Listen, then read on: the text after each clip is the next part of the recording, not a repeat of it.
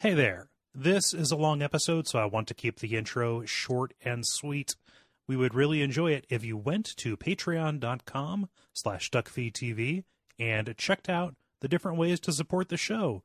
You can see all of the uh, tiers that we have available, including picking a game and guesting on an episode, like Justin did, or you're you know you're about to hear the you know what I mean. That is patreon.com slash duckfeedtv. Thanks. ハハハハ!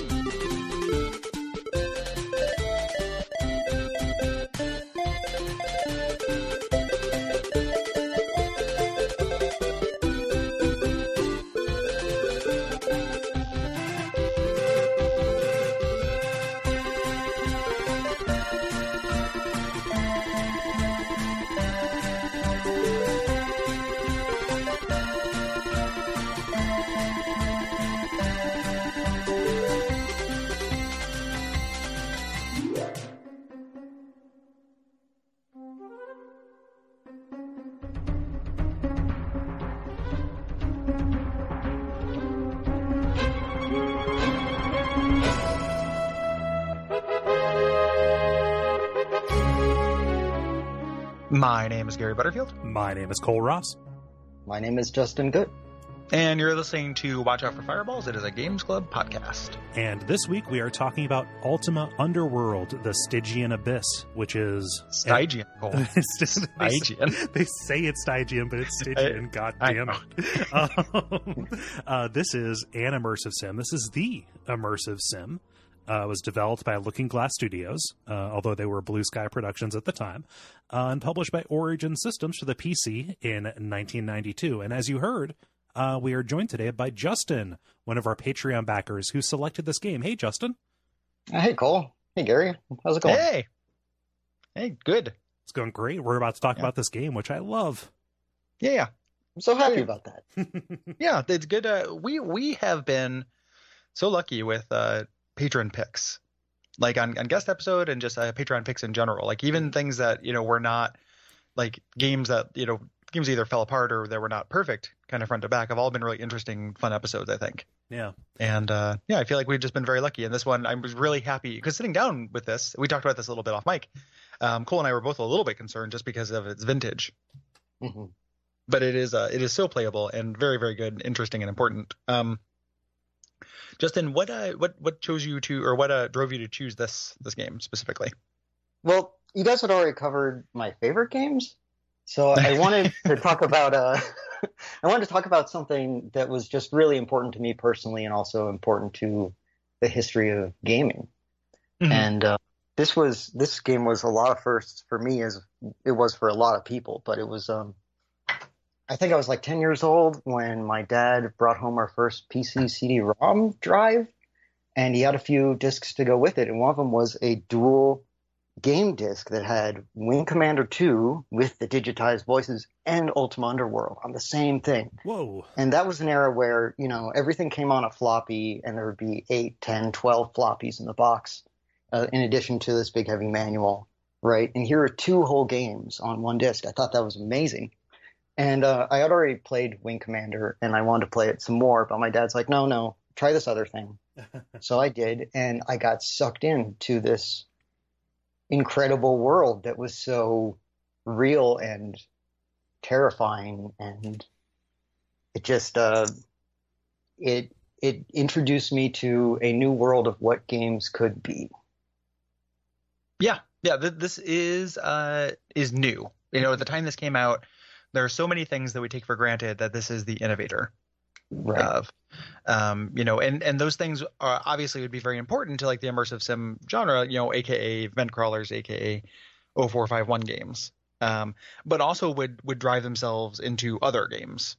You know, this was um, something that I, I, kept thinking about when when playing this was that um, an early review of of Doom um, that was kind of complaining about Doom was saying like, you know, uh, more or less bemoaning the fact that you know eh, when you're a hammer, everything looks like a nail. Like violence is the solution for everything in Doom.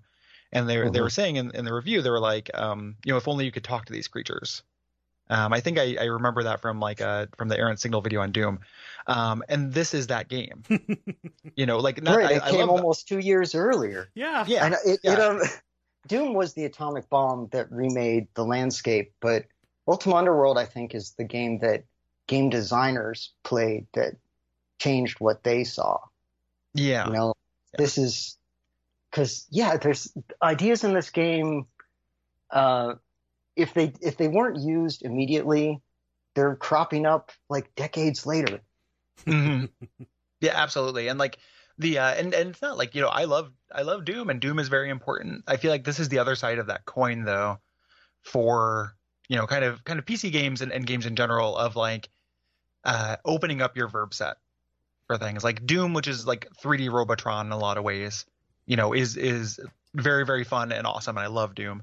This is like the like a new kind of role playing game. I feel like Yeah. like this brought role playing games forward yes. and kind of broadened that definition. and even if you know some of the mechanics were reused or evolved from previous games i mean this took this took cues from things like wizardry and other kind of role-playing games that preceded it obviously in the 80s um, even if they weren't brand new for this their combination and their their thoroughness um, and just kind of the the overall immersion of the world and the way that they came together brought a new light to them right Mm-hmm. Yeah. Yeah, this feels very different than a traditional dungeon crawl, which was very surprising to me. Um, like Justin, when you're talking about it being uh, scary, uh, it is, but it contains multitudes. Like this game is also very funny. Um, Oh, yeah. It's very like it's it's like hopeful. You know, like there's actually like the sharpness of the writing was very surprising to me. Uh, I was expecting because I'd played, uh, you know, I hadn't really played this more for more than a minute, and I'd played wizard, I've played Wizardry and, and Might and Magic, and I'd played like Legend of Grimrock and Arx Fatalis, like games that came after it. Um, so I wasn't expecting this to be quite. I was expecting this to be more of a dungeon crawl, uh, which it definitely is, but it's it's much more. It has those rhythms that immersive sims have. Like there, it has that feeling of going back to your UNATCO HQ for a little while to like do some do some talking and get some information, and that's repeated over and over and over. That never really goes away. Um, in a way that was just kind of really impressive to me. Like you, let's go and and oh, the, here's some funny dialogue. Here's a a joke um like section of the dungeon. Uh, but actually, no, this part, um, I'm far away from my base. I have very few resources, and the music is atmospheric and minimal, and the draw distance is bad. So I'm kind of scared. Like it flips between that, like a variety of experiences, uh, better than any of the games that kind of, uh, you know, better than those those Might and Magics, like the games that this um was inspired by. It it toggles between a lot of different type of game. Yeah. Your your your automatic assumption being kind of savvy of the genre in general looking at this is it doesn't hold up because even though there is combat and there is looting in this uh it is very much kind of a co-equal part along with these other elements right Mhm. as opposed to being predominant I was surprised by how many stretches, like long kind of combat free stretches, there would be, even if I was away from safety. You know, like I, I would go and, and kind of explore an area and it wouldn't be crawling with monsters. There'd maybe be like a bat uh, during during a hallway and I'd take out that bat and then I would be free to kind of explore like like a zone. And it just it, it does a lot for that immersion and atmosphere. It really does. I listened to your Dead Space episode uh, recently, and that was a case where they had monsters constantly, and the game really suffered from it. Mhm. Here, there are a lot of empty spaces, and man, does it pay off. Yeah, yeah. The rhythm of this is great. Yeah. Like uh, it was, it was, um, you know, every time it meant that every time I sat down with it, um, you, would- I would get a little, I would get like a full cycle, you know, or multiple cycles of that, uh, that kind of intense action and then downtime. Um, which is something that like games are not really good, but it's it, good at in general a lot of the time. But it's something that th- this genre, that immersive sims, uh, are really really good at. You know, and like, it's it's uh, it's really impressive. Like I kept thinking about this, and I was tweeting about this too. Like when playing this game, I kept thinking like 1992. You know, like I'm I'm 12 when when this came out. Like you know, that makes no sense. Like this is so early. You know, at the, at the time, like I, I feel like I'd, I'd just gotten a hold of like late NES Mario games. You know, like I or I was was still playing them. Like I hadn't just gotten a hold of, but like was still playing those, and like those are really great games. But they're just not as like complicated. This is so like unapologetically complicated. Uh, that it just you know for the time. Yeah. And It, well, even for now, parts of it are complicated. And at the time, when I was ten or eleven or whatever, uh, it was it was a little too complicated for me. It was too inaccessible. I don't think I actually beat the game or finished the game till like 1999. hmm. Mm. When Yeah. when you got it as part of that, you know, disc set, you know, that came with that came with Wing Commander, did it come with the manual material? Um, it did. Okay, yeah, not good. the not the clue book, but it came with the map and the uh, the other documents. Okay, cool. Well, that the, the, that is definitely helpful because so much is contained with that. Oh yeah. Yeah. Now, if I had the clue book, I would have been able to finish it. Oh yeah, Yeah. That- that that clue book is is worth talking about for a little bit just on its own. Like, I love in universe clue books Mhm. uh, so much, like our in universe uh, manuals, things like that, and the the uh, feelies, you know, for for for this game are really really fun. Yeah, the, uh, the the memoirs of Cabirus. Yeah, like just a it's just like the, the the the story that this guy wrote as he was building this building this utopia that failed it's great Mhm. and that clue book is written from the perspective of the uh of the, the, villain. yeah, Yeah. of the Tyball. Who was responsible for basically every bad thing in the dungeon, yep as it turns out. Yeah, it's uh, it's yeah, he's he's he's no good. Yep. Except at the end when there's a twist Yeah. So the uh, uh, one of the things too about this game, before we actually start getting into into our notes and getting into the generalities, uh, is that um, this is an unqualified recommendation, even if you are put off by old PC stuff, because uh, even at the time, like having that clue book um, makes this very accessible. Mhm. You know, having uh, the clue book or having um, you know maps if you need it. Uh, like I found it fun to make my own notes and stuff, but at a certain point you know, probably around level like six or seven, uh, I started really digging into the maps because I, the you know, the game gets a, a little bit less interesting then, and also the maps get more complicated. Um, so I- so I kind of switched to to relying on these outside sources, and it just made I was surprised by how easy this went down. So if you're put off by this, like this is almost easier to play than System Shock 2. Yeah. Like, you know, which is a weird thing to say, but it is it is very nearly that's very nearly true you know like system shock 2 which is something I, I really love and and it feels pretty modern you know pretty modern but it almost has like it's harder one of, one of the things about this game like i associate old pc games with being very difficult and i don't think this game is very difficult Right. uh, in general um, and it makes it kind of go down a little bit easier so there's a higher initial investment like it doesn't map on to bioshock the way that system shock 2 does um, it, you have to learn how to control it. But once you do, I think it's a little bit friendlier, uh, oddly enough, yes than that, that game that came seven years later.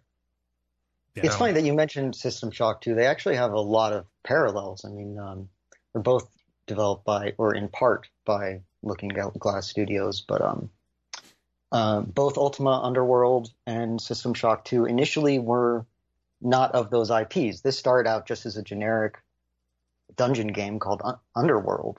Mhm. And uh, I forget what System Shock 2 was going to be before they Electronic Arts talked them into using that license. Um, but in Ultima Underworld's case, the fact that it wasn't conceived as an Ultima game is really, really apparent. Like Oh, this is just the most super generic dungeon adventure you could think of, and I think actually the game really benefits from that. I, It's I think so in a too. way- yeah. way more accessible than than the sequel, which is an Ultima ass game yeah and has a bunch of Ultima characters in it. The the sequel has you misting into like different kingdoms and dimensions from the from the Ultima like continuity. Which, which is Yeah. cool. Like I, I I like the Ultima continuity, but it does make those games kind of inscrutable. Yeah. You know, at a point like those, uh, the, you don't have to play those in order, obviously. Like Ultima games in general, but they all are very much like th- those are art auteur games. Like those are very much of a feel like they're of a of a vision. Mhm. You know, so there is that kind of connecting tissue here with Ultima Underworld One. It's more like when that stuff pops up, uh, it could be anything. Mhm. You know, like when they when they talk about this mythology, it feels a little bit like that thing that I like in fiction where um, tossed off elements suggest entire other worlds. You know, like somebody just mentions like, oh, the Moonglow Isles, and that just sounds evocative and cool. Um, little do I know, there's tons of information about the Moonglow Isles. Like, you know, there's there's probably in-universe books about it that are, you know, many many thousands of words. But to me, it just sounds cool. Yeah. You know, so it works on that surface level really well. Right. Yeah, and because Ultima Underworld, the first one at least, takes place in a bottle, um, all of those generic elements kind of are allowed to be generic, and the thing that really matters is what's present right now. It doesn't have to again bear that bear that weight of the stuff that came before it. Like this takes place, I think, between Ultima six and seven, which is Uh, it's, it's earlier than that. I think. I think it's during four.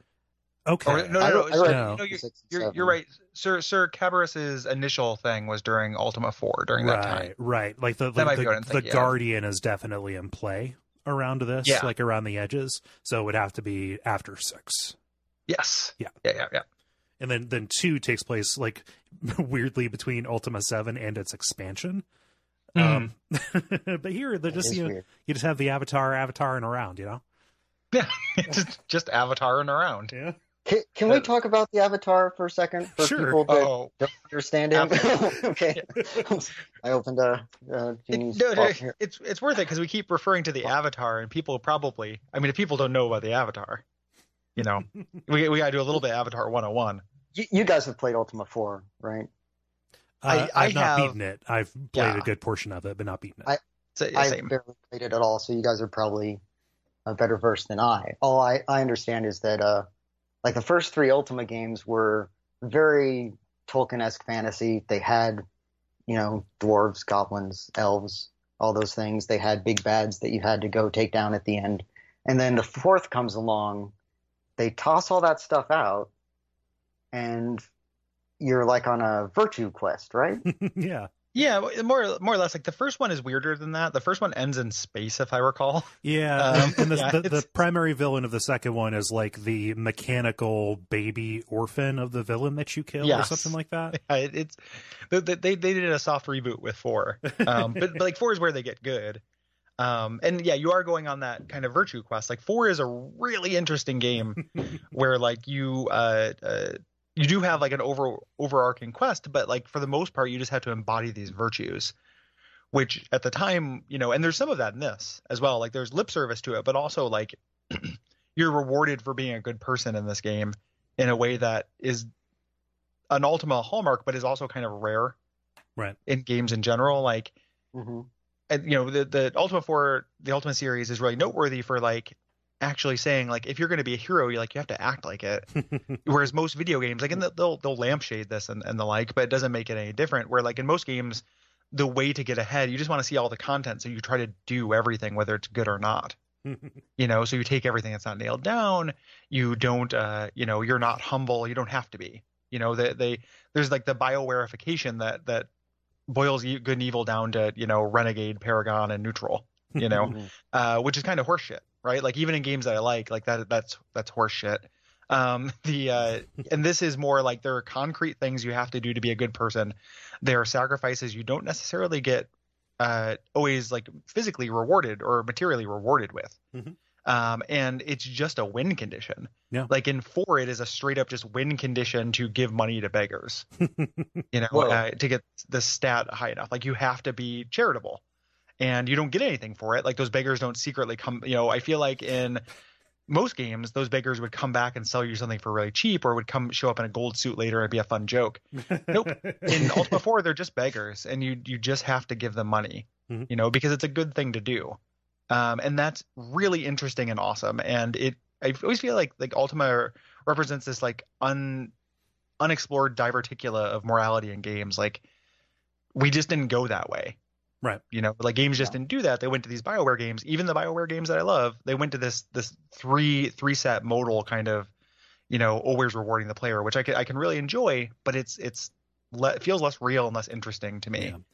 It- Absolutely. in a way that feels justified because of the move to voice acting and higher production values when you reduce the possibility space um Yeah. you know it, it tends to it tends to simplify away kind of cool nuanced you know things that you get like even in something as late as uh, planescape planescape couldn't have happened if, you know if if things were voice acted because you can't Oh no. you can't hire Yeah. somebody to voice every single permutation right Yeah, and and and I've like very much on the record of feeling like that's a huge mixed bag.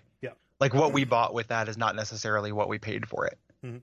You know, like um, I like production values as much as the next person, but like it's undeniably cool to have a game where you have to be a good person to to win, like in a way that maps onto real real life. Right. You know. So, if if I remember correctly, um, the first three games you're the mysterious stranger or something, Mhm. and then in the fourth game you become the avatar or the avatar of the eight virtues. Um, but it's also kind of a joke, right? Because you're the avatar of the player, and the avatar is like this almost Jesus-like figure that keeps coming back when he's he or she is needed and is sucked into the Ultima world from our world. Yes, it's very Dungeons and Dragons the cartoon. Yeah. It's you know, so a, a librarian in New York gets sucked into a book.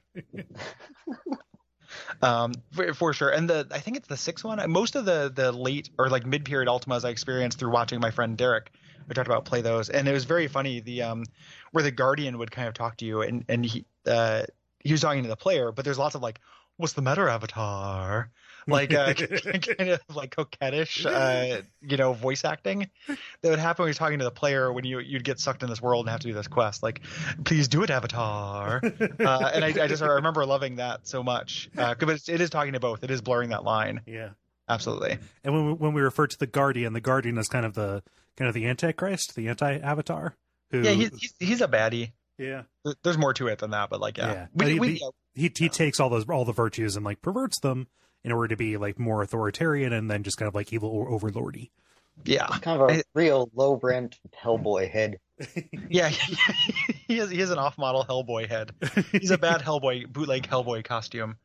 Um, I think it's one of the sequels to Seven. They actually you go to the aisle where he's inverted all of the virtues. Oh geez. and you have to enact like the the eight like anti virtues, which are like greed, you know, hate. It, it's very like kind of Captain Planety, but in a in a funny way. Yeah.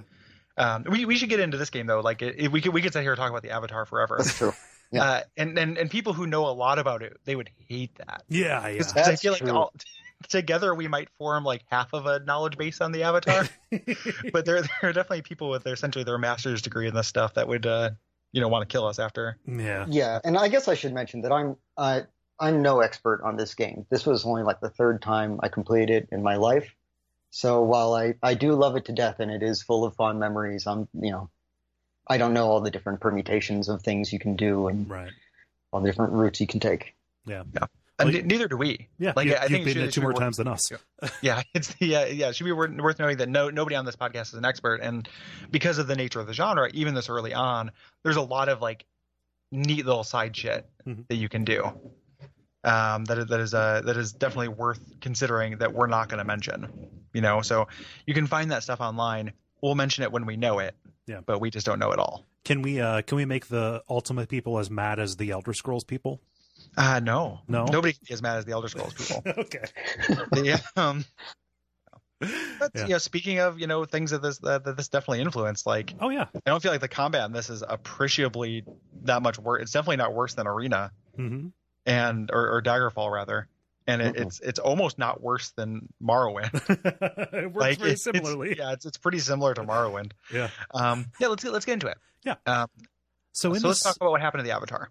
Yeah, yeah. So in this, you play as the Avatar. Uh, you've been kind of falsely imprisoned in the Stygian abyss um, after uh, kind of allegedly kidnapping the Baron's daughter. It's a little bit more complicated than that. You are definitely embroiled in a battle between two wizard ghosts, or one one wizard ghost and one evil wizard. Yes. Yeah. The two the two different modifiers you can have for wizard. yes. Um, and uh, so this game uh, also takes place uh, entirely through first person uh, perspective in the middle of a, a UI uh, frame, um, as you kind of explore these uh, the abyss, the Stygian abyss, Mm, uh, which is a series of volcanic tunnels uh, on an island. Um, you are fighting monsters, defending yourself, talking to the the more inhabitants than you might think, Mhm. um, and seeking out these talismans of virtue.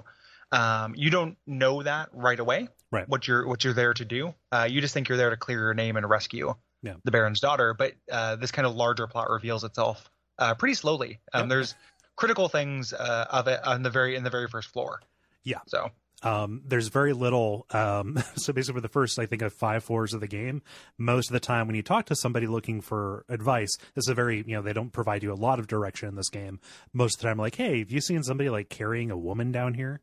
And they all refer to this troll who has been, uh, uh, you know, carrying her deeper into the dungeon.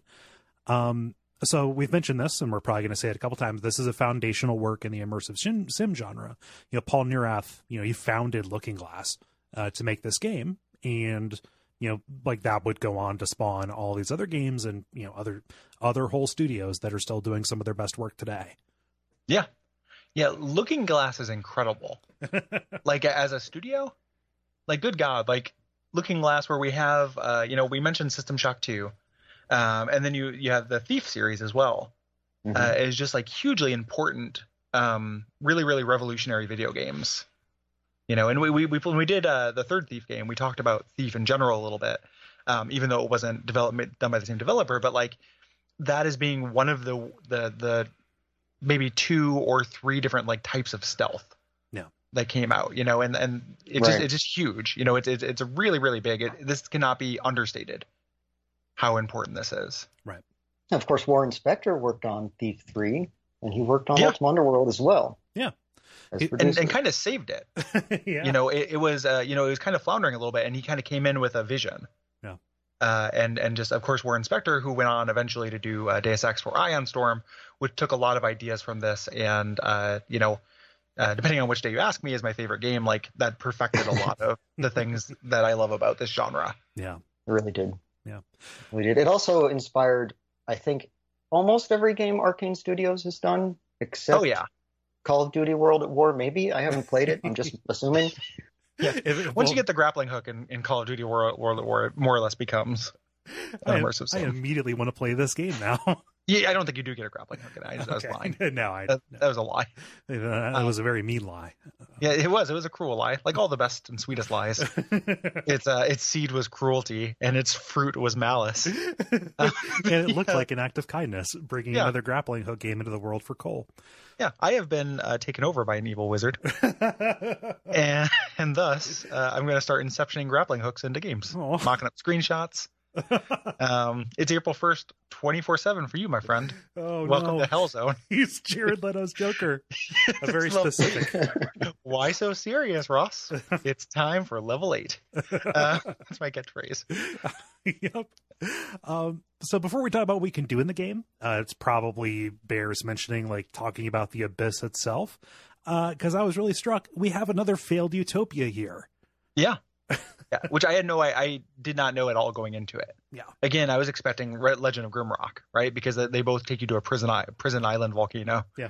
uh, so I was expecting it just to be a prison island vo- volcano, but this was a place where this uh, character named uh, Cabarrus, um, and there's some some different some I've heard it pronounced Cabarrus mm-hmm. as well, but I, I said Cabarrus, um, wanted to create this uh, this sealed city. He was more kind of like a missionary. Yeah um, and bring together these different uh, civilizations and races to live together in harmony, kind of living by these virtues, these eight virtues. Um, but things went terribly, terribly wrong. He was kind of a load bearing uh, uh, figure. Yeah. And when he left, when he died, um, all of these people reverted to their kind of baser instincts.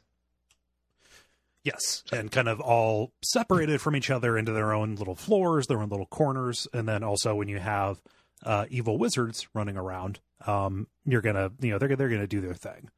Yeah, yeah. Evil wizards also, kind of, is. In a very Alexander the Great kind of move, had eight magical super talismans that he didn't describe how they should be distributed.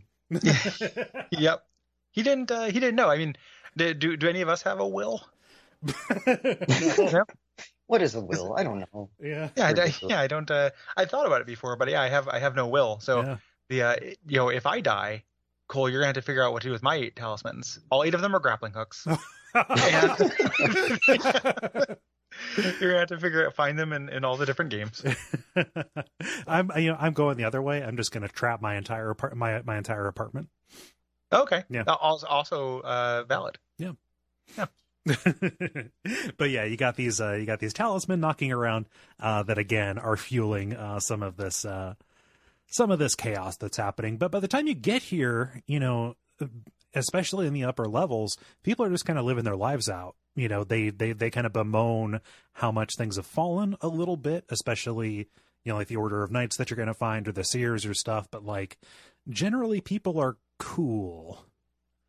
I, that's one of the biggest surprises and one of the things I love about this game. Like, is there there's an optimistic spirit to it that civilization has already started rebuilding itself. Mm-hmm You know, like the the idea that um, there's like this weird kernel of hope to this that uh, Sir Kerberos and like the virtues that he represents like didn't die with him. Like it, you know, at first you think it did, and everything is kind of like we talked about things reverting, and it did, but uh, it reverted into uh, you know the the melting pot unmelted. It didn't turn everyone into monsters. Mm-hmm. You know, the, all those lessons were not for for nothing. Um, so it, it does feel very like weirdly hopeful, like a, as a game about like civilization kind of restarting. Yeah. You know, um, and then there's a like a third act demon.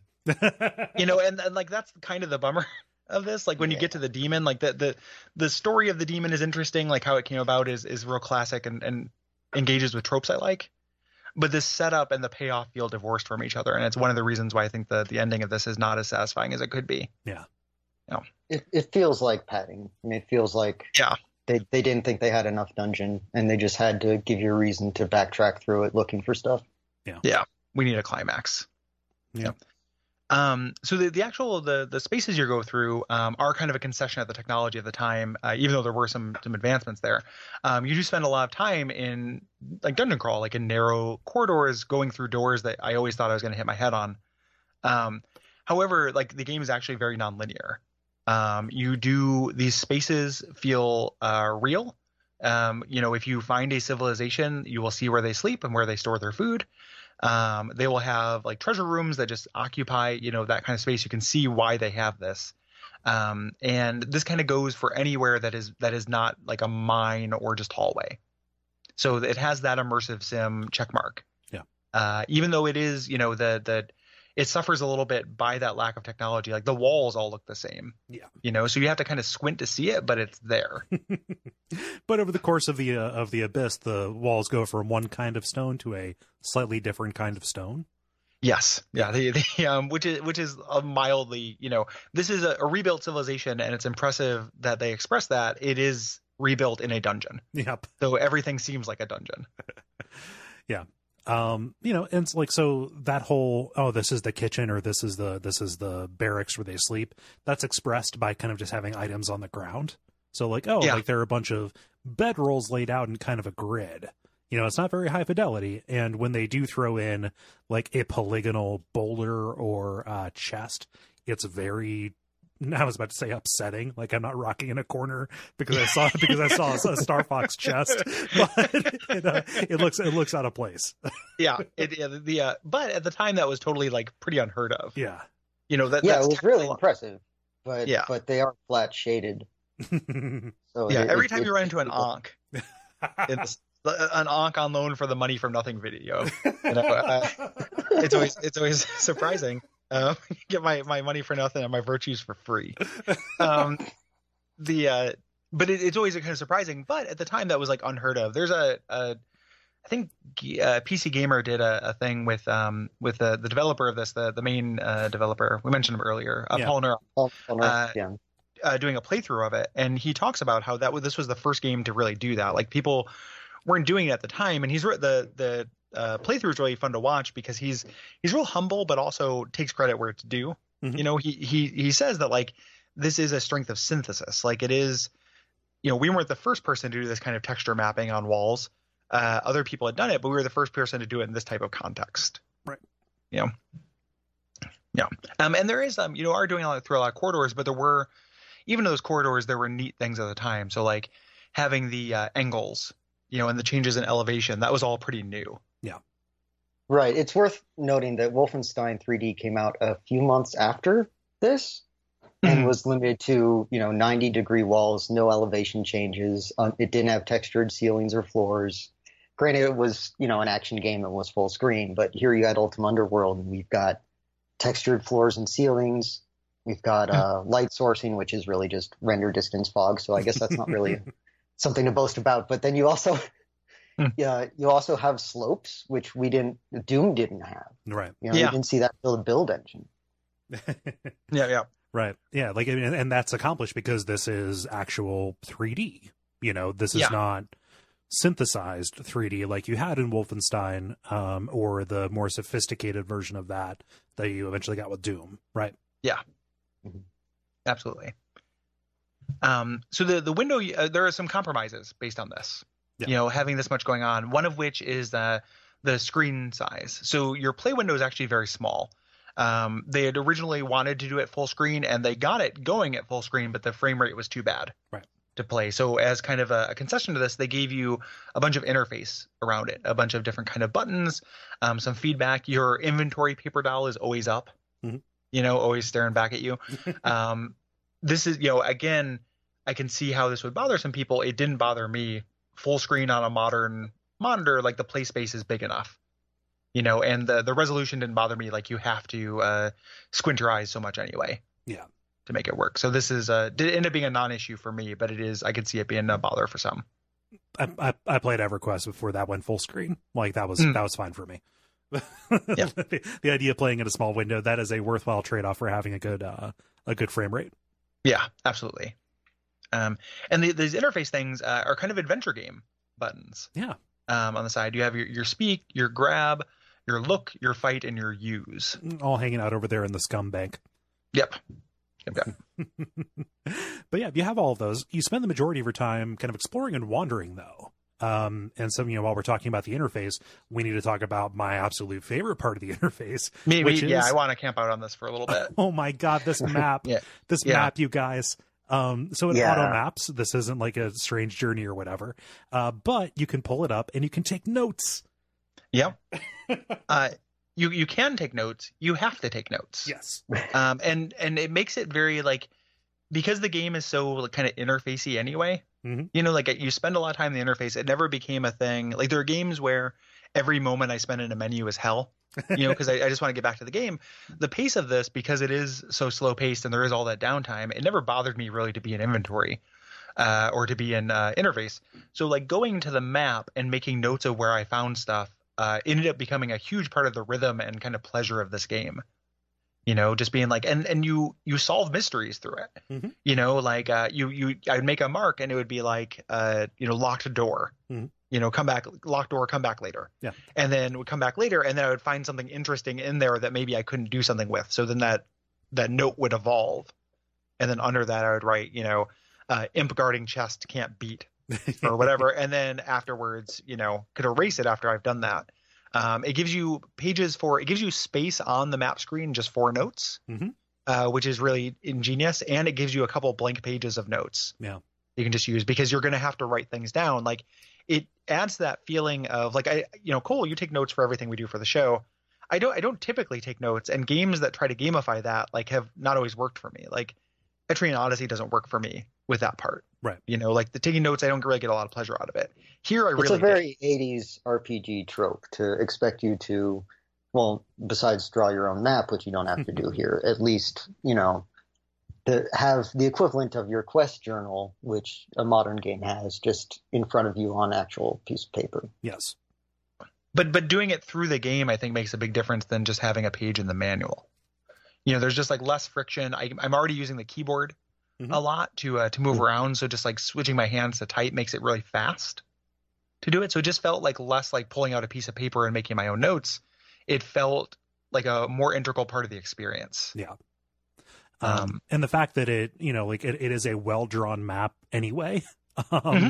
that is, you know, that is kind of revealed as you go along. Like the the area that you're in has to be lit well enough for you to see it. Like that's a little thing that you can some, some sometimes run into. But the fact that it's just that it is revealed, um, and the actual map itself has information anyway.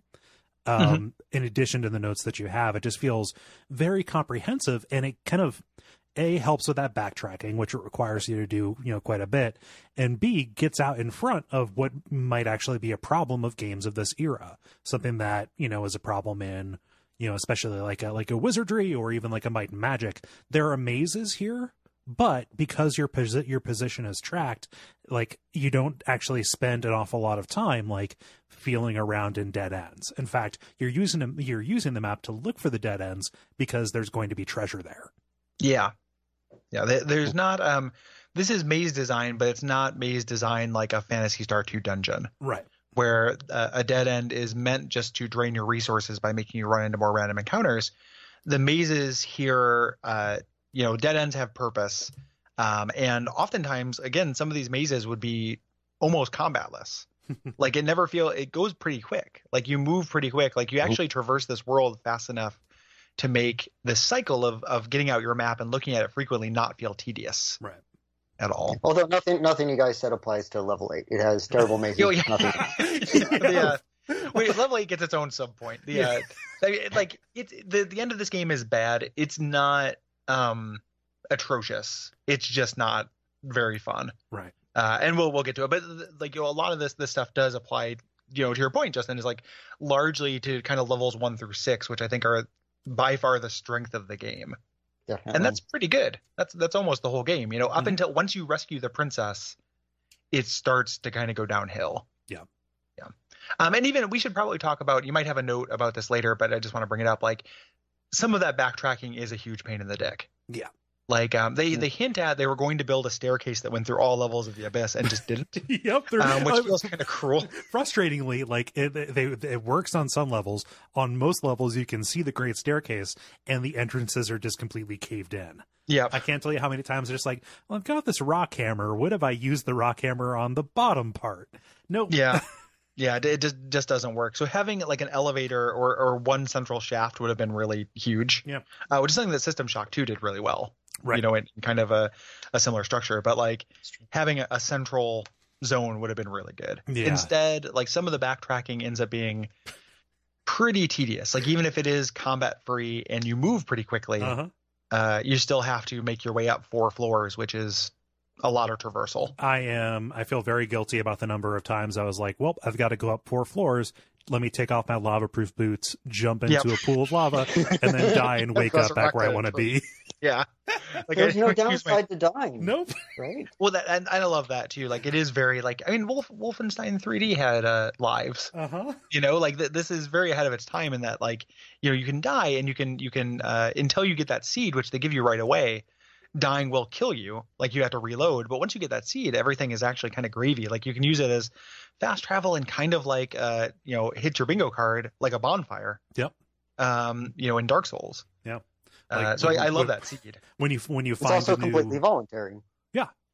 Shades of the Vita Chamber, actually. uh-huh So in looking Oh at the, yeah, it, the- it is. It is the Vita Chamber. I think. I mean, it's the uh, the idea about not dying that refused to die. Mhm. yeah. So I cannot say enough good things about this auto mapping. Justin, when you sent over kind of your little guide of like, hey, beginner steps, and you said use this, I looked at that. I was like, uh, th- th- thank you for the advice. I'm going to use the hell out of this because there's a mapping system. yeah. Yeah.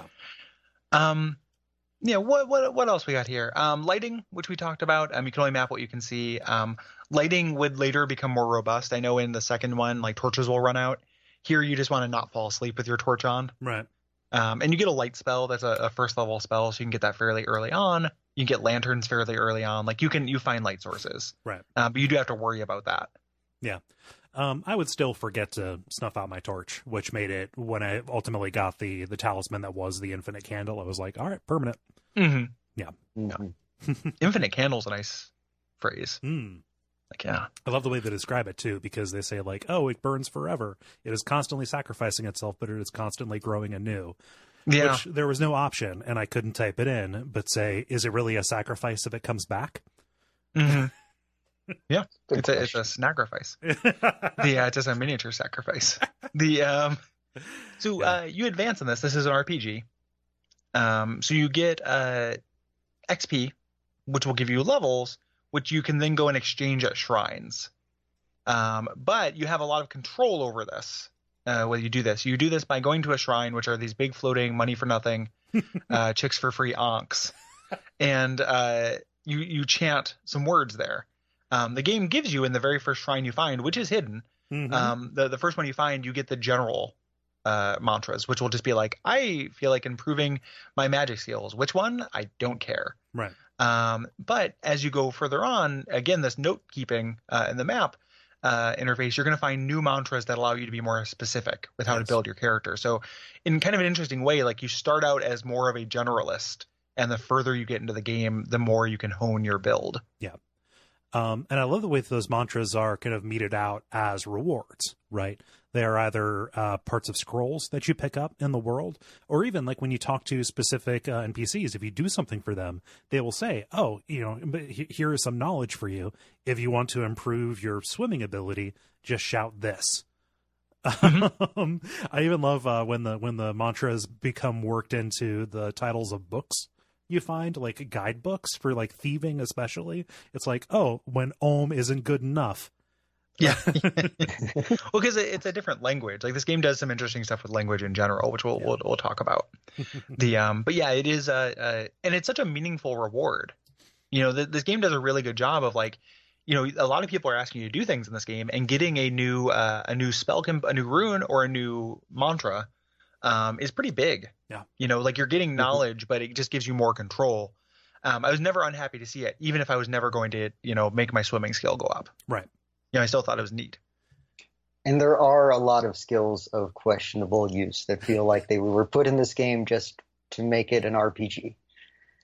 A little bit, yeah. yeah and they just like kind of don't work as well as they should. Mhm. You know, there there are some, yeah.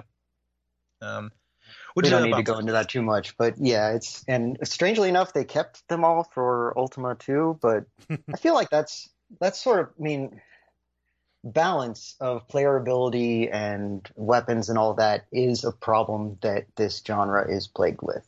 yes Yeah, yeah, And absolutely. I, I try to view it as a voluntary difficulty thing instead of a flaw. Yeah and there would be varying levels of success about taking even some of these very same skills that are here and turning them into valid approaches right yes, um, something that feels as goofy as like oh the swimming skill that becomes a you know a way to solve levels in different different kind of manners in Deus Ex right yeah, yeah. I was just gonna bring that up where it's like it, it's it's useful, Mhm. but then as the as the the genre kind of expands, they give you ways to get around Mhm. uh some of that some of that stuff to where like in Deus Ex, like swimming tends to be kind of a like a, a not worthwhile skill to put anything more than like a point into it because they give you a thing that lets you breathe forever. Right. You know, uh, and you can see kind of the origins of that here a little bit. Mhm. You know, where with different spells and, and stuff you get that kind of will obviate different skills. right Um, but it still means that there's a hierarchy. So you can play like I, I always think of those in terms of um, like old Fallout games where you can do a gimmick kind of build if you want. Like you can say like I'm a I'm a mechanic, Mhm. you know, and, and that's that's the that's why I was in the vault and I went out to become a me- mechanic. So these are the skills I have, and it's not the way to see the most content or, or be the most powerful. It's just a role playing right decision in in a non game sense and like a the active role playing sense. Yeah. But there is a good chance you'd find something you hadn't seen before. because of Yeah. that, yeah A- absolutely, and and and That's here. why Fallout 1 and 2 are just the most amazing games. The You're best. speaking my language, Justin. The, uh, yeah, those, those, those, that's that's the those are the mantras. You I just told you leveled up guys. Gary. Yeah. I told you guys Yeah. you covered my favorites. Yeah, the, um, the uh, yeah. So this this game is a little bit less like if you were to put like it does feel like you can fuck yourself over. Like if you just like I'm all appraise, charm, and swim. You know, I'm I'm, I'm, I'm the swimming jeweler. Look I'm, at me. I'm the mo- I'm the most dashing swimmer there's ever Yeah. been. Yep. I, yeah. Then you can kind of screw yourself Right. here, and and like having those kind of like literal trap choices are are you know something to be avoided. I think. Yeah. Or if you want to, you know, be a mage. Yeah, yeah, yeah. Which, which is also pretty rough. I bet you could. I bet you eventually can get pretty powerful. Yeah. Um, I went for something simpler than that. We'll we'll talk about builds Yeah. Yeah. a little bit, like what we we kind of went with. But Yeah. um, as much I, I tend I favor mages in, in games in general, uh, but I couldn't uh, couldn't justify in No. this game. No, No. Same. Same with um. Oh gosh, the range combat. Yeah, yeah. Which is is doable, but not great. Yeah. Um, let's talk about combat in general. Yeah. Uh, so this happens in real time, uh, you know, but it's not very frequent. Like until the very back leg of the game, like we said, you get these very long stretches of combatless space. But when uh, a rat or a bat or a feral version of one of these uh, people that you meet come up and find you, um, you have to arm the fight verb, and then you hold down the right mouse button or one of the attack buttons. We'll talk about that uh, to kind of charge the attack and then release it. And when you do, a die is rolled behind the behind the scenes to kind of determine accuracy and damage. Yes, uh, and that's based on a couple different stats that you have. Yeah. So you have a general fighting skill. You also have individual weapon skills uh, for that, and you have quality of weapon. Mhm. Um, so there's a lot going on behind the scenes. Again, though, it's more or less Morrowind. you know, like it doesn't feel that different than than Morrowind. Yeah, it was not until Oblivion or um, oh, what was the arc- um, Dark Messiah that Yeah, combat really got visceral that way. Right. Yeah. you know th- those are much and, and like Dark Messiah has been something I've been champing at to do on the show at some point. Like we'll we'll definitely have to do that because it's a really interesting game. Mhm. Um, Oh, but it, yeah. that that does feel like a, an evolution of this. If you tell me You Dark know? Messiah has a grappling hook, I'm not going to believe you. It has a it has an it has arrows that have ropes attached to them Okay, that that you that you shoot and then use to climb. It's very cool. that technically doesn't count because it's not I know. hook. Okay, good. Yeah. Woo. Uh, I, I if I were just trying to inception uh, bows with with arrow ropes into it, I think you would see through it immediately because that's very specific. Um, but yeah, so the, the combat does, and it doesn't have like good kinesthetics or anything. Like you can't really call the combat in this good No. at all. Um, you're not just standing, you know, facing each other, punching each other like a Final Fantasy. Like positioning can be important, like not in terms of like getting in someone's back arc and doing more damage, but you know, the the general thing that I did was very similar to how I played Legend of Grimrock, which is like to attack and then back off Yeah. A before the counterattack and then step back in. So there's a little bit of that. A little bit of a dance to it. Yeah, classic. Yeah. Which you don't want to do against a magic user like No. a like a Mm. gazer, because if Yeah. you're right in front of someone, they can't use a ranged attack, and neither can Yeah. you. Yeah. Yeah. So they, they end up being like there is a little bit of uh but there there's kind of one of the flaws of this game I, I would say is that there is like a lack of variety to how you fight. Mhm. Um, you know, like you fight a gazer differently or a wizard, but you don't fight a rat differently than you fight a bat. Yeah. Differently than you fight a goblin, differently than you fight a skeleton, really. Yeah. You know? The, the the biggest variety that they bring are does this enemy fly, which might end up being a bit of a a bit of a bummer um, in certain kind of certain kind of rooms. Uh, but more frequently, what you end up getting is um, uh, poison, which really just kind of gives you a long lasting. Um, I never figured out exactly what it did, but if you sleep with it, you're you're you're probably gonna die. I yeah, I just I didn't risk it. Yeah, Yeah, it's Yeah. really slow, and unless you've got a potion or the spell, and the spell requires uh, like a really hard to get rune, um, you have to use leeches to cure poison, which does damage. So it's, It it literally do you want the says damage now or later? the the the the leeches when you use them it literally says um the leeches have taken the poison along with the blood and some of your skin and it's so good like that, when that first that message popped up i laughed like it was just uh you know it's very funny like there's there's some humor to it and just using leeches as a consumable like it, it they show up in a little clutch like you get a three pack yeah. and you just jam that three pack on your arm like take care of business i think it's very funny yeah, I never figured that out. So Yeah. Yeah, no, I mean, and you don't no need to because again, the game is not very harsh. Right. Um, magic is really important. Um, both you can use it in combat, uh, which I didn't do very much of, uh, but it's very important uh, during exploration. Right.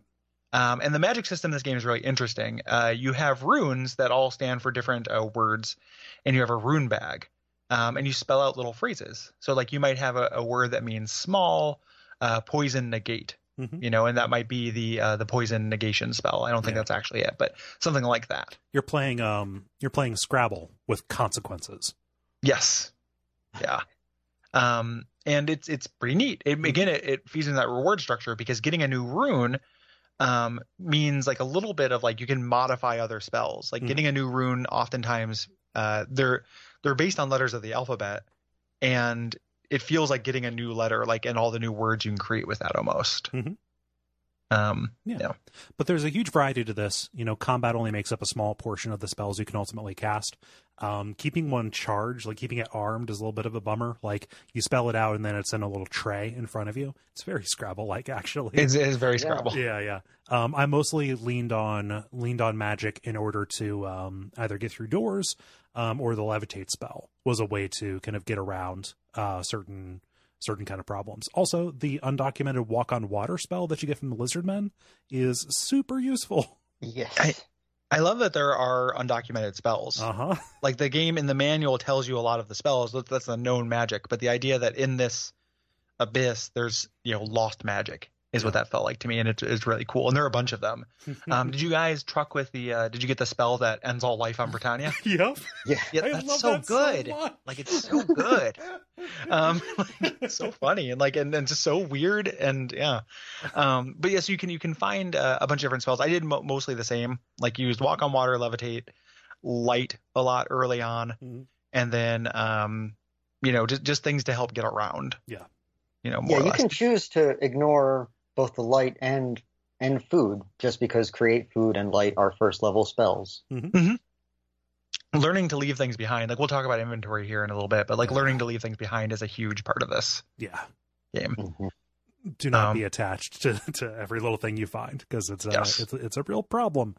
Um, spells uh, like you know one thing that gets in the way of using them all the time, especially in combat, is that they can fail um, and have no effect. They can be unsuccessful and like drain your mana. So like, haha, you literally get nothing for something, um, or it'll backfire and then it'll do damage to you. So like, Yeah. I was very, you know, maybe it's because I didn't invest enough points into it. I was very reticent to use that uh, in any kind of high stakes situation.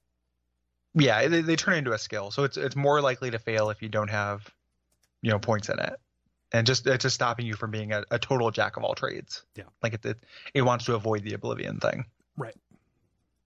Um, so you do you do find lots of gear just kind of on the ground uh, and as quest rewards. Um, gear has durability, so it gets less effective as it deteriorates. This is done through description instead of numbers. Mhm. Um, and repairs cost money and take like actual time time, Right. so human time. It is. That, that's a good point. A lot of information requires that you click on the eye icon verb Mhm. and right click on your armor or whatever it is to find out what condition it's in or even what it is, whether it's enchanted. um, and you're like if you pump up your lore skill, it'll actually help you identify like the effect of a potion or if uh, if something has a particular enchantment. Yeah. Ends up ends up being pretty useful. And there's a keyboard shortcut for for look Mhm. that ends up being one of the first ones that I like grew to rely on. Yeah. Um, Um, yeah, yeah. Uh, uh, to to that uh, notion of things taking taking real time, it actually moves slower than real time. Um, at one point, the game says, "Hey, come back in an hour," and I I was done playing for the night, so I just left it running and set a timer on one of my devices for an hour. Came back and it said, "You know, got real cranky with me." Like I said, an hour. Come back in 17 minutes. Like, whoa, this is one of the Yeah. only games that moves slower than real time. Usually they go the Oh, other way. that, it must have been put in the background because I swear when he says 20 minutes, you- you're talking about Shaq. Yeah, he means 20 minutes. yeah. Yeah, y'all talking about Shaq? Yeah, Damn right. I'm just talking about Shaq. Yeah, the, um, um, yeah. Some of the names in this are very. Uh, uh, what what what is the name of the um the the mage Brodus or Bronus? Bro, Bronus. Yeah. Um, and there's also a mage named Naruto. yeah. uh, very very It's a very, very funny. But, ambitious crossover. yeah, the uh, yeah Marvel says the most ambitious. um the uh so you also have to uh eat and sleep Mhm. Uh in this and uh if you go to sleep hungry you'll you'll restore less hp it is less effective also if you go to sleep without a bedroll Right. um you want to sleep on a, on a pallet on the ground but it's very generous about when you can sleep Yeah. um and that does that does heal you um so it is uh that's going to be your primary healing function because getting a even a minor heal spell takes a little while A little bit. Yeah. Um, Um, I, I was I was reading about this, doing some wiki diving. I guess if you decide to play the game without sleeping, you have to be awake for half of the game in order to die of exhaustion. Like, it's uh, it's it's like when you say it's generous, it's it's basically not a not not a thing, Yeah. um, except to heal or as a It- as, it- as a free source of healing. it just gives you that feeling though Yeah. of it being real like if i was an adventurer of course i'd have to sleep Yeah. you know Every And I- design decision in this game, they, if they could make something quote unquote realistic or sensible, they would go with that, even if it wasn't necessarily to the game's benefit. Uh, It's and incredibly that's simulationist. In fact, I, I- I, I don't know, uh, Cole, you might have mentioned this, uh, uh, that this really is a, a flight simulator uh take on the dungeon game. Mhm. Or at least that's what Mhm. was seen as before. I mean, Yeah. there weren't really action games on PC before this. I mean, there, there were flight sims. Right. Especially uh, like like 3D ones, you know. yeah Yeah. Um yeah. So you you want to have the food, you know, so you can so you can eat it, so you can rest. You get hungry a little bit faster uh, than you get tired. Mostly though, I kept food around to barter with. Yeah. Um, because Mhm. bar- bartering is it's it's pretty robust in this. You can trade with most NPCs, um, and lots of them will have kind of different preferences depending on what race they are. Uh, and I love this because that gets rid of the idea that there is a single currency. Yeah. Yeah. yeah. And when you Um, when you get rid of the idea that there's a single currency, there is not just a single reward that they can that they can give you. It's um and yeah, and the the, the kind of uh, universal thing I found for this was fish. Like Yeah. everyone liked fish. which you can get infinite of by making a by making a fishing pole out of a uh, a fishing rod out of a pole and string. Yeah, which is really cute. You know, you get to you get to make your own thing and and, and go for fish. Early on, I was a walking grocery store. You know, because we like came off Breath of the Wild. Like I felt like I just needed to keep all this food around. You know, wasn't sure if it healed you or if it just addressed hunger or what it did. Uh, and then eventually I switched. You know, I went through different. Like there was a, a real universe brain meme kind of thing where I was like, I must hoard all food. Then being like, create food means I have food with me all the time. I could use this inventory space. And then you know, all my friends are hungry. I got to feed these ghouls you know what i switched to so marrow lick needs a need, needs fish fish you know yeah. yeah yeah or marrow snack i think is that guy's name um so the, the marrow snack is one of the people you can you can talk to Mhm. um dialogue is really important uh you talk to people there's kind of a, a, a dialogue tree system here and this is how you're going to get information uh, on your quest Right. um, the game doesn't really, you know, you get the setup um, and a glorious opening cutscene, but you don't have a lot of direction. Um, so you just have to chat with people. And that's where the real challenge of the game lies. It's not in the combat, it's in figuring out where the hell you're supposed to go and what you're supposed to do. Yeah, Right. Because down, like where to go, okay, down, that only helps you so much, right? Right. Yeah. Because your path will be blocked. And especially like when you reach the kind of as far as you can go down toward the bottom, um, you know, that's when it starts saying like, okay, well, did you did you help people on the earlier floors? Did you talk to them? Did you figure out what they needed? Uh, because they will help you find these artifacts that you need to end the game. Well, th- there's also a lot. This is where your notes come into play as well, Right. um, because the the everything stretches multiple floors. So early on, you might talk to somebody and they mention a golem. Uh, and whenever I talked to somebody and they mentioned something that sounded important, I would make a note where they were at. Uh-huh. And this saved me conservatively 700 hours of backtracking and talking to every other person or just looking at a guide because uh, there are a lot of identical looking wizards and lizards and, and stuff in here. And just knowing, like, oh, this is the guy who is interested in me killing the Mad Knight. Right. You know, like, this is where he's at. Um, you know, I need to. Uh, you you will help yourself out a lot by relying on those notes, but it, it's interesting how it feeds into this this dialogue hint system kind of thing. Yes.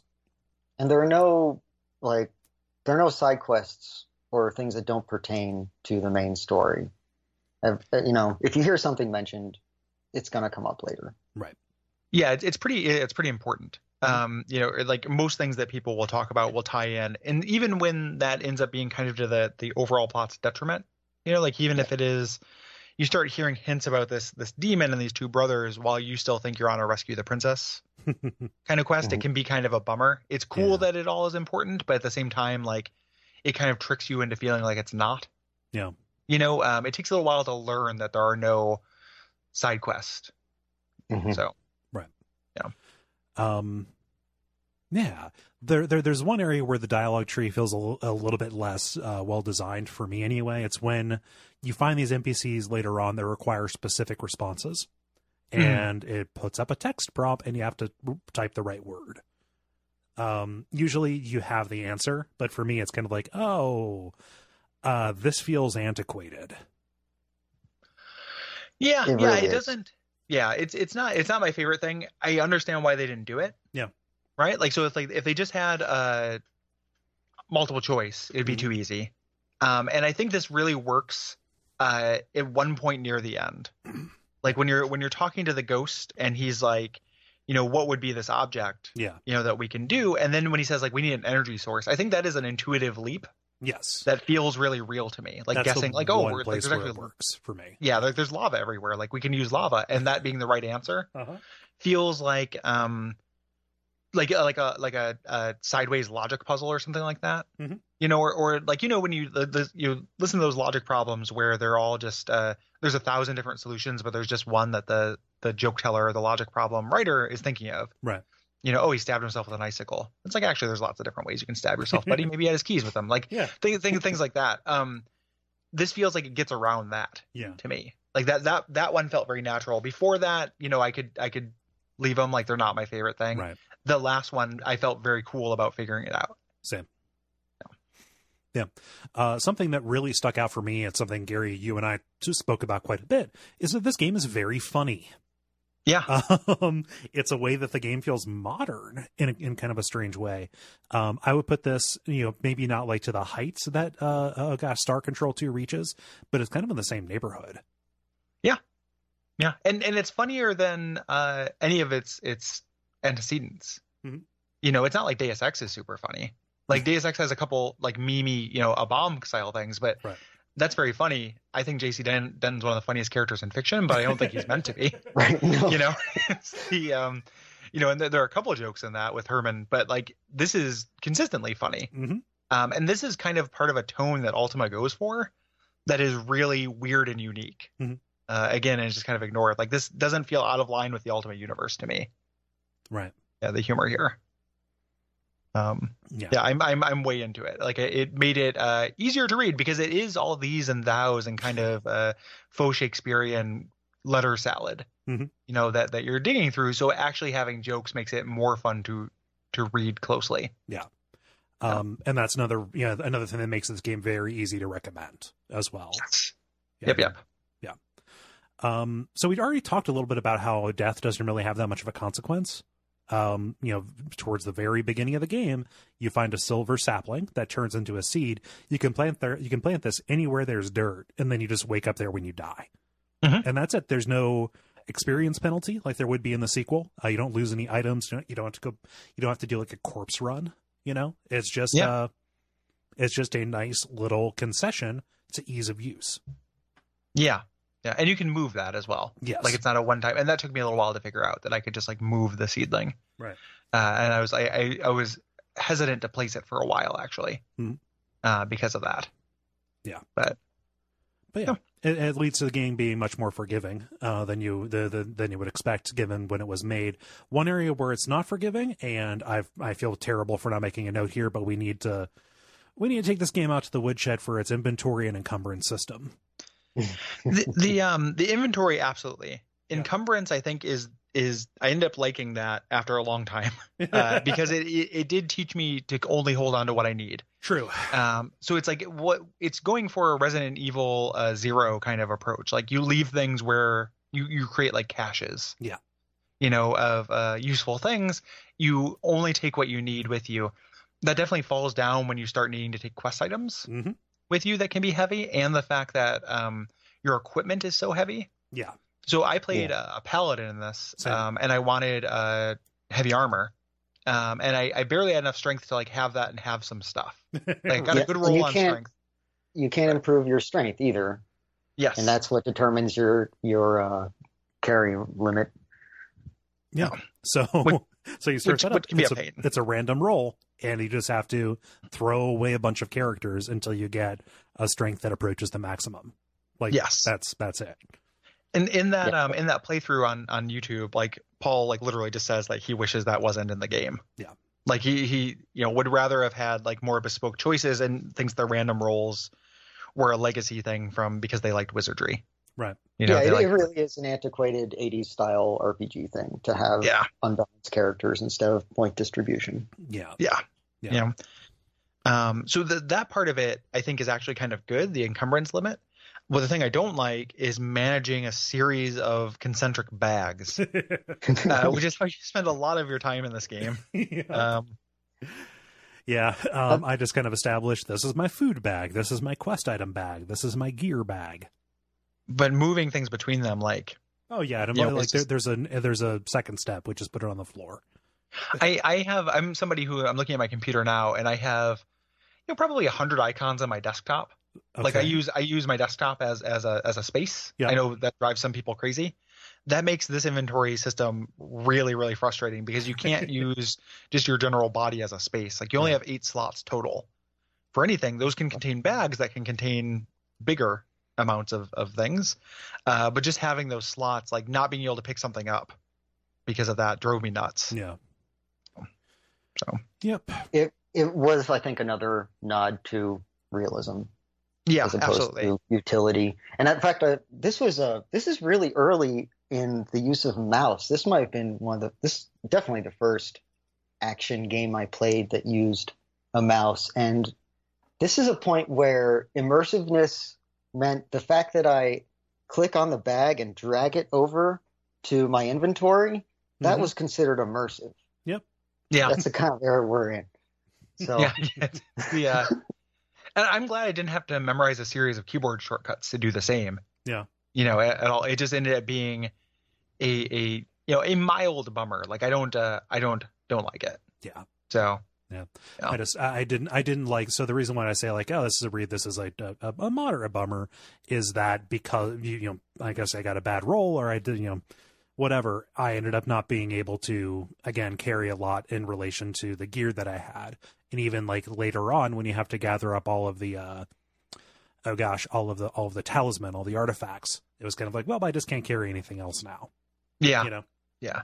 yeah, It- God it help you definitely if you don't pick sword too. yeah Yeah, yeah, yeah. like uh, it, it definitely falls uh, falls apart then. And the game doesn't actually even really tell you that you're rolling for different stats. right Um, well, you just pick a character and it gives you some stats. Uh, and then the way that you re-roll, there's not a re-roll button. You press escape, go back to the beginning of character creation, Mhm. and then get a new roll. Um, so it, it does it does a really bad job of kind of expressing the fact that there's even variance there. right You know, and you kind of have to guess with each class like which one's going to be better at what. Uh, but they just have ranges. Mhm. You know, so there's a and they have different amounts of variance. So I did a paladin with a pretty lucky strength roll. That's like a, a weak area for them. Mhm. Uh, weirdly enough, because I was thinking of a D and D paladin, but they're Right. different um, in in Ultima. Um, so I happened to luck out. So I had pretty decent strength. Yeah. Um, but I even I ran into it quite a bit. So. Yeah. Yeah, it's it's it's not my favorite thing about it for sure. And then the backtracking, And- which we mentioned, which is is also a bugbear. How far did you guys get before you decided to stop carrying gold? yeah, yeah that, that's a thing too. I the, um I ended up actually leaving um uh probably like fourth level when I got decided just to get rid of all of it, but I started my first like stash room on level 3. Hmm.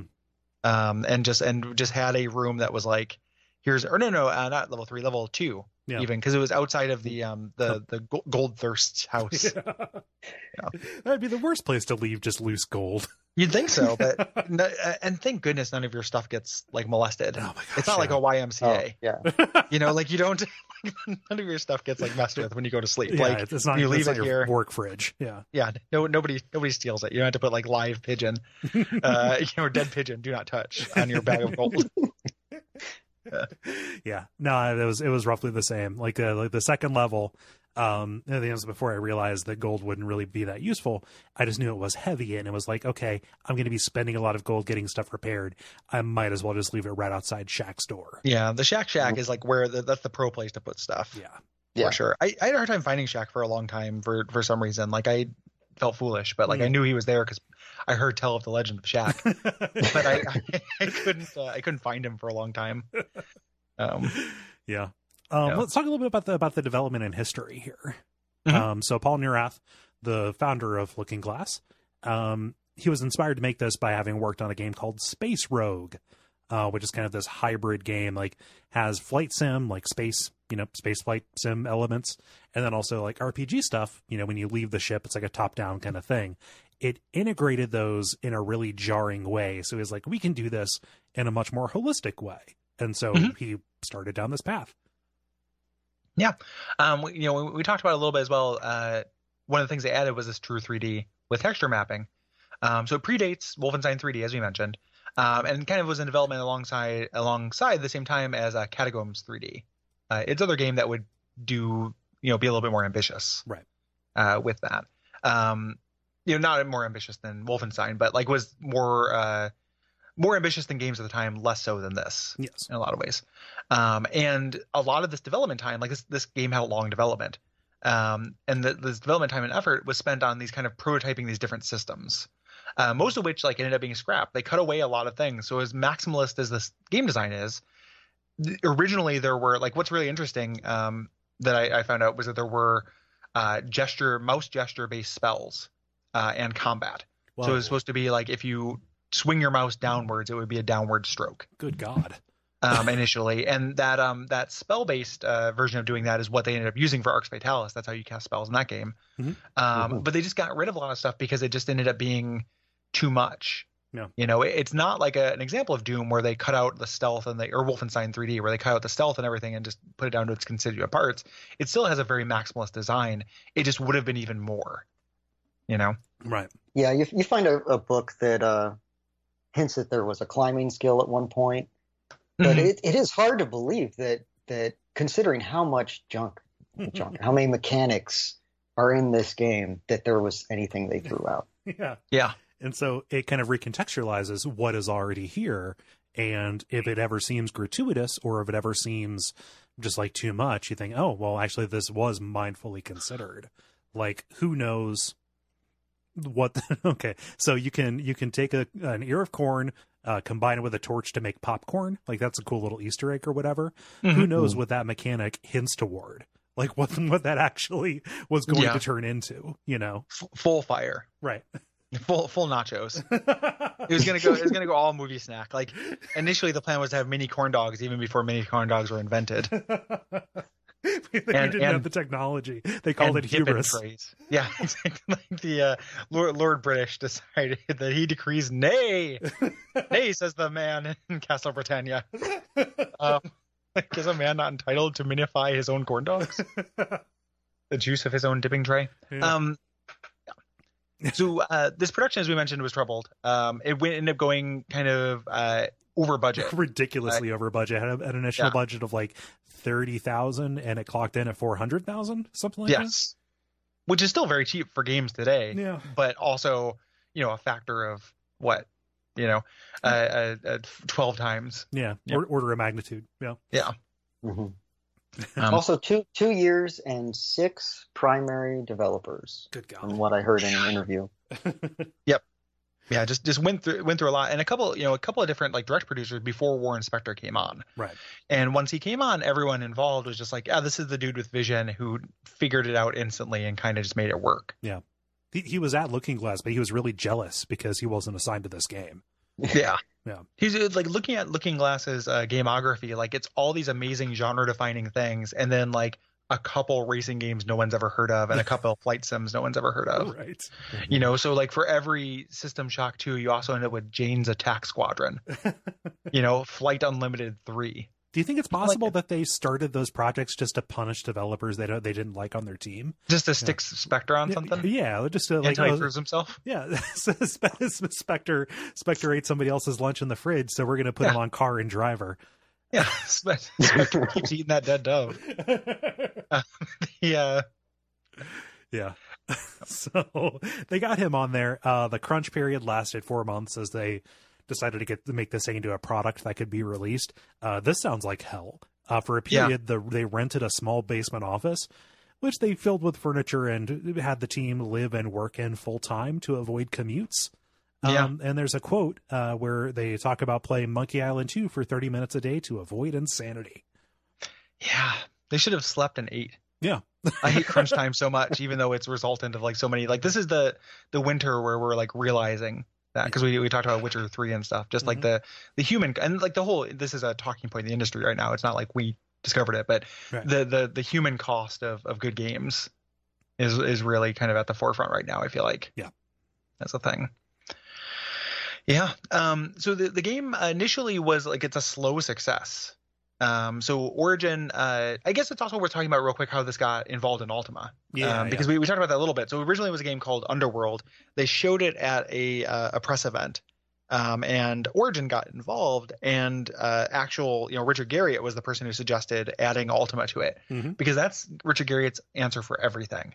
Um, I don't know if that's actually true. It just it feels like you know if you if you if you wear a crown to conventions, like it feels like you're just gonna start manifest destinying projects.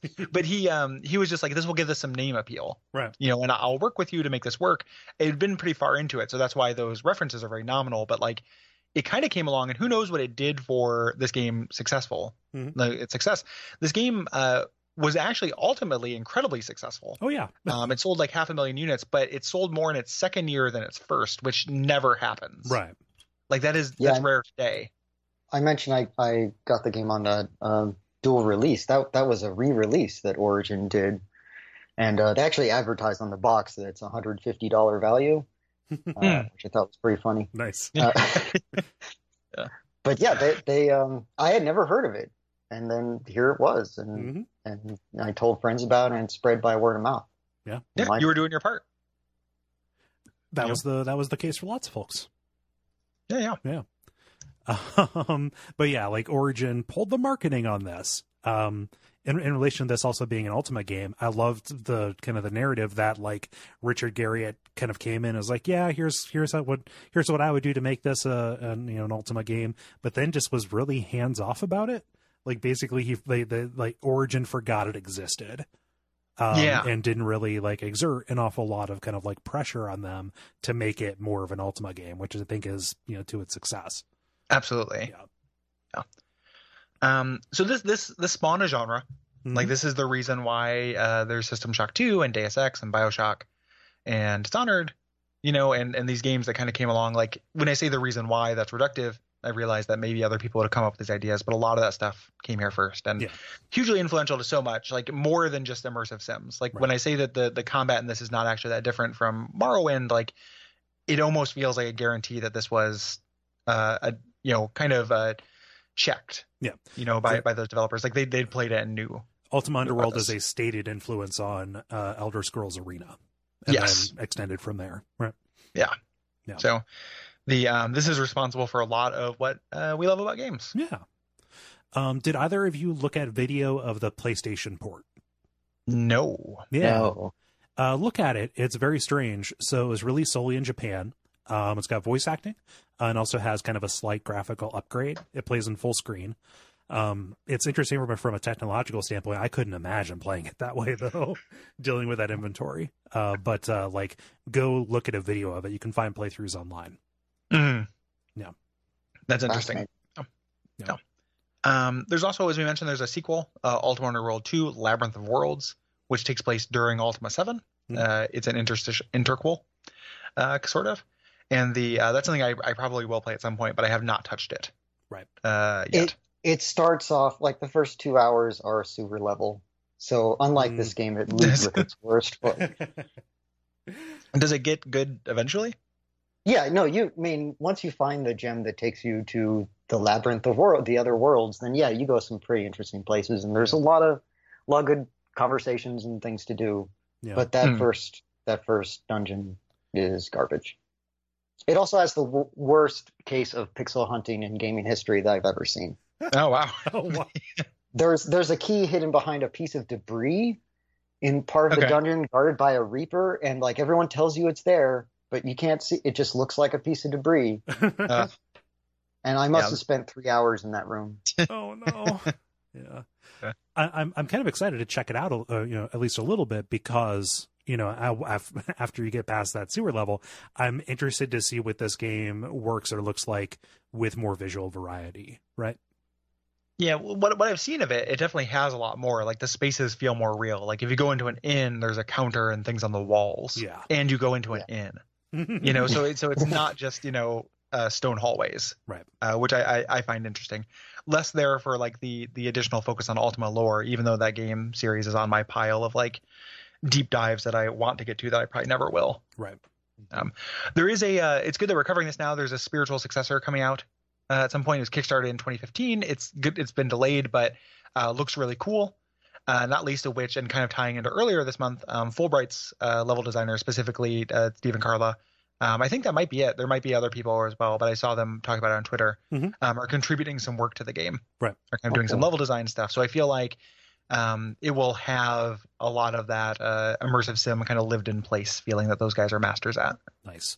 Yeah, this is called uh, Underworld Ascendant. I was not aware of this uh, before I did the research for the game, uh, Mhm. for, for for these notes, and now it is very much on my radar. The the thing I most want them to land there is the map, and Uh-huh. I feel like that uh, that's going to go down sideways with a lot of players, and they might just jettison it. Eh, But if they just carried the map over one to one, I think that would be awesome. I Like, I want to believe it's possible, but then I would think that at least one game in the past twenty what six years would have implemented a map that you can take notes on. Yeah, and it just they just decided not to do it. You know, It must be a technological limitation or something, right? they, they don't have the 3d6s necessary. They don't have the sound blaster. the sound the, the, quill and on the yeah. Um, it, it's a it- and it is different. Like we know that there are maps you can take notes on and stuff, but it, it's the combination of notes and auto mapping Mhm. that I want specifically. Yeah, what I want is for the map to be generated automatically. Think like uh, Silent Hill, uh, like Silent Hill, except instead of having Harry or James write the notes on it as you go along, let me do that. Mm-hmm. Yeah. and and have a reason for it. Yes, Yeah, so that, that it's a it's a two prong thing. Like Mhm. there's there's make it necessary. yes. Um, Also, yeah, it's, so it's uh, it's not in your your notes here, but uh, Arx Fatalis uh, is very much a spiritual successor and feels more like a sequel to Ultima Underworld than its actual sequel Yeah. to me Yeah. at least. yeah, Ar- Ar- that's another game I need to actually sit down and finish. At some point, I've I put a few hours into Arx Fatalis and really liked it. Yeah. Um, but I, I haven't actually spent that much time with it. Playing Underworld has really given me a hunger for similar games. Yeah, yeah. This if it wouldn't, if we didn't worry about pacing for the show, this would be a great time to sneak Dark Messiah into you. Mhm. And I, I- I say that Hey, with no Gary. sense of. Uh, that's right. Uh, That's right. Like in a Here Comes the Airplane kind of way. Okay. yeah, yeah, yeah. All right. It's uh but yeah, we we we have to space those out. But I'm I'm, I'm glad to hear that you you might be uh because that's different. That's level based, and there, Yeah. there's some differences too. And there, there's a, a truly embarrassing plot in that game, but it Oh, is uh, yeah. But it would be great though because we I think we get a lot of Duncan on it. So oh, oh yeah, for sure. it's, yeah. uh, I was never like I, I've never been like resistant to playing, you know, Dark Messiah. Uh, it's just uh, now I specifically am seeking stuff like that out. yeah, yep, yep. I didn't. I didn't combat's think it- so good. Mhm. Yeah, the combat's combat. real good. Yeah. like yeah, it feels good. um, yeah. But then you also have like a, a, a, a sexy demoness in your head all the time who's like constantly laying double entendres on you, and it's like, oh, guys, like okay, dudes, like I love you. Can you We're chill for like a this. second? Yeah, get some help. It really gave me a bad impression of the Might and Magic universe as far as writing quality goes. And, and the funny thing is, like, Might and Magic is nothing like that. Like, you know, there there are probably some sexy demonesses in uh, Might and Magic, but Mhm. like, they're, they're they're center stage in Dark Messiah. Um, let's um let's get into it. Let's get into the game.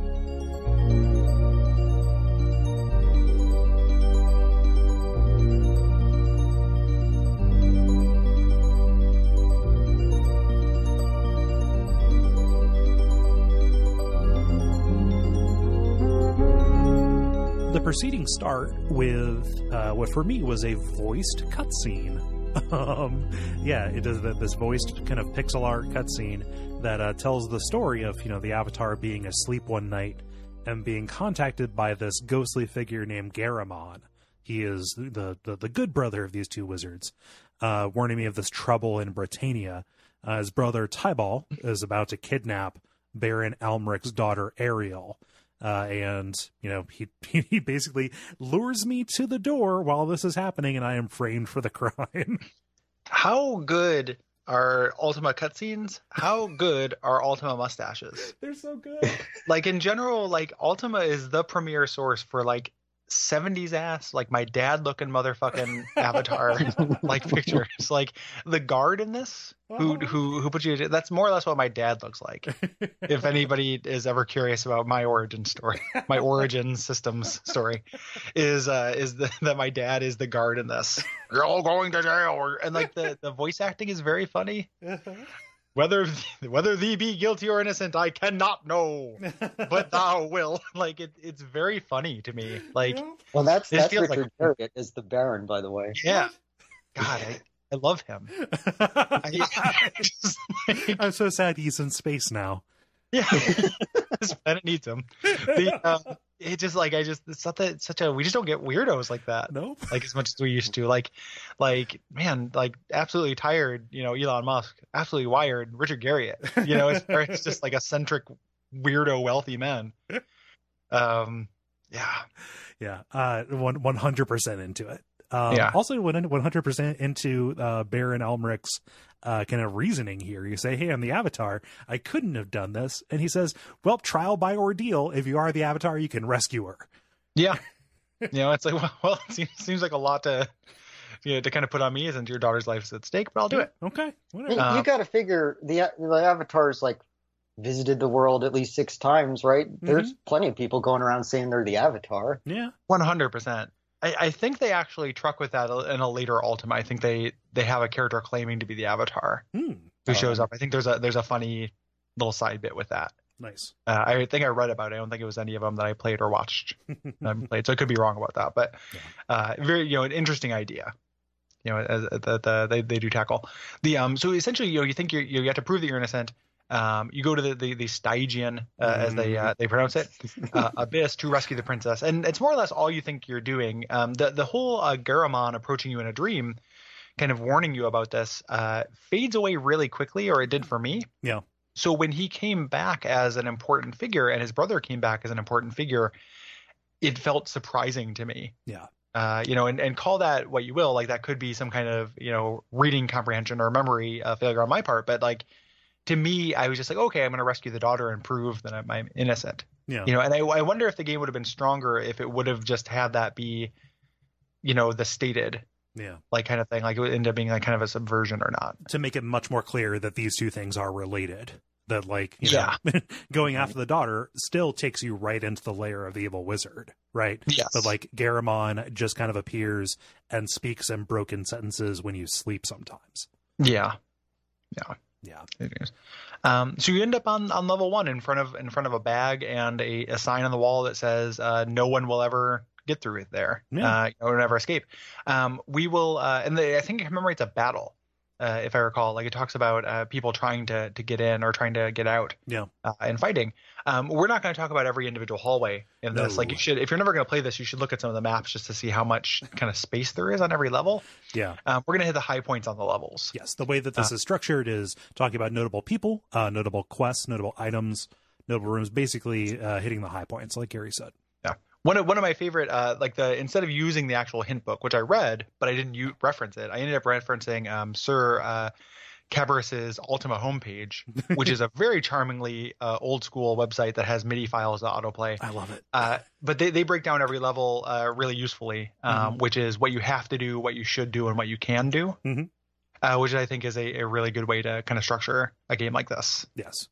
Yeah. So we're going to definitely hit the things you must do, and probably the things you should do, and maybe some of the things you can do, Yeah. Because the things you can do, they end up sometimes being very funny. or or useful. Right. Yeah. yeah. Uh, so one of the first people you're going to meet is one of these outcasts, this man named Bragit. Uh, the names universally are very good. Yeah. Um, in this, uh, you know, and you basically basically starts this whole thing where you know you can tell him, yeah, I was falsely imprisoned, and he says, oh yeah, we all were. You know, we're all innocent in here, right? Yeah. Um, and he kind of gives Very you the, Shawshank. yes. Yeah. this Yep. place is full of innocent men. Um, but yeah, it tells you the kind of lay of the land. Uh, this first level is kind of the home of these these outcasts, uh, very minimally, but mostly the green and gray goblins who hate each other. Yeah, they, they they do. But the the important thing here, and he he tells you this, and it's something that's easy to miss. You know, he says they hate each other. You you might want to avoid them. Um, but he says like whenever you see the the sign of of Cabirus, which is the Ankh, um, you know you're in a peaceable place. And it became like a real kind of revelation when he told me about these goblins. I was like, oh, okay, there's going to be goblins to fight. Uh, but when you get there and they have the Ankh, Mhm. you know, like this is kind of the hint that this was this, you know, this was this utopia. Um, Right. You know, because I, I started playing this before I read the back matter stuff. Um, so it, it's it's very useful to know that watch sign, Right. to know which sections of this kind of you know samey dungeon uh, signify town. Yes. Yeah. And also Um, to know um, that you should never attack something that doesn't attack you. Like Dark Souls Yeah. rules are, are in full effect. Getting the um the the keyboard shortcut for look is gonna save you all this stuff because even things that are monsters, unintelligent things, will sometimes be quote unquote mellow. Yeah. Uh, so if, you, if, you, if there's a gazer there and he's mellow, you don't have to fight the mellow gazer. right. You know? That gazer Yeah. might just be a lamp in it, you know? Yeah, Just, just yeah. standing in the corner and glowing, right? That, that that gazer's on enough CBD to kill a horse, and he just he's, he's not gonna he's not gonna do anything to you, you know. So the um so so essentially what you're doing on this first level, which uh, seems initially very complicated, but is actually the, the simplest of, of the levels you go through, yeah. um, is uh, finding a key to kind of unlock the rest of it and finding uh, this this settlement, uh, these settlements, the the green gray goblins and the other outcasts. Yes. Um, along the way, you do some other things. Uh, you find your first runes, Mhm. um, which are very useful and introduces you to that spell system we talked about. And you find your silver sapling, your your movable bonfire, which we talked about. Yes. Yeah. Um, so I stumbled across the uh, the, the the Great Goblins first. You know, if I found the Pennant of the Yonk, um, and like the guards are friendly. You know, you just ask them, "Hey, you know, can I, can I pass through the portcullis?" What I love though is um, at pretty much every dialogue option has the ability for you to just be a dick, like Mhm.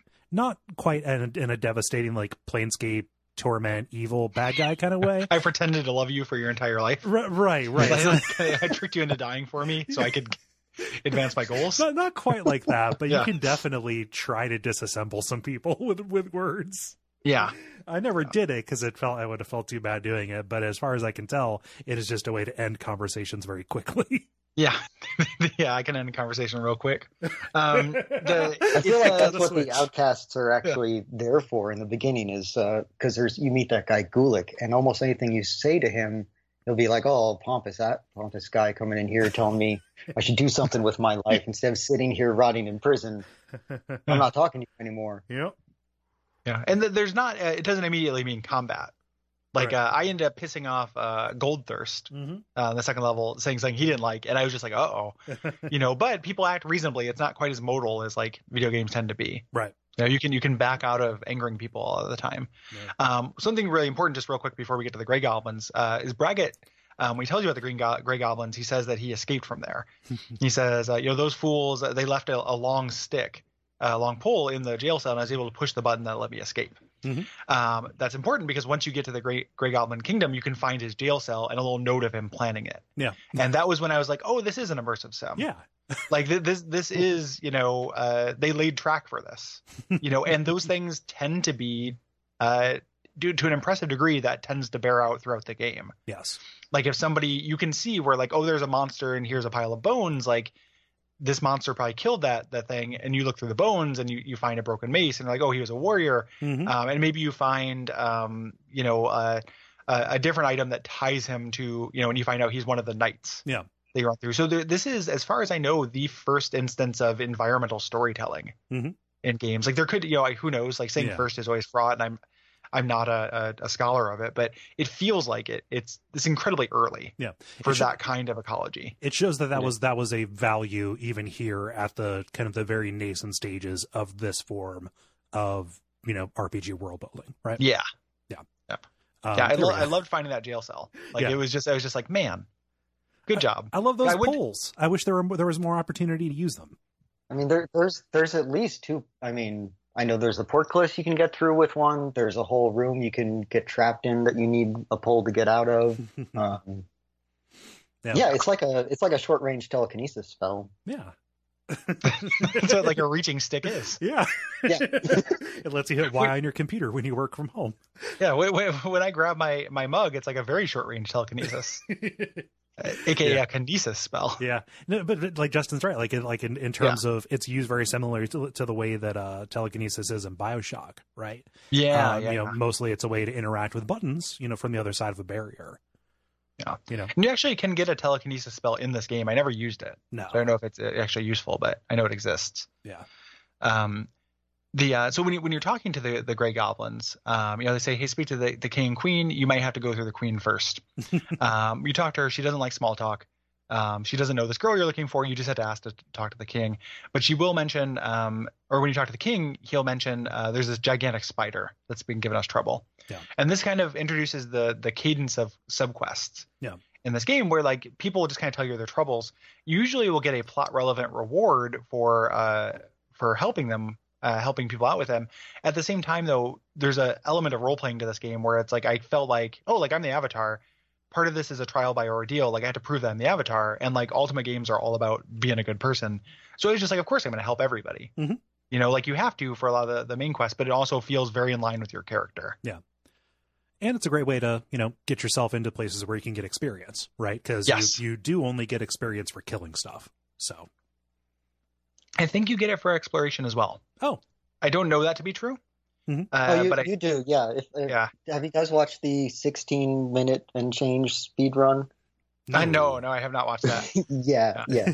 Uh, he he just gains levels as he walks around. okay okay, that makes Yeah. that- but how cool is that as well? it's Like again, good. like recontextualizing. You know, like not everything here is for you to sharpen your sword on. yeah You know, like you also just want to need to check it out.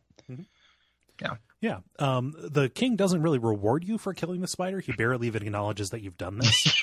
Um, yep. However, you do get a very important piece of string by uh, by killing it. So Yeah. put that bad boy in your pocket. Several several pieces of string if you want to make a fishing pole Yes. as well. Um, there is. Uh, we should talk a little bit about how like the this is also the level that introduces platforming Yes. uh, in this game, which I also think is a ding on it. Uh, Yes. You know, big surprise that this first person RPG doesn't have great platforming, but like it doesn't have great platforming. um, I got real into because the the consequence you know, you're you're never over a bottomless pit, and until they introduce lava, uh, by the time they introduce lava, you usually will have lava boots. Mhm. So it just wastes your time if you fail. Uh, but sometimes it wastes a lot of time, and the the jumping in this is imprecise and kind of shitty. Yeah. Um, Yeah. and if you're not doing a standing jump, like it's kind of hard to do. Like it's pressing forward and hitting both mouse buttons at the same time while aiming at a certain spot on your screen. Like it, it's a silly combination of things, you know, button presses. So I just, you know, saved before jumps and reloaded if I didn't make them. Same. Um, Right. and it was, uh, you know, it was not a good pacing Right. thing. Like that, that part of this game is not good. Uh, but there, there's platform you have to do, um, mostly in this area around this river, uh, in order to uh, get to some kind of hidden areas. This is how you find the the outcast settlement, but also how you find um, uh, uh, several different hidden things, including the the hidden shrine and this hidden crystal ball that turns out to be very important. Yes.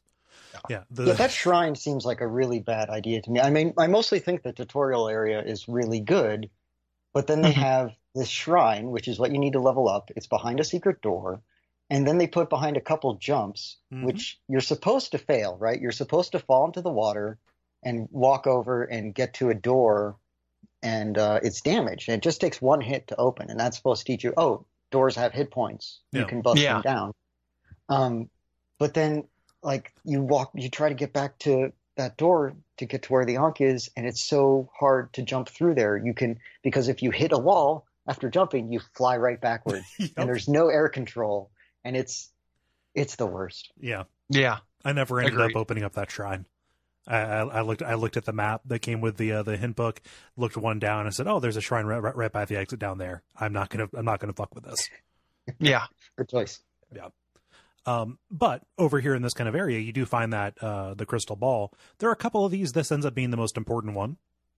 Um, it says uh, it, it describes the vision that you get as opposed to showing it to you.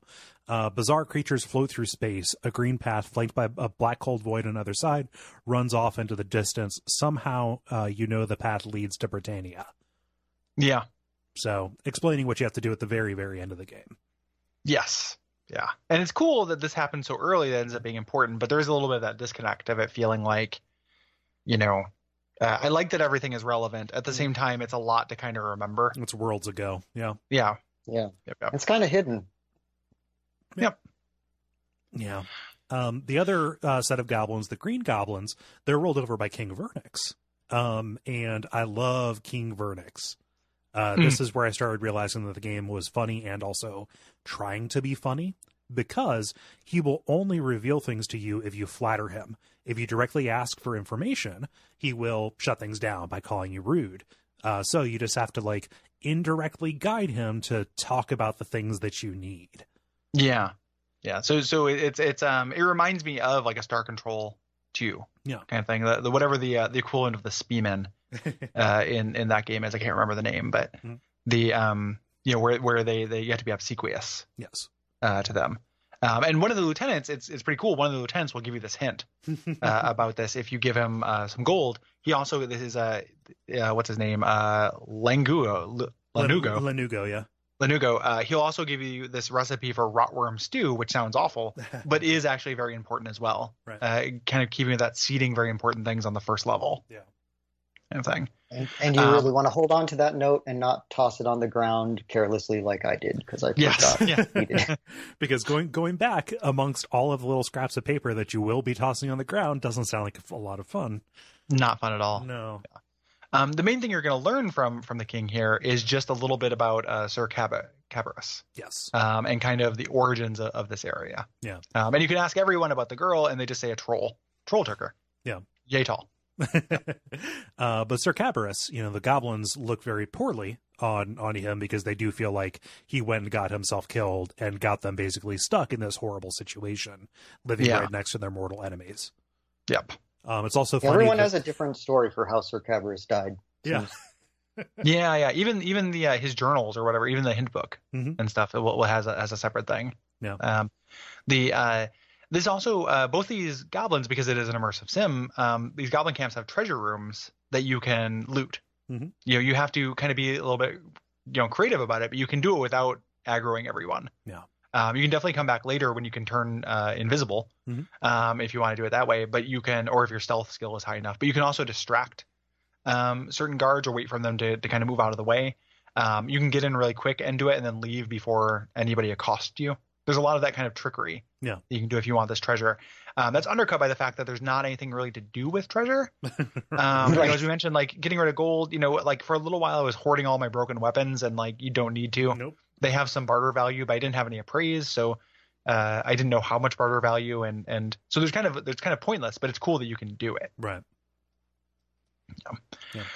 Um, what uh, we, I guess we, we I wanted to talk about this earlier, but like just real quick, uh, what build did you guys uh, run through the game on? Justin. Uh, Druid, just the easiest for Hmm. sure, because you know you can choose lore from the start, and then you get attack, defense, casting mana, lore. Yeah, and the the way the druid works, I know I'm thinking of the um the the humble uh the whatever the humble one is. Um, oh, the where it shepherd. yeah, the shepherd Gotcha. is, uh, has the really high Just- swing with it, with his Right, dice just- rolls. and you it's like a custom character class basically. Yeah, yeah. And he can he can choose anything. Uh, but yeah, I, I saw Druid and and was going to do that because a lot of people advised it, but I didn't know how much. I'd forgotten what Druids meant in Ultima and was still thinking in terms of like D and D. Same. Uh, so they're they're pretty much just you know they're they're like fighter mages kind of. In uh in. And the same thing with bards. Like bards are very similar too. They have different specific like bespoke skills, but both of which are magic fighting hybrid classes. Right. Um, and and you and I both did paladins. Cool. That's correct. Yeah. Paladins are closer to priests than they are to uh, to warriors, unfortunately. Yeah. Yeah. But I, I still I still spec for fighting. Yeah. Like I, I I did a pretty I felt like by the end I was like, oh, like now they understand the system, I definitely did a non optimal build. I just didn't don't know it. Right. Yeah. Yeah. Um, I ended up using swords. It just it seemed like a good all around kind of thing. Yeah. Yeah. Yep. Yeah. And in Ultima 4 on the NES, the paladins have little hearts on their shields. It's cute, so I went for that. the uh, you know, I just uh, assumed I'd do that. But I, and I got a good roll on strength, but otherwise paladins are kind of a poor choice because they have bad strength. Yeah. Um, which is weird, but yeah. Yeah. It, it, it goes against my assumptions. That that is one thing I would change if I if I went back and played this again. And definitely if Mhm. I if I fire up Underworld 2, that'll be uh, that'll factor into my decision. absolutely. Yeah. Uh, something else, uh, since we talked about the platforming, uh, the platforming is sometimes combined with these world manipulation puzzles. Um, over to the east side of this of this level, you end up finding this room that is full of platforms, and a near a room nearby that with these dials. Um, and each dial is below kind of a sample of material, like a different uh, a different a different texture.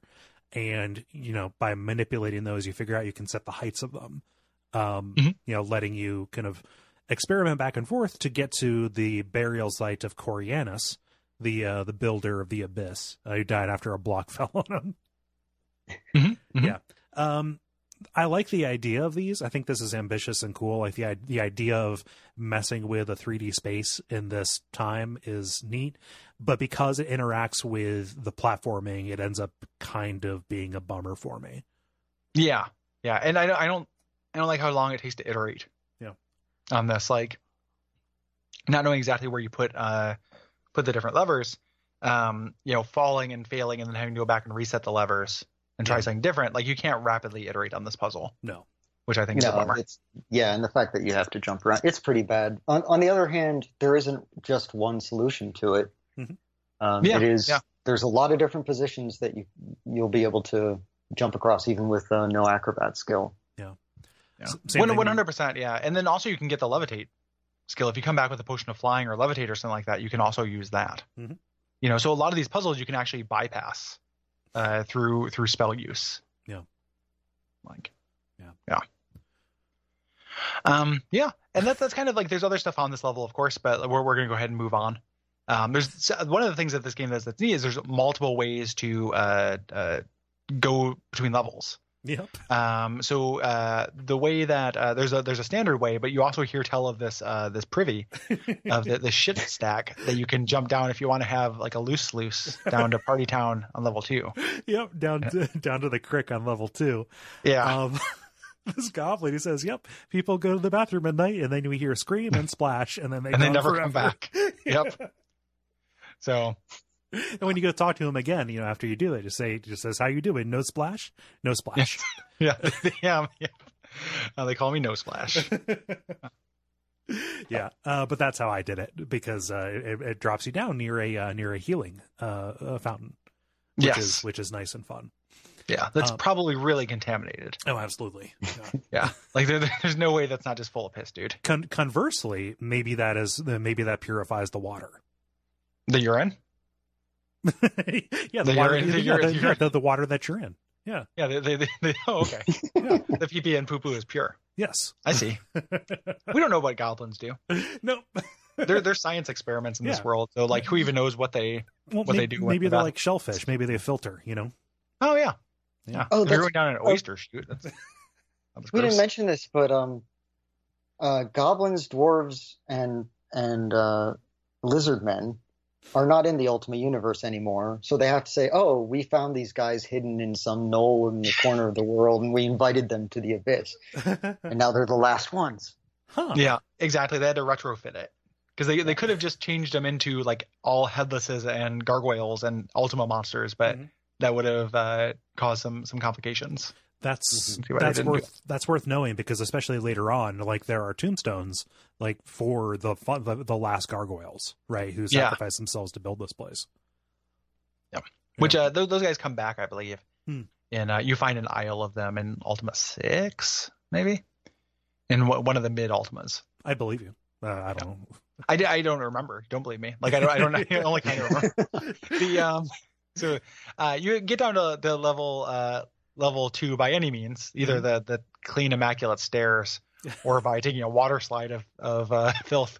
Yep. And uh, you have a level two, which is uh, presided over by the mountain folk. Now you've heard rumors of these guys, um, and they they are they're essentially dwarves, but they don't like being called dwarves, and they run a mine. Yeah.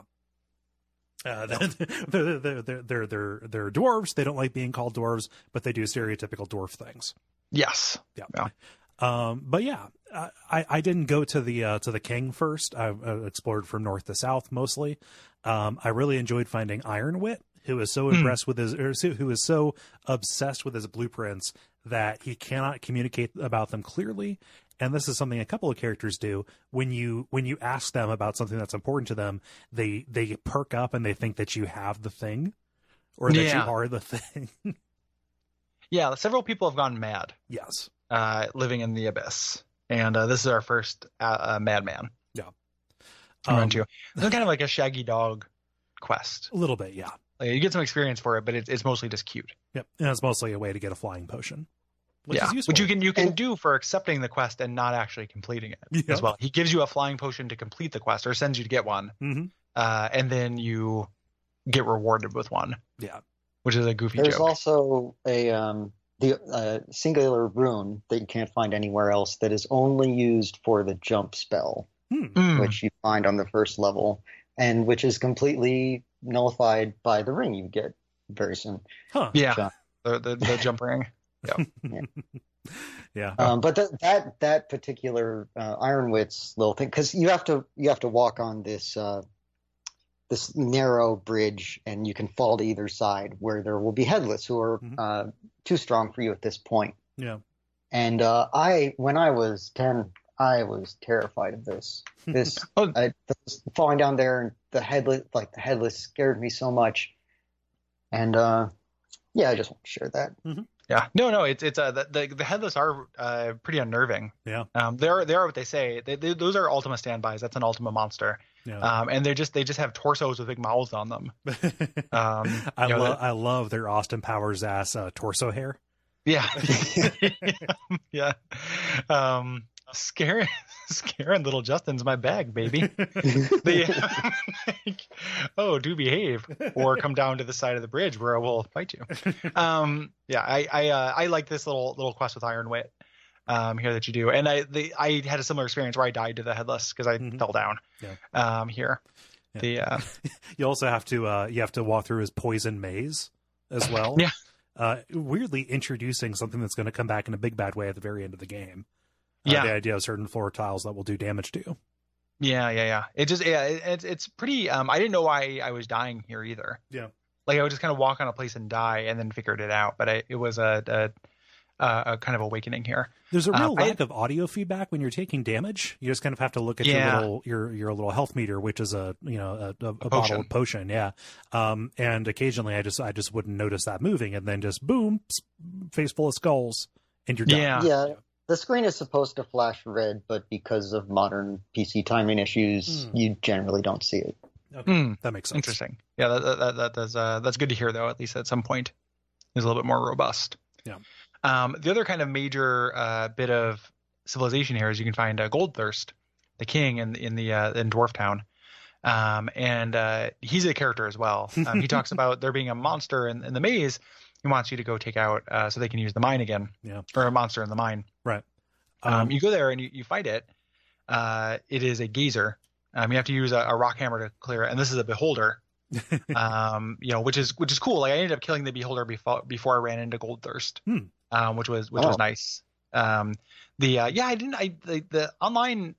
A lot of people said the gazer was hard. Like the other parts I thought thought were hard, but I think I just lucked out Yeah. and did not have a real hard time with the gazer. right. Um, yeah, I mean, it, he did a lot of damage to me, but I, I beat him the first try. Like I didn't, uh, I didn't die. Yeah. I- The the biggest thing that I noticed more than other enemies that I had fought up to this point, he did damage to my armor. yeah, yeah, yeah. He Mm-hmm. does. Well, luckily, I was carrying around every piece of broken equipment I had found at this point, so I had, I had plenty of broken equipment to switch it with. yeah, and you're also right by Shak's house too. So- Yeah. Well, I couldn't find Shak. Remember, Shak I, I, I, yeah, the Shak Shak. I, I had a really hard time finding Shak Shak. Yeah. Um, because I, I was a fool. So the um, the uh, you know, so I, that didn't help me at least at first. Yeah. Also worth noting, this gazer only has two eyes, which is pretty pathetic. Oh, jeez. Yeah, barely a beholder. I have two eyes. What in the world? Um, the um, when you uh, when you go back to Goldthirst and you uh, you talk to him, it- there's kind of a fun little dialogue trap uh, where you can give him a gift. Uh, and and or no, he says you you give him uh, you can give him a gift, and he says like oh, I'm gonna put this in my treasury. Would you like to see it? And if you say yes, like yeah, that'd be great. He's like, of course, a thief would want to see that. You know, guards. And I'm like, oh shit. oh, Goldthirst is pissed. And then you can, but you can talk him down. You can be like, I don't mean anything by it. I'm leaving. yeah. And then he's, you know, people don't tend to hold grudges right. in the game. Like you can usually back out of a conversation and make another attempt if you get something wrong. Mhm. Um, but what's kind of interesting is ultimately, if you do give him a good enough gift, uh, he does he lets you go see his his uh, treasure hoard. hmm He even tells you I a password that can be used later on. Yeah, and, and you can get in that treasure hoard. You can get a bunch of treasure. You fight a golem that is really tough Mhm. uh, for you now, but you uh, eventually you have to prove that you know Goldthirst by by repeating the password. Um, so there, there's a lot of kind of like intri- intricacies of uh, the dialogue. Yeah. them. Even Goldthirst's character itself, like coming hot on the heels of the Green uh, Goblin King, um, who required you to flatter him. If you try that same thing on Goldthirst, uh, he'll say, "Knock that shit out." Yeah, like my my my Yeah, he wants sitting, not kissing. he wants to be plain spoken to. yes. yeah, yeah. As Uh, is the way of all mountain men. yeah. If you wanted smoke blown up his ass, you buy a carton of cigarettes and a short length of hose. Huh? Catfish. Um, the uh, so uh, we also we alluded to Shak. Um, Shak the Smith, who is uh, incredibly important, uh, Yes. plot relevant. You can kill him because immersive sim, Mhm. but uh, if you do, you make the game unwinnable. Right. So you shouldn't. Yes. Um, he's the guy who can repair your items again in real time. Um, he will give you information about two of the talisman. Like he'll just bring them up. Talks about the sword of justice and the shield of valor. The sword has been sundered in two, um, and all of them uh, are kind of lost. Like he doesn't know where to find them, but that is planting the seed that you know if you can find those, you can bring them back to him, and they you know make them whole. Yes, and one one of the things about the game that is uh, again that the, uh, a function of that kind of split goal is that like at this point when I hear there are eight things, Yep. like me as a gamer, I know that I have to collect those eight things. Right. And you have no your character has no reason to get these really yeah like you don't really get a, a reason to to find these until like kind of late Yeah. You know um which is kind of you know kind of a bummer like i just i just knew like okay i'm probably gonna need these but Mhm. it felt a little meta knowledge to me like like a sword has an intrinsic value like i might have wanted it just because i wanted a cool sword Yeah. but just knowing that there were eight different talismans, Yeah. you know, and I knew that because they were named after two of the virtues, and there are eight virtues, and there's eight of everything in Ultima, and Mhm. the uh, you know, so that was kind of a bummer. Yeah, and not all of the talisman have that intrinsic value, like a banner or a bottle of wine. You know, Yes, yeah, Yeah. they we they can't all be the the taper of hope or whatever the Yeah. the infinite candle is. Um, the uh, when you when you so you want to mark this place on your map, possibly plant your tree here. The um, and that's not a, a dreadful euphemism. Um, the, uh, so the uh, I'm gonna mark you on my map and plant my tree here. um, the, uh, but you uh, you eventually the, the important the plot relevant thing you do on this floor is when you do do kill that gazer and talk to Goldthirst, he's gonna give you a gem cutting tool. Yeah. Uh, you're gonna use later. Yeah. yeah. Um, and you can go down to level three, which is where the lizard men live. And you think, all right, well, now we're going to start fighting a bunch of stuff. Going to meet a lot of unreasonable people. Uh, no, actually, the lizard men are chill. Yeah, they're solid bros.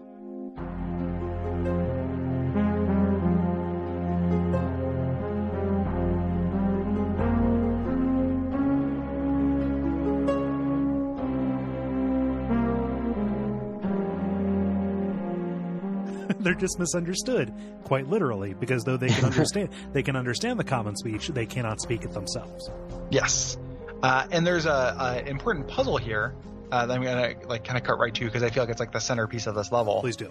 um, that I think is really cool. Uh, I I don't generally like language puzzles in games. Um, I think this game solved it.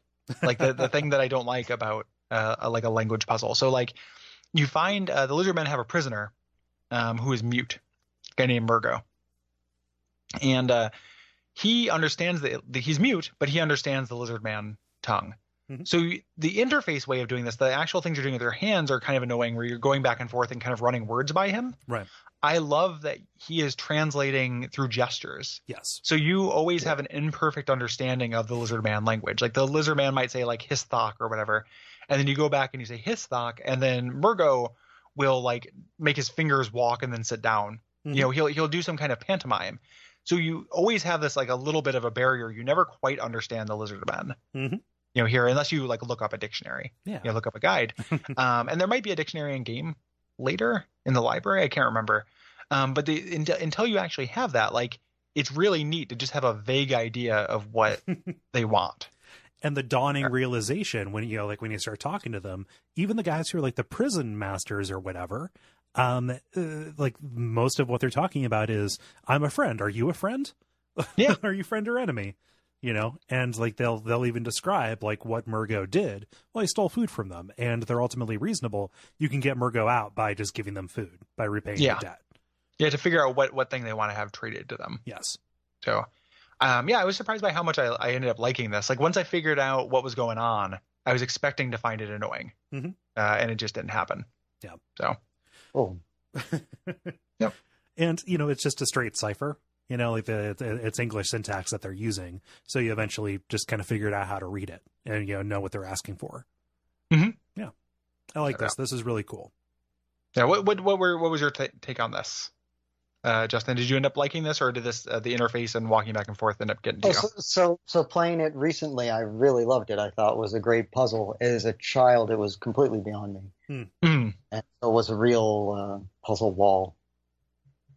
yeah i can Yeah. see that Yeah, it, it, it's a it's a complicated like there's enough degrees of remove to where it's kind of conceptual, Right. you know. So Yeah. That I would have a similar problem, I think. Yep, yep. but here i'm into it Yeah, yeah. I I ended up liking it. I was I was and it's like a, a long combat less stretch. you know, like I'm sitting down to do this. You know, like I'm sitting down to figure out this language and have an understanding of it. no Yep. Um, which I liked quite a bit. Um you what do you get for freeing Murgo?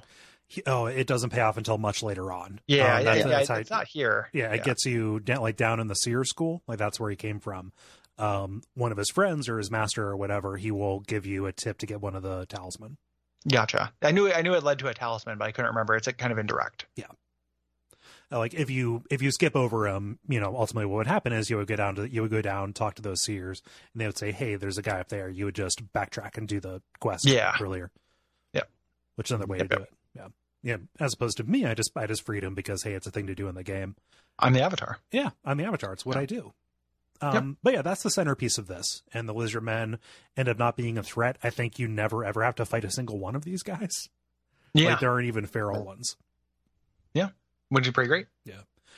Up to the north, uh, you find this guy named Zach. Uh, he's this mad fallen knight uh, who is uh, t- taken insane in his particular flavor.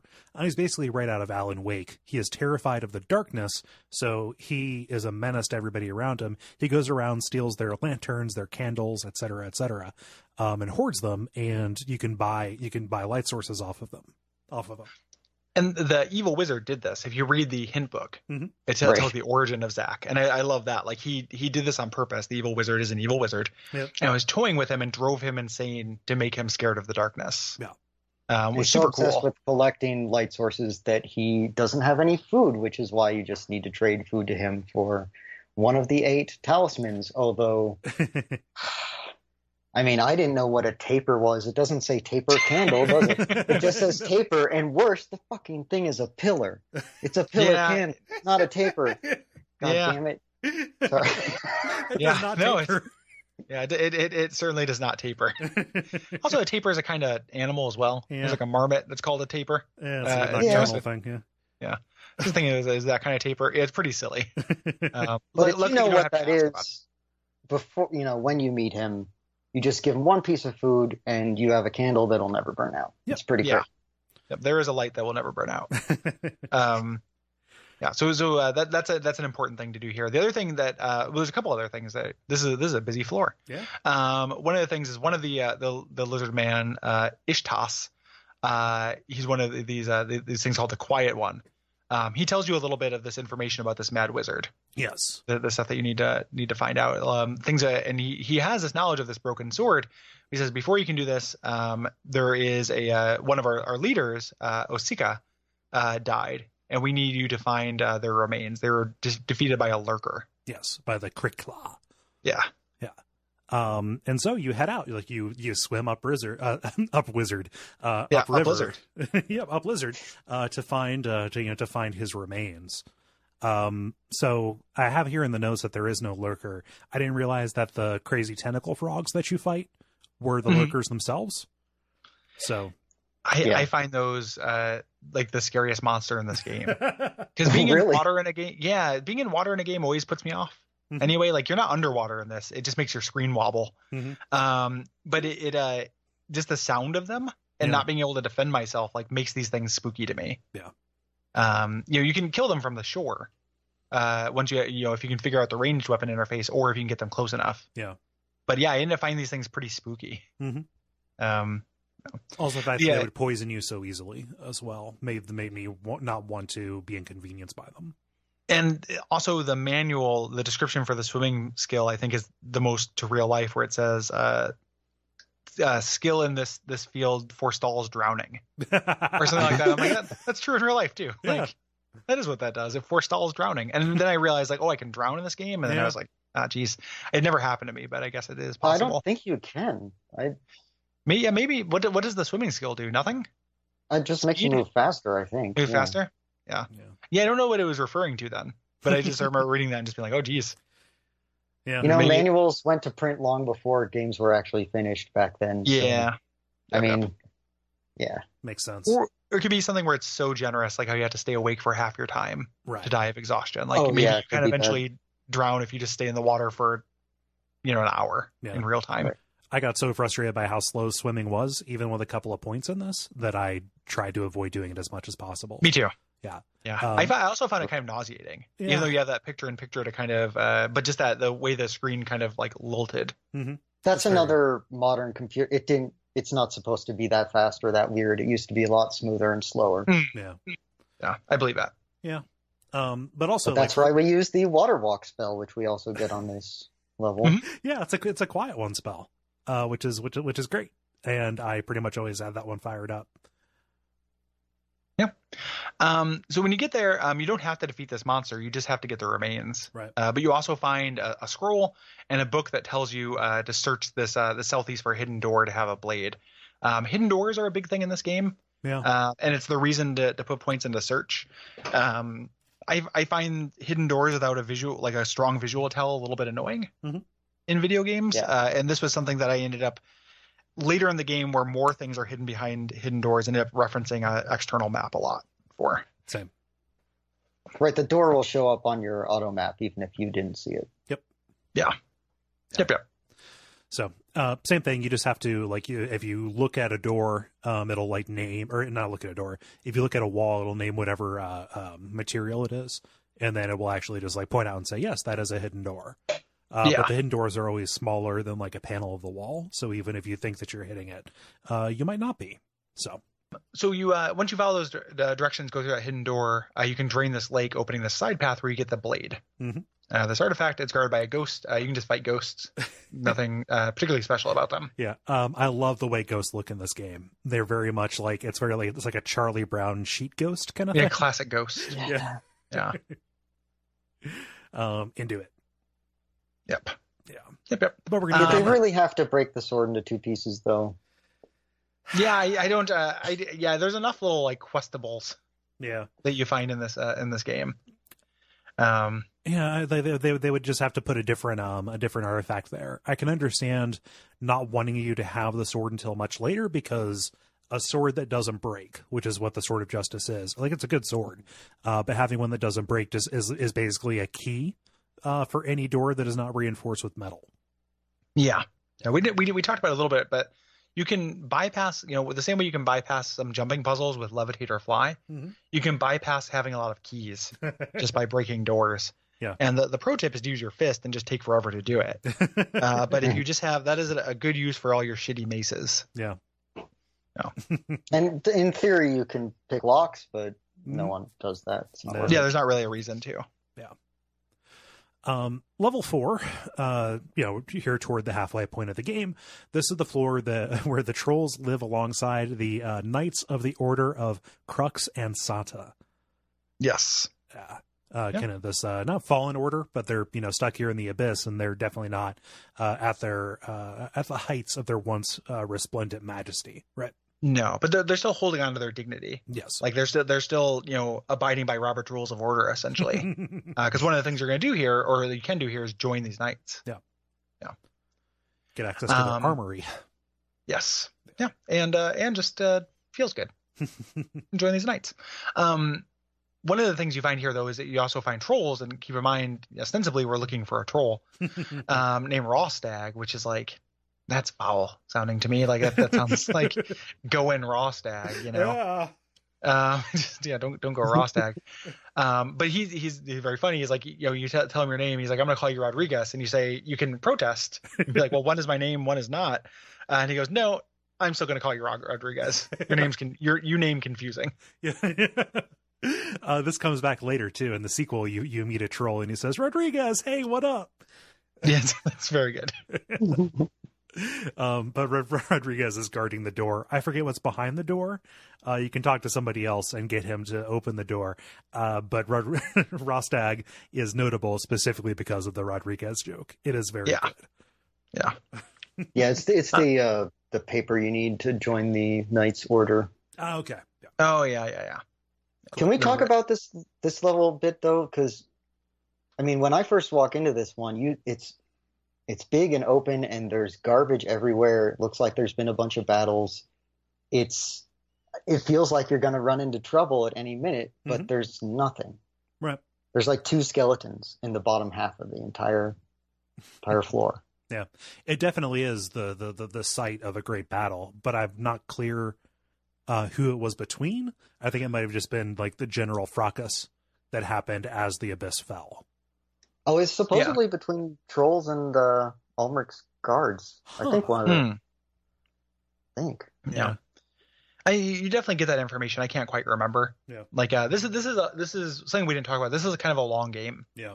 Um, you know, uh, and it's uh, it's easy to, for me, it was easy. Some details slipped away. Yeah. You know, like uh, things like that, where it's like interesting. You know, the this lore stuff, this background stuff is really cool. Mhm. It does all kind of go together though. Yeah. Yeah. Um. Yeah. It, it definitely there is a subversion when you first get here. Mhm. Uh, be, because of that, I'm looking at um just to kind of refresh my memory of the maps. I'm I'm looking along at this uh Sir Sir Cabirus's uh, dot com webpage for this map, and it has a list of uh the population has all the friendly hu- things, and it has all the monsters, and like half of them are friendly. so you end up with things like you know acid slugs parentheses friendly. um, you know, there's, there's, a bunch of acid slugs you don't have to kill because you know you might and you might want to get that experience, but if you look at them, they're all pretty much nice. Yeah, like everyone here is mellowed out. Yep. So. Mellow I love how much vermin is in this game. I feel like I've played a lot of dungeon games where it's nothing but humanoids, and there's just you know there's all the way to the bottom. There's rats and bats and worms. Yeah, blood blood worms. That's the ecology, right? Mm-hmm. No. Somebody's yeah. got to eat all these corpses. no. It's dirty work. yeah, yeah, uh, but but but fun. Um, the uh, yeah, so and the, the layout of this too is is different. Um, this is less maze like and more kind of halls and connected rooms mm-hmm. than previous levels. We're gonna leave this behind, but this is probably the last like last level that doesn't have an explicit maze as part of it. Yeah. Um, and we talked about in the generalities how mazes here are not as bad as they can be mm-hmm. in games. I still think that I prefer something like this. Yeah, yeah. You know, there's just, there's a little sure. bit more economical to, to explore. Yeah. Um, we uh, we talked to a couple different trolls here. Uh, we finally get a use for that rotworm stew. Uh, we talked to Strongarm, who uh, talks about uh, how his mom used to make it. We don't quite have the recipes uh, for it yet, or I didn't quite have the ingredients for it. Yeah, for me, the hardest to find one was an actual rotworm body. Yeah, um, because nothing else, like everything else, turns into a turns into a, a blood stain. Um, and I couldn't get new rotworms to spawn, so I was like combing over the first floor to find a corpse that I could pick yep. up. Like it turns into an item. It's you need um the the worm, you need a port, mm-hmm. and a third thing uh, green mushroom specifically. Yeah, green mushroom, uh, and those are those are not hard to find. Right. Uh, if you if you eat them by themselves, they're hallucinogens. They make the screen go all wibbly wobbly. Yep. That's why that's why this kid loves that uh, that stew. Yeah. Um, when you get it, you get dragon scales, uh, which are very useful. We know a smith. they, they so. let you uh, they let you make probably the most useful item item in the game. Yeah. Yeah. yeah. Uh, so you know, eventually, if you take that up to Shak, he makes uh, dragon skin boots, which no, allow you to walk it's on a, lava. It's a tailor downstairs. It's one of the. Ghouls. Oh, you're right, right. Yeah. yeah, it is the it is the tailor. Yeah, the, the reason why I remember that wrong is because I was frustrated that Shak couldn't do it. Oh yeah. I was like, I know wow. a blacksmith. Like, why why doesn't that work? Yeah, yeah, you're right. Like you'd have to do it with the, with the Ghoul Tailor, which I love the Ghoul Tailor. I love the idea of Ghoul Tailor. Um, the Tim the Ghoul Man Taylor. Um, you got there faster than me. I was on my heels. um, but yeah, it's uh, eventually you get those boots, which are which are excellent. yeah. the the north part of this map is kind of the like the dining hall of these knights. Uh, I didn't go to the knights before I went up here, so I had no idea who uh, Chaos Knight Roderick was. Yeah, he's uh, a Dark Souls NPC invasion. Yep. Doesn't it sound like that? Yep. Like yeah yeah, but he like comes up and you know he, he, he forces dialogue with you, you know, and you don't really have a choice. Chaos Knight Roderick is going to fight and kill you. Um, yeah, yeah, and so I, I, killed him. Turns out that I could have talked to the fallen or uh, disgraced knight Biden. yeah, smiling Joe, smiling Sir Biden. um, but yeah, like uh, Roderick is up here just kind of making uh, making havoc. This is a hard fight because he also has a bunch of like imps and spiders around him too. As you do, yeah. Yeah. Yeah, and I don't think you cannot kill this guy, right? I mean, you need to kill him in order to get one of the talismans, right? And um, there's no there's no alternative solution. So this really this always struck me as not really following the ethos of the game. Right. Yeah. Yeah, even the fact that you can't talk to him at all. Mm-hmm. You know, yeah. right? Like I don't, I don't think he has dialogue. I think he's just a monster. Right. Uh, which kind of a bummer. He, it felt like yeah. The um, I like that you know you have to do this series of tasks. I like the idea of joining this order of knights. Mm-hmm. You know, so doing this series of tasks was really cool. Like I went to the knights first, and and had my my laundry list of things to do. And the way that uh, quest line ends, the dialogue puzzle at the end of it, I really love. Yeah. Um, but yeah, I agree that this is uh kind of a bummer that this this one. I mean, he is a chaos knight, but just having a boss fight uh, before the end that is just an unskippable, unaddressable thing. Right. Yeah. Yeah. A little bit of a bummer. Yep. And like, um, like this was a fight that took me a couple of spawns to take. Um, yeah, I me was, too. I was grateful that that system was in place. Two spawns and an Malbolgia um, to do it. Okay, Jesus. Okay. Yeah, I don't. That's not, I keep doing that on uh, everything to Guppy too, and and it, nobody's ever going to catch on to that as a, as a thing, and I just have to be okay with that. Like, I, there's there's a way out. It, it took me. It It took, start it took me a minute. It's because it's not very good. Like there- there's too many there's too many steps. Like it's, it's not uh Well, I mean that, that's normally our bread and butter, right? But Yeah. it just it just but, but compare to to Tim the Ghoul Man Taylor, like which is very direct, like succinct. You know, we both came up with it. It's very obvious, but it's you know it's it's good. right. And then uh you know it took me a couple spawns, and then me saying it took me a couple spawns and a Malbolgia. Like those are proper nouns. It's not a unit of measurement. It's not a currency. You know, it, it- there's too many steps for it, right. so it's not very good. Yeah. So just I'm aware. Okay. I, I know my limitations. It's fine. It's fine. Yeah. So yeah, the- you, you you took it. You took the kind of misguided joke, and you turned it. You turned it into its own little bit. That's fine. That's uh you know that's the other part of our our stees. Yeah. Oh. I like I like how we're just starting to do a post mortem on all this. Yeah, that, essentially, like we're eventually you can like if the podcast network ever ends, you'll be able to uh clip together like a post mortem, like a Yeah. GDC style post mortem talk, just from things we say all the time, Right. Uh, to undercut our own stuff. Yep. Mm. So, so yeah, uh, I, I did, I did this all backwards. So it's hard for me to, uh, talk about it the way it's supposed to go. Like, you know, I, I redeemed, uh, Knight Biden. I think that's how you get the, uh, you get the banner. Mhm. Um, Yeah. talked to another knight named Ree. It gives a little bit of history about how this place used to be much nicer. She's the one who gives you uh, the information about uh, the floors below, um, saying like, "Hey, there's a golem trial we used to do um, down level six, and also the evil wizard himself is on level seven. Yeah. Yep. Um, when eventually you talk to uh, to Trish, the uh, the first officer, um, and she she tells you about the the taper, which you could already have, but it kind of tells you it was obsessed with uh, stolen by this obsessed knight, uh, Zach. Um, you know, and when you try to give it to her, uh, she said, "No, it, you know, you can keep it," Mhm. which is really pretty cool. It's not just a quest thing to go find it. Right. Um, there's a guy named Derek who uh, who wants a he has he loves gems. He wants to cut this one down. He needs a good tool for it. So luckily we have that. Mhm. Um, and he gives you this code to get the uh, ring of humility when we go to the fifth floor. Right. Um, ultimately, though, the leader of this or of this outfit is Dorna. Um, yes. you know she gives me the first of the uh, you know uh, the first of these talisman that i knew that i had i didn't realize the taper was a talisman um, but yeah she gives you the standard of honor um, and this is where you can get that writ uh, from rawstag and uh, uh, also you know do a couple of other quests to become a knight here yourself Hmm. Um, and when you when you eventually you know so you do these quests, you go get this uh, this gold plate, uh, and there is a puzzle involving these gravestones Mhm. uh, of dead knights. i like that Yeah, I like that too. Um, cool, cool figuring out that there was you know inform- useful information there. Um, once you you get that, you do this little dialogue puzzle uh, with Dorna. When Dorna talks about, um, you know, gives you these little tests like, you know, aren't you, you know, are you proud to be doing this? Like essentially testing your virtues. Mhm. You know, and like one of the uh, the ones that uh, the one of the slipperiest virtues is humility Mhm. in in the Ultima world. So you have to be like very humble about the fact that you did this pretty tough thing. Yeah. Like she says, like, you know, when you fought Roderick, like, were you scared? And the right answer is like, yes. Yeah. You know, like in the other answer is not extreme. It's not you being like, of course I wasn't scared. I'm I'm the fucking avatar. It's just you being like, you know, it wasn't too scary. I took care of it. Like, Yeah. nope, it, it was scary, you know, Okay. because it was. It's a tough fight. You have to answer honestly and humbly to to get this night ship. to to to to um, provide a small correction, it's even cooler what they what she does because they she basically puts she puts you through a mock execution. Says, hey, every every night has to drink Oh, yeah, this yeah, yeah. has to drink this goblet of poison, you know, and it's a figurative death because after you drink it, you know, the old you is gone and you are reborn as a knight. But then, in order to become a true member, you have to say, yes, it was scary. I thought I was going to die.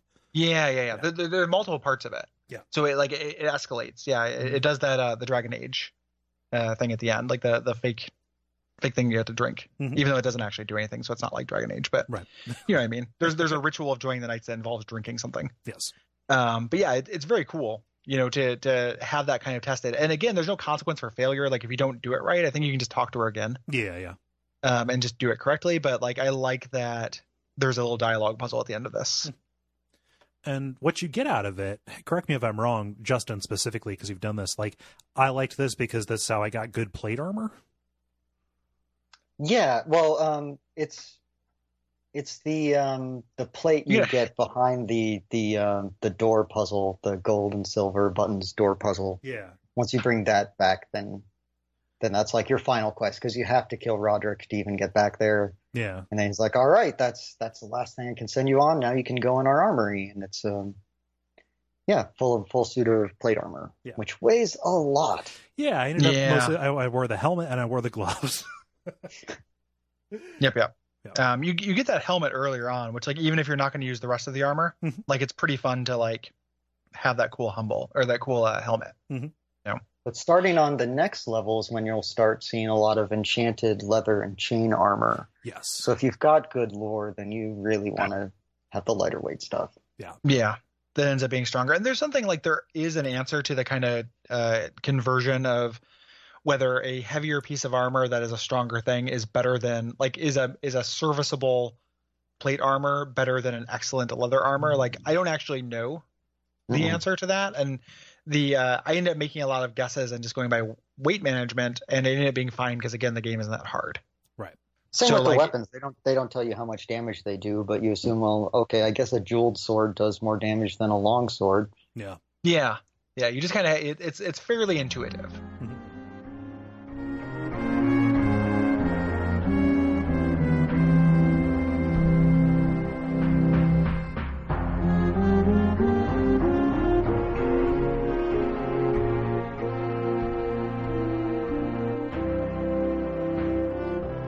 Um, moving on to level five.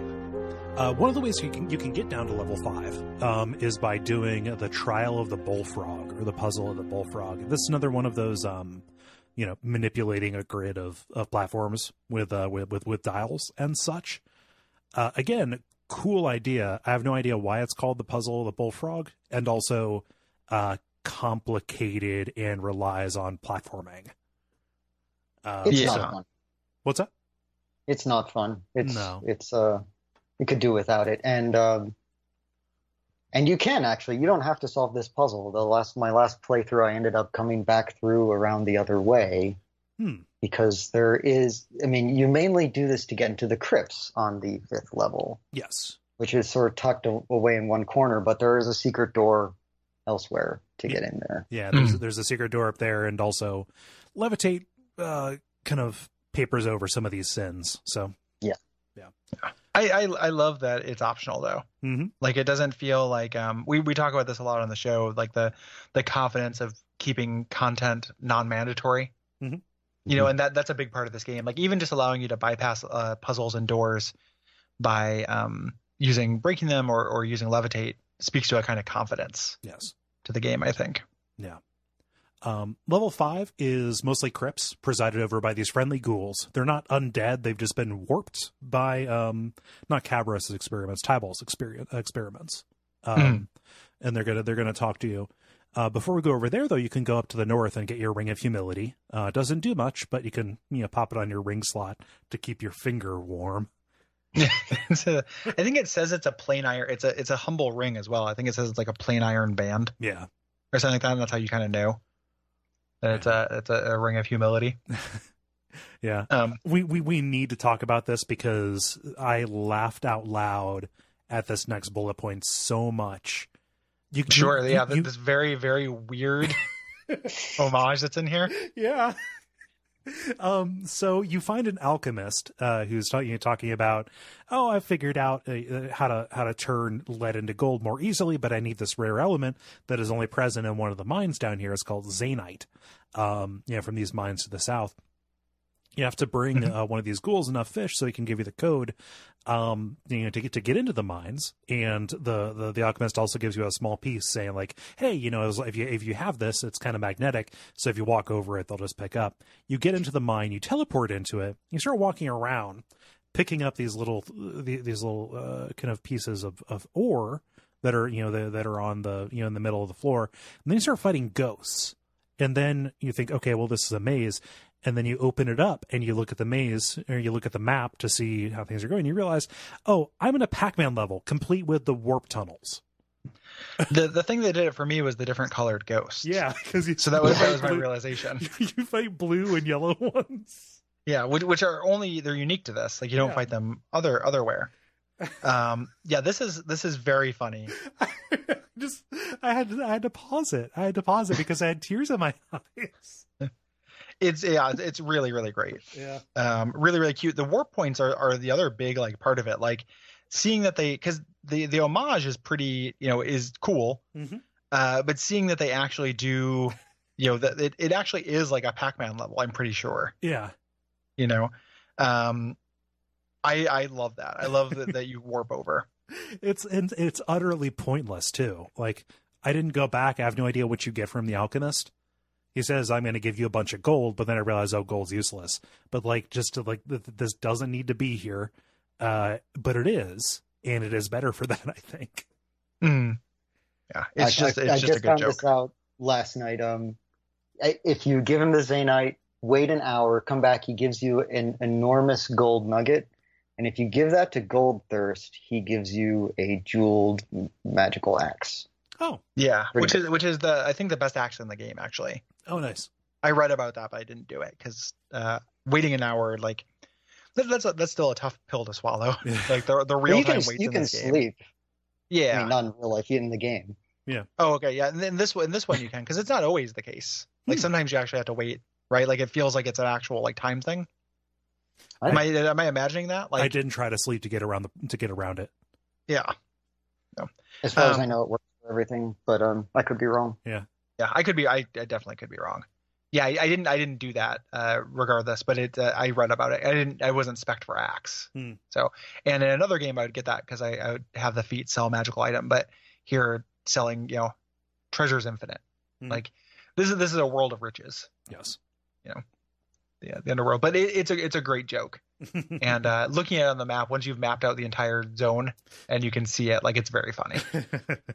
And funnily enough, at, you know, Wolfenstein came out just a few months later, and they have a secret level that does the exact same thing. Mm-hmm. oh That yeah. is that is a Pac-Man level. So it's like everyone was sort of on the same wavelength. Oh, we can do first-person 3D now. I wonder what Pac-Man would look like. Yeah. It's just it's it's so impressive because it's a joke told entirely through play, right? Yeah. yeah. It, it it reminds you how whenever um like a level design software comes out, everyone does the first level in Super Mario Brothers. Mhm. So like you know the the Sack Boy or whatever Sack Planet or whatever the name of yeah, that. Sack what's Planet. What's, what's the name of it? What am I thinking? yes, it's Sa- Sackboy's Adventure in Burlapia. Yeah, No, in, Bur- in Burlapland. No. yeah. Uh, Bowie's Burlap trilogy.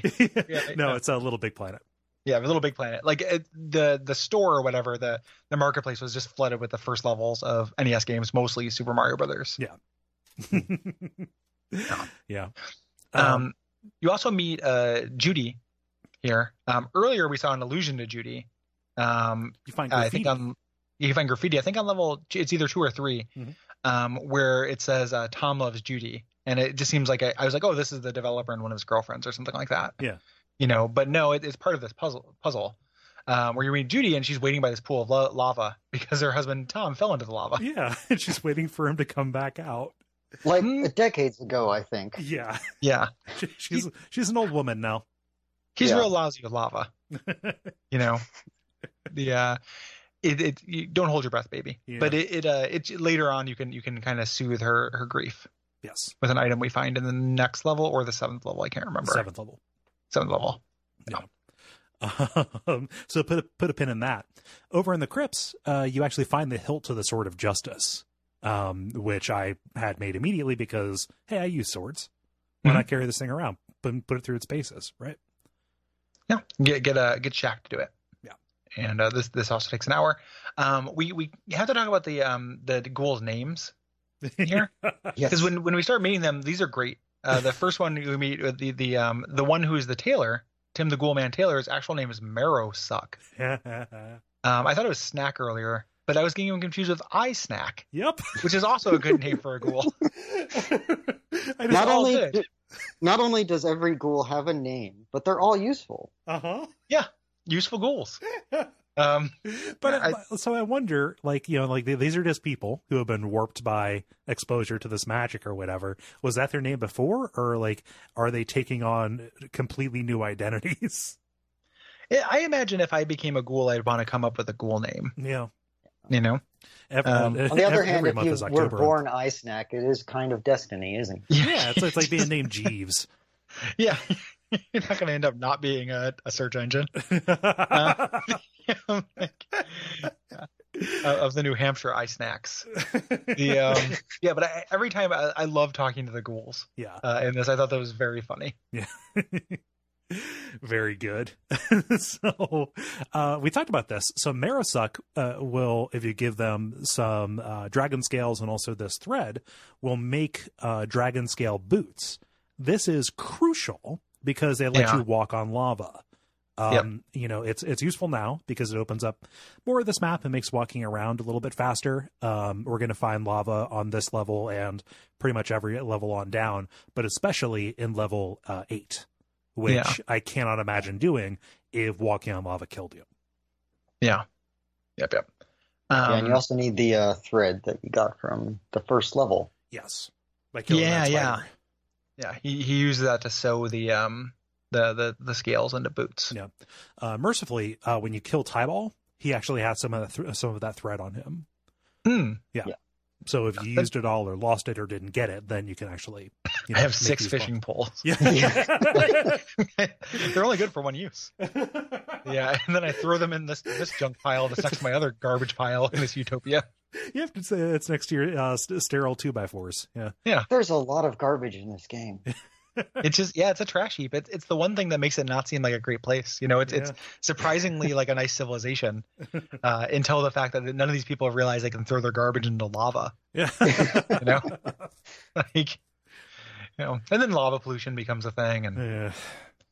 um, Eyesnack uh, used to play the flute, the flute uh, Mhm. during funerals. Uh, there, you, you do, do it for Cabirus. So if you pick up a flute, um, I think you might be able to do this with. Um, I think he only plays the flute, but I think you can play the song with a mandolin as well. Because you find some instruments during the game. There are flutes and mandolins. I can't. Yeah. I don't know that for sure. I think I read that that you could use the mandolin as well. What I read Um, said that the mandolins were useless.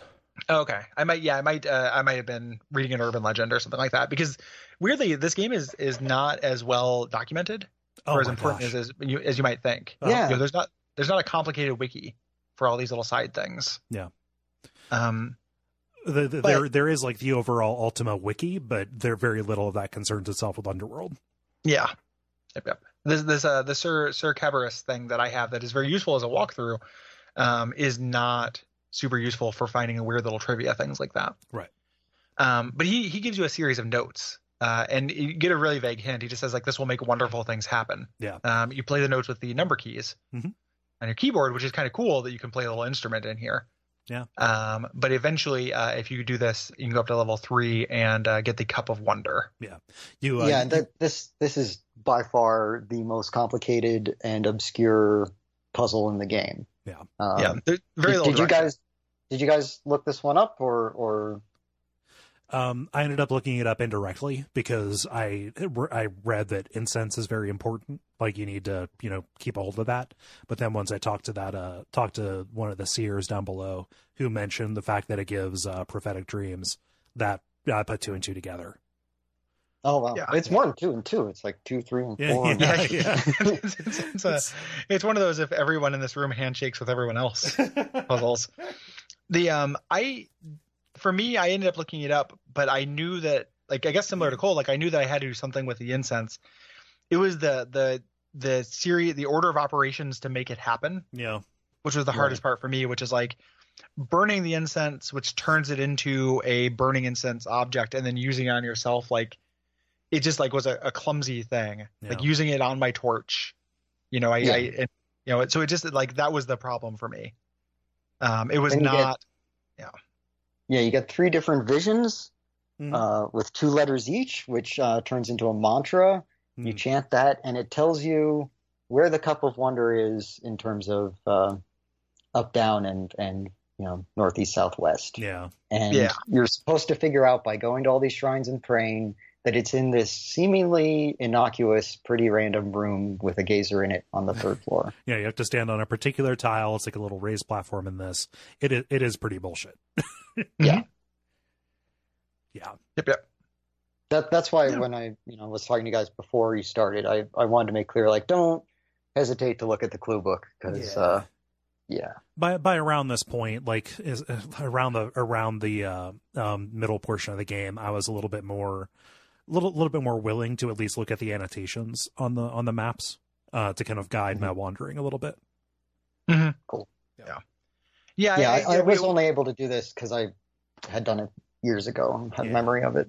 Yeah, we we talk about it on the show a lot where like you know a fact is not a, a four little letter word Mhm. you know like you can uh i don't have any problem with looking anything up Right. almost in a game like the argument against tends to be that you're robbing yourself of something but with infinite things vying for my attention what i'm doing is preserving the fact that i'll get the experience at all Yeah.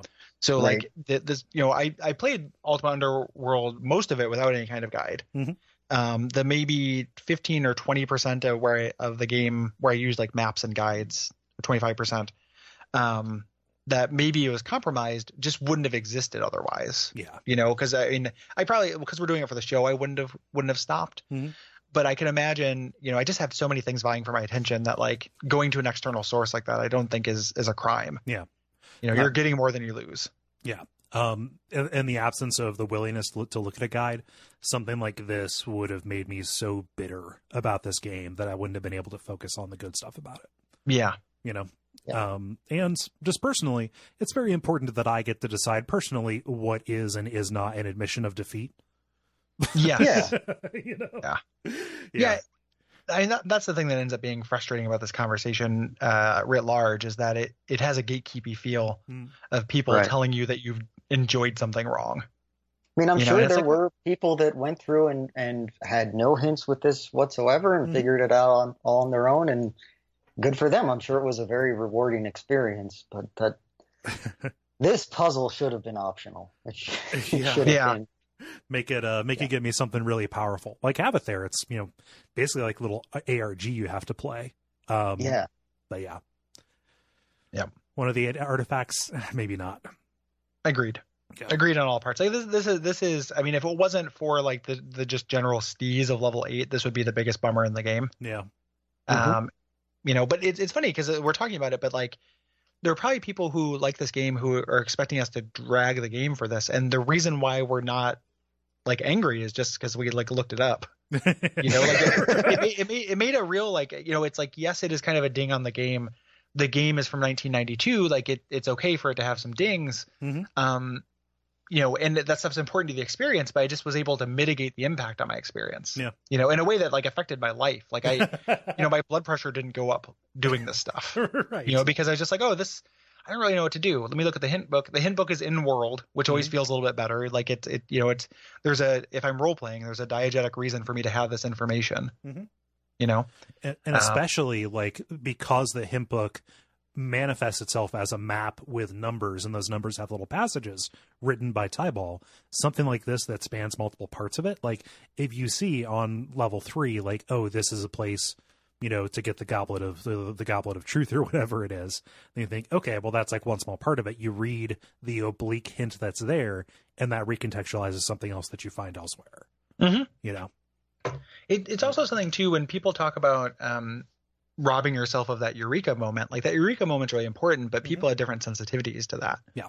You know, like it's not like this this playthrough was uh, eureka momentless Mhm. for me. You know, we, we talked about it's going to come up in a little bit, but where you had to you had to in the text field you had to put in uh, that you can use the lava as an energy source.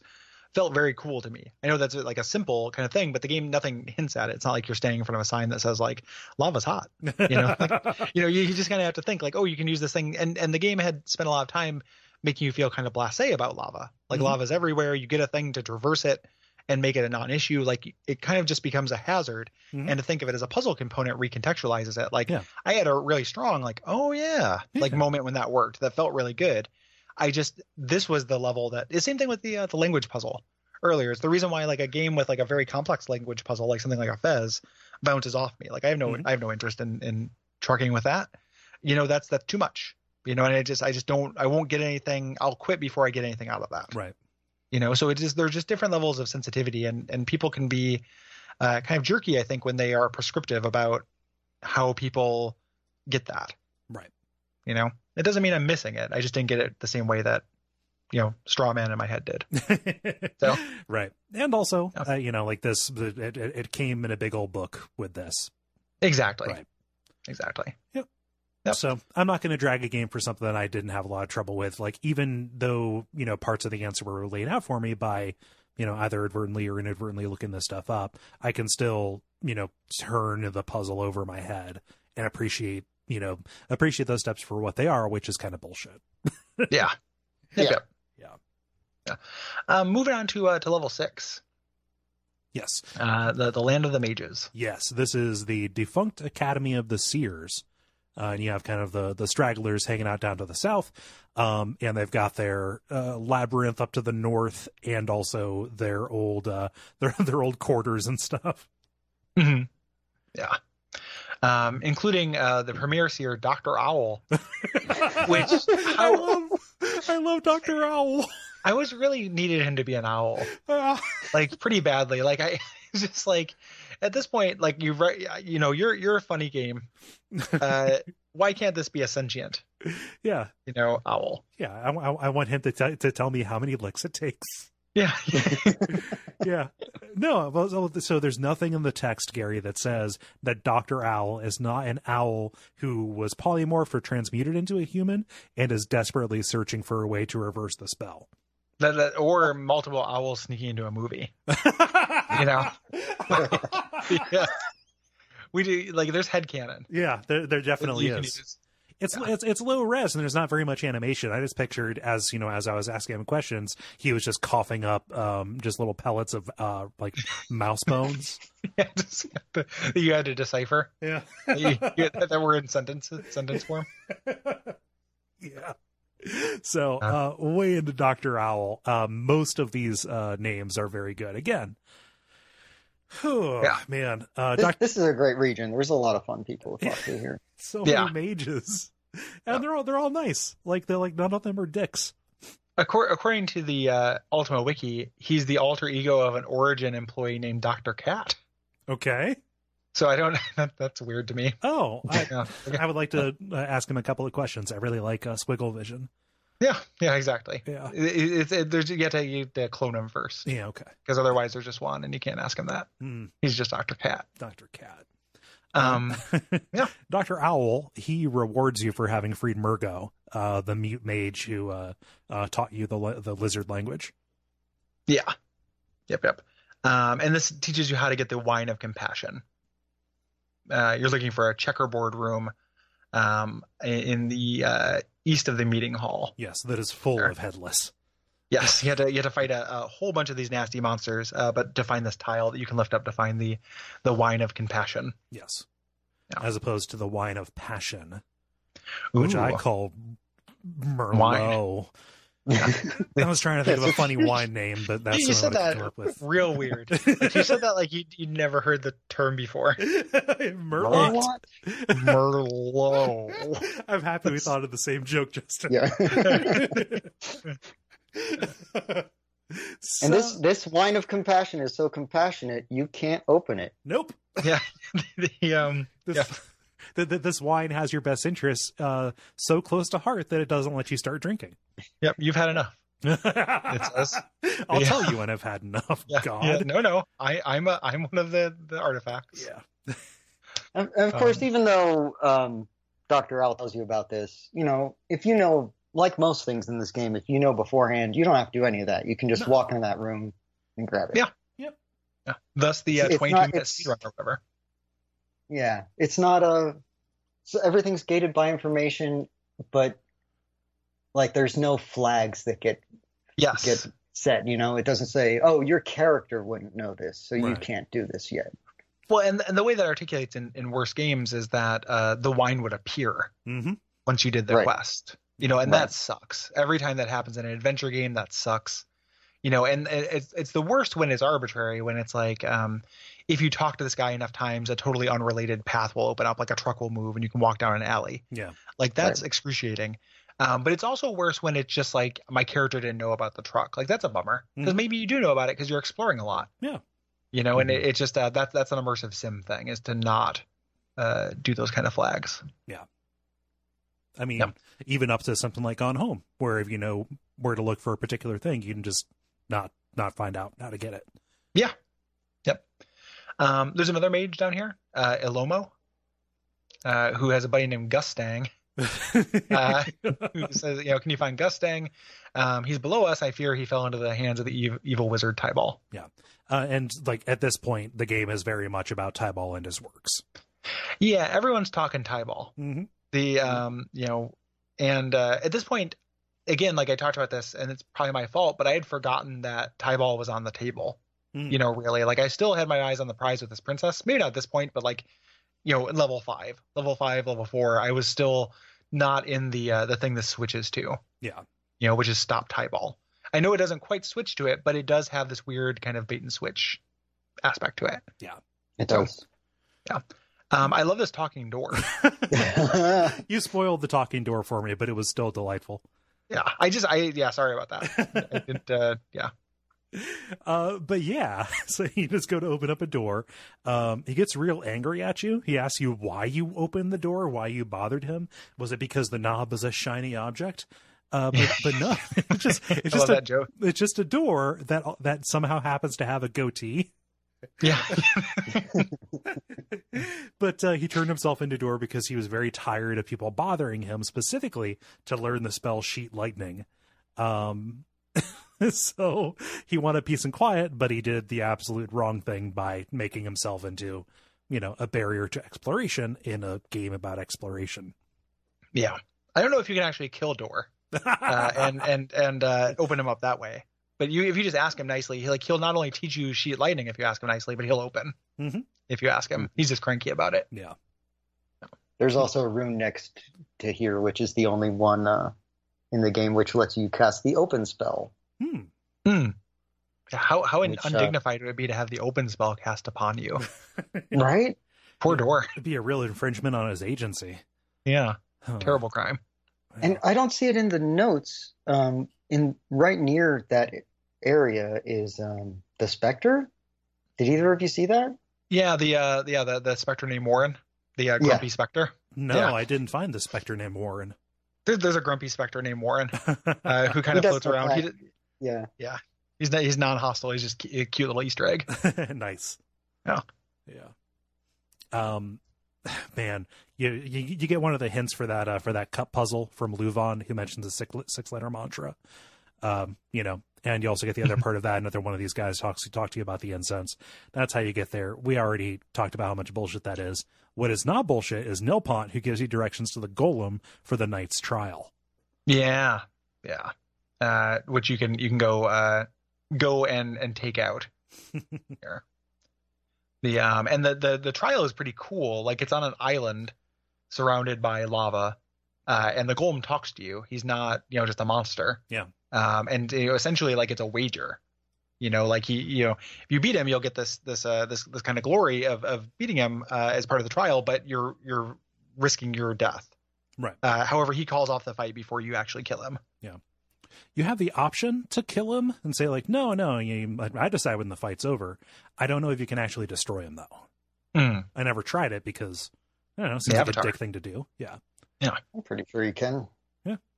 Yeah, you, I mean, if you can You kill want a those Shak, you kill precious guy. experience points. Yeah, I mean that was part of the part of the, the ethos was that you know everything in this game should be killable, right just about. Yeah. And I like Shak is the major um, exception to that. yes But you, you can kill Shak. Like he, he is killable. You, you mean completable with, with the thing dead? Right, right. Yeah. And you don't get a, me- a Morrowind style message that said, "Oh, you fucked up." Yeah, the, the threads of fate have been severed or Yes. whatever. Yeah, yeah the the, the, the, Um, the future has changed you you messed it up Yeah. why'd you do that Yeah. um yeah uh, the the only reason i call that into, into doubt is because above they say that it was indestructible Hmm. Yeah. Oh, interesting. Yeah, but that could just be hearsay Could be legend, yeah. Yeah.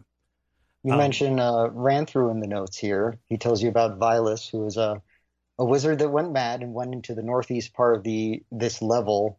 And as you, he says, no one's sane goes into that part of the dungeon anymore. Will you go get a book for me? yeah, well You, in my you can question it too, yeah. Like you can you can actually. I think there's a response to that that's like you're asking me to go somewhere where nobody's saying we'll go, uh, and he just kind of goes like, yeah, you know, like you know, take it or leave it. Yeah, and for me, I had already gone there and cleared it out, and I already had the book. Yeah. um, so uh, you don't have to be crazy to get this book, but it helps. but I already have it. Ooga booga. Yeah, g- give me the book of, of Vilius. You want it when? um, this uh, he'll increase your spellcasting ability here. There are a couple of those uh, those kind of things where somebody will directly increase a skill. Yeah. Um, this is butting up against like around here, maybe the next level when you will reach the level cap. yeah. Um, did you guys reach the level cap? I was I was doing like everything and clearing out levels, so I definitely got there. I think it's levels. I think you go 16 levels Yeah. Yeah. In this game. It's yeah, Uh, I, I believe I hit it because I had access to every spell. Yeah, and I was I was extremely powerful. Yeah. Uh, at this point, like a lot of combat uh, things couldn't just couldn't seem to hit me, and I was one shotting a lot of stuff. Hmm. One or two shotting like like normal like you know, enemies because you do a lot of backtracking as we mentioned. Like I got the information here to go back up to level three to to get the cup, uh, and like you know some spare skeletons I didn't uh, clear out. I was just wiping the floor with them. Mhm. You know. Yeah, the the Uh-huh. way the uh, weapon skill works is um if you've got that weapon equipped, then each point in the skill is the equivalent of one point of attack and half a point of defense. Hmm. Interesting. So Yeah, I if didn't- you I have didn't know the actual- like high sword and high defense. Um, basically, it's just the elementals and their fucking fireballs that are gonna. Yeah, yeah. yeah, right, yeah, like mages, mages and fire elementals were still a problem. Almost Yeah. anything melee was not. Yeah, Yeah. I do like that increasing your weapon stat does increase your defense because it does Mhm. build in that you will be like parrying. yeah. Yeah. Um Oh, and I, I don't know if we mentioned the, the defeating the golem, we get the um the shield of valor. yes, Yeah, which I equip that bad boy. I know it's not the best in the game, but it's nice to know it won't break. So it's cool to have avatar Otherwise- equipment. If you can use the thing that you've got to lug around, Yeah. it's pretty handy. Yeah. as opposed to that banner, which I definitely left in a pile on the third floor. Yeah, just a garbage pile of priceless artifacts yep. that you create again and again in this game. um yeah. I also I also love that Zach, you know, the the the light, the light hoarding knight, uh he is his presence is felt down here. You talk to a mage named Delanry, uh Lana Mhm. Delanry. Um and uh it, it says like, "Oh, you know, have you found this guy?" Like, "Oh, good. I can actually go get my candelabra back." Yeah. There's no point to it except maybe maybe it's another clue that that guy has something important if you didn't catch it on the fourth floor. Yeah, They seem really concerned that you might miss Zach. Yes. Yeah, like everybody's talking about Zach. Zach's tucked away. Yeah. Yeah. Um, Frurgan, uh, you, you meet this guy who talks again another hint about the cup. Tells you that uh, incense will give you prophetic dreams. Um, Oh, And that Gralwart- his dreams have been that a demon's gonna destroy the world. Yes. And oh he- yeah, yeah, yeah. You're right. Like that gives you hints about the, the kind of end game here with the the slasher of veils. Yeah, and he even like gives you gives you a tip and says, uh, "Just run." You know, it's it's a demon so powerful that no no mortal could uh, do anything. You just have to run. Yeah. Um, which for all of the thing, I mean, we'll get to it here in, in a couple minutes, but for all of the uh, the problems I have with the the ending of this game, like I think it's pretty cool and subversive to have a, a final final boss you can't beat. Yeah. You know, uh, that test your uh, memory and how well you explored earlier floors as opposed to testing your combat prowess. Yeah. That is very cool in concept. uh, you know, the, and and actually that part of it I, I I dig. The the lead up to it I'm not so into. right, right. Yeah. Um, Gralwart, he's a guy. he tells you how to get the Vas rune, um, which is a component in lots of powerful spells. Uh, I I took this note. Uh, sometimes these notes are just me making a note for myself to go do something in the future. Uh, I didn't do this. I still somehow got the Vas rune. So shrug. Oh, the, there's one on Garamon's body. Ah, okay, yeah, that's all I got it then. Yeah, they they double up a couple of those things. Yeah. But this is Yeah. pretty useful because um, it lets you. I think you need it for cure poison, but you need it for the gate travel spell. Yes. Did either of you use that? No. Um, no, I, I read about it afterwards, but I was not spec very well for magic. Like Oh, I okay. used the the low level magic, um, you know, water walking and stuff, but then put most of my points into into combat. So That's probably wise. I mean, I, I don't know if it was really or not. Like it, the but it, it did mean you know again like melee was pretty trivial for me for the the back third of the game, um, Yeah. but I didn't get to experience as many spells as maybe I, I would like. Yeah. So t- Well, tell what us uh, about how the- gate travel works. we're about to he- head into level seven where magic changes a lot. But um, when you use gate travel, it uh it takes you to a moonstone, which is a a object you can carry around and drop. Mhm. Uh, that's on the second level. It takes you to a room you can't reach otherwise, and Hmm. um, so then it becomes like a silver sapling that you don't have to die to use. Instead, Oh. you cast Hmm. a spell. Oh, neat. And and you'll have two of them, so you have two fast travel points you can set up, Right. which is useful. Yeah, that's very good. Yeah. Um, And- is is is that is that specific room the one that you can see by interacting with a, a, a crystal ball? Uh, think- yes. Yeah. Okay. Yes. There we go. Yeah. Cool. It's Yeah, good that- to know that, that has a purpose. Yeah, the the, I mean, the the the the crystal ball hints I remember. There's the one, the very obvious first floor one Mhm. that's super important. But then the other ones, uh, it was harder to make notes on them Mhm. because because they were abstract and visual um, Right. as opposed to textual. So like a lot of those, uh, you know, I didn't end up getting this this rune either. Um, you know, not not from here, but um, I wouldn't have put that together. Yeah. That this was showing me a room I couldn't get to that I could get to later by casting a spell. Like I, I just wouldn't have known. Yeah. No, you, you're not. I mean, I think you're supposed to just find one of many gate travel scrolls and Mm, try there. that makes sense. Nice. Um, the final thing you have to do here on this floor with all these mages, uh, like man, so much of this is just about talking to people and solving solving their problems. Uh, you you uh, you you talk to Morlock, who says, "Hey, go grab me this book from a friend." The friend says, "Hey, you know, take take this to Morlock, uh, but don't read it. You know, don't, don't Mhm. open it." Um, as a reward, um, Morlock says, "Hey, I'll tell you where to find the Book of Honesty. You know, one of one of the talisman that you need." Um, I didn't try reading it, so I'm not sure. I'm sure if you read it, you fail, or you know, it makes this harder. Um, but you take it to him, and he asks, like, "Hey, what's your name?" You know, I'm, I'm Cole. He says, "Oh, you're the same Cole who killed the fire hydra. You made life so much easier for us. I'm going to give you an extra reward for this. I think he won't give you the clue unless you're honest and say I have no idea what you're talking about." Yeah. Yeah. I love that because it, it trucks with the language of video games. Like Mhm. RPGs doing that, like, oh, you did this bonus thing, so you get a bonus reward, Yeah, is something that preys on like player knowledge. you know, like that happens, especially going back to this after playing games like later RPGs, like something that happens a lot in like Baldur's Gate, yeah, where you have like a little little extra quest you can do. Um, and this kind of like messing with that or playing in that that field is very cool to me. yes. Yeah. Um, but the clue here talks about like, oh, it's behind the hourglass. You have to look at the map to find a, a room that is uh, shaped like an hourglass. I Yeah. think I think it, like you have to take a leap that gets you into a room that's shaped like a key or something. Yeah. like that. Yeah. Yeah. Pretty neat. You know, like you're looking for literal objects as opposed to the room shapes. Yeah. Yeah. There's also a library in that area which has some pretty funny book titles. I, I- basically, I love any of the thief guide uh, names of the books. Yeah. Yeah. Yeah, I wish I'd written them down.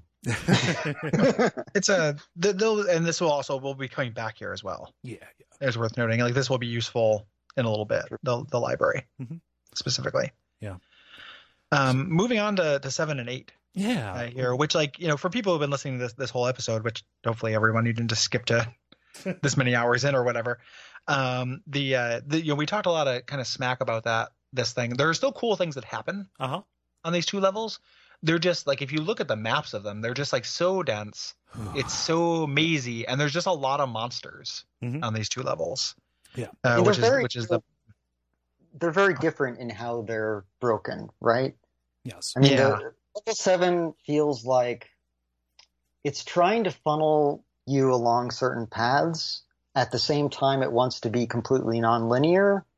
And the end result is that it's not really clear what it wants you to do or what order you're supposed to do things in. Yeah. And kind of falls apart. yeah Additionally, level seven takes away a whole system from you. Why? well, Yeah. I, I mean, pr- presumably to keep you on that path. Uh, you know, to keep you from casting some of those exploration spells that would, you know, let you do end runs around some of the checkpoints that they have set up. The idea is that, you know, Tyball, this is where he's at. He is kind of established, uh, he has this orb that casts an anti magic field, which is a huge fuck you to anybody who relies on magic, say for Mhm. combat. yeah Yeah. yeah you'd, you'd be pretty much just kind of fucked Yeah. uh, at this I mean, point I think I, I I started the game over uh, earlier this week because I wanted to find out is it possible to get through this level without having to really fight anything? Hmm. And Hmm. um, I I couldn't find a way to do that because you've got a there's a whole bunch of um, gazers over where you get the medallion, which you need to show to all the guards to get around without fighting just a fuck ton of guards. Yeah. Mm-hmm. Um, yeah, it, it's Yeah. It's um and there's um like there are kind of sort of systems in place for this in that like uh they're just not well developed enough. Yeah. So like this game has a really rudimentary stealth system. There's a skill for it. Um you can get a spell that turns you invisible. I you know again I didn't use that but like you know read about it when I was reading about kind of alternate solutions and stuff. So like theoretically maybe you can. I mean I guess you can't use this the spell but you have you could you could have pumped up your stealth. But there's the stealth an invisibility ring, I think. Although Yeah, might yeah. level. Um, and there's a couple of different things you can do to kind of get around it. Um, they're not very uh, robust. Mhm. You know, um, the uh, it's just it's not a good stealth system. You know, so like even though you can theoretically maybe get around that, those systems just aren't well enough developed to like hold it up. Like not nearly so. You Yeah. know, so like getting through this without actually casting spells if you're a spellcaster, even though you know if doing anything other than just fighting a lot felt like it would be swallowing a pill sideways. It's not, yeah, if, if this game fails in anything, to, in my opinion, it's that really you just want to play a fighter that knows a little magic, and other characters aren't that feasible. right. Yeah. And you know, this Okay. is uh, not to not to bite your point, Gary, but this is kind of a thing that's endemic to the to the genre, where they honor so many of the choices that you make, but even the best examples, you know, of these kinds of game eventually funnel you down to a point where, like, no, you have to you have to engage with this. You have things Yeah. like that sewer level and, and vampire, you know. Yeah, Vampires is probably the most um, you know, direct example of a of a game like dishonoring that. Um, and what's interesting too is that like you know the, the the king of the genre, like generally thought of as Deus Ex, and I think Deus Ex does it the least. Like Yeah. Deus Ex has problems, you know, it it gets a little too dungeon heavy in the last third, but at the same time, like you can still solve things a lot of different ways. Right. throughout Yeah. the whole game. Like it honors your builds. Um, that has to be the hardest part of this as a as a type of game, Right. Because so few games do it correctly, Yeah. you know, um, within the genre. Even you know, and then you look at um, uh, Human Revolution, Mhm. you know, which famously didn't until it until it got patched, you know, to to kind of change those boss fights to allow you to do that Right. um the uh it's it's it's a weird thing where like the power curve of an immersive sim is so immensely satisfying and fun to me Mhm. for most of the game and like uh again just tying this into being parodies of ourselves and bringing up dark souls like when somebody feels like oh we need this to get challenging Mhm. is when it falls apart so like level 7 and 8 of this where it becomes much more combat focused just feels like it's a video game and we need to have this. Yeah. you know? And and that not only does it not honor your builds it also just doesn't honor the play style like the the rhythm the kind of um self-paced exploration and note-taking the studiousness the things i love about this game kind of fade away Yeah. in exchange for it having a video game ending Right. you know and something that is more specifically damning for this game in and of itself all those times where we praise this for being you know feeling relatively modern for feeling friendly for feeling approachable that falls down here and Yeah. like it, it's in these Yeah. last two floors where it starts to feel very much like a you know like it's less inspired peers not less inspired peers but it feels it feels old school in the way that you would expect from a game in Mhm. 1992 right Mhm, mhm. Yeah. It was definitely the right decision to make from a business standpoint to put the worst stuff at the end here because the fewest people saw what Oh, the game sure. became at the end.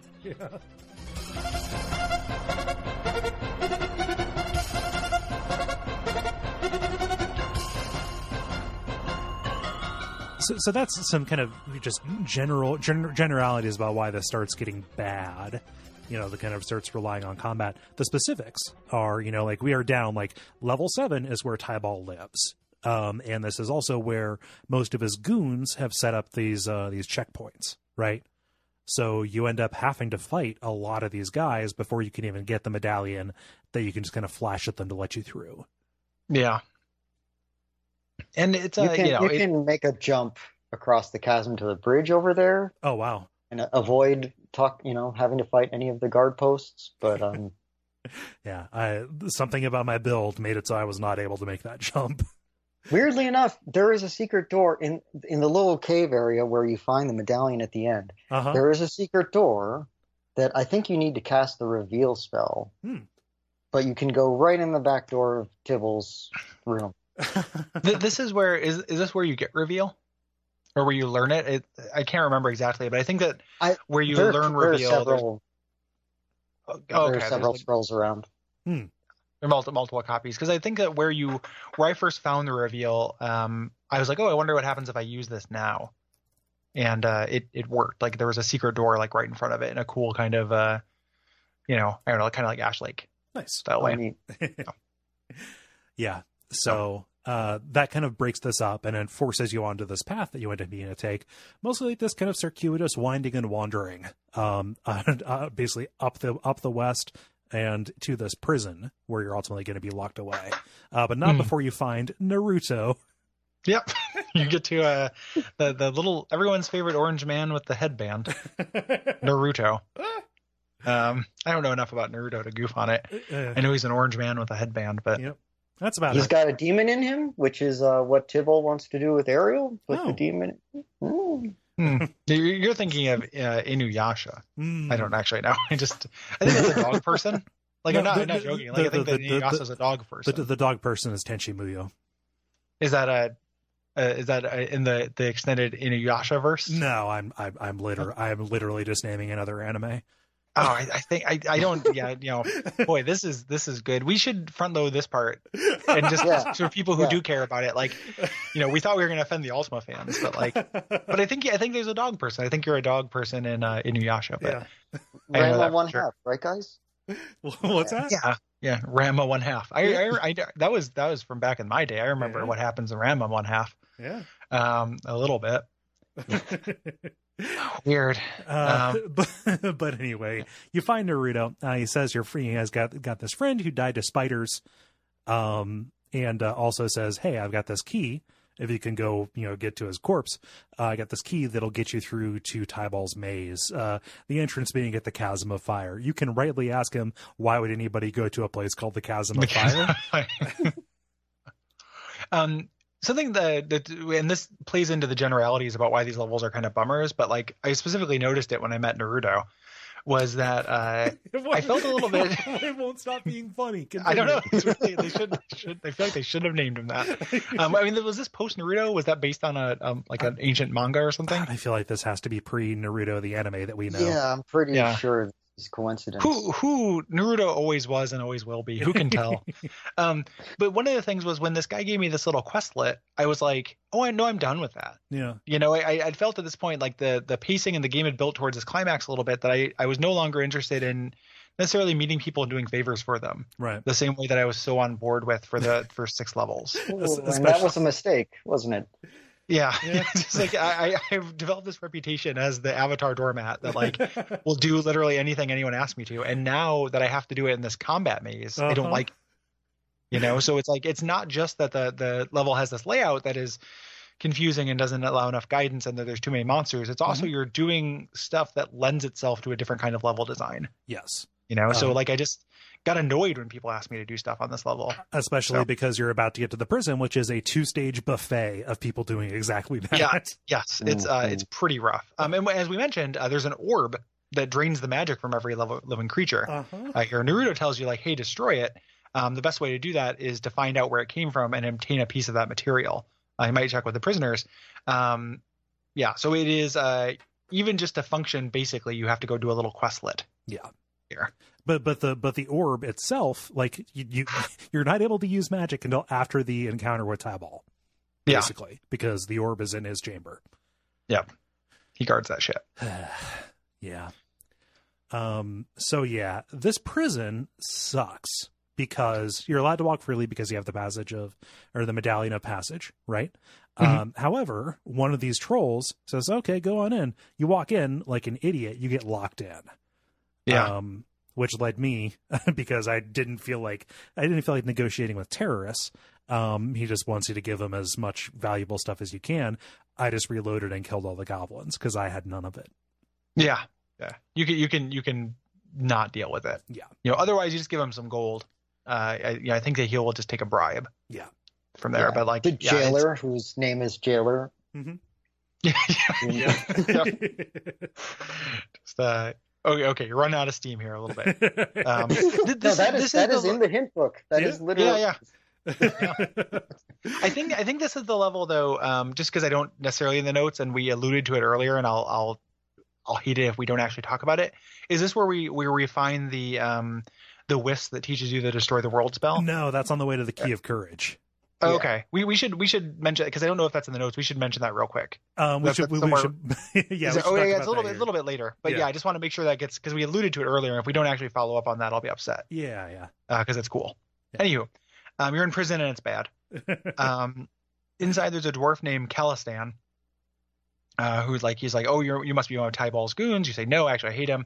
You swear an oath, uh, and he gives you the shard of a crystal that he found in a mine. Yes. Um, and that's something that uh, you know you can use. You know, we, we're looking for a shard.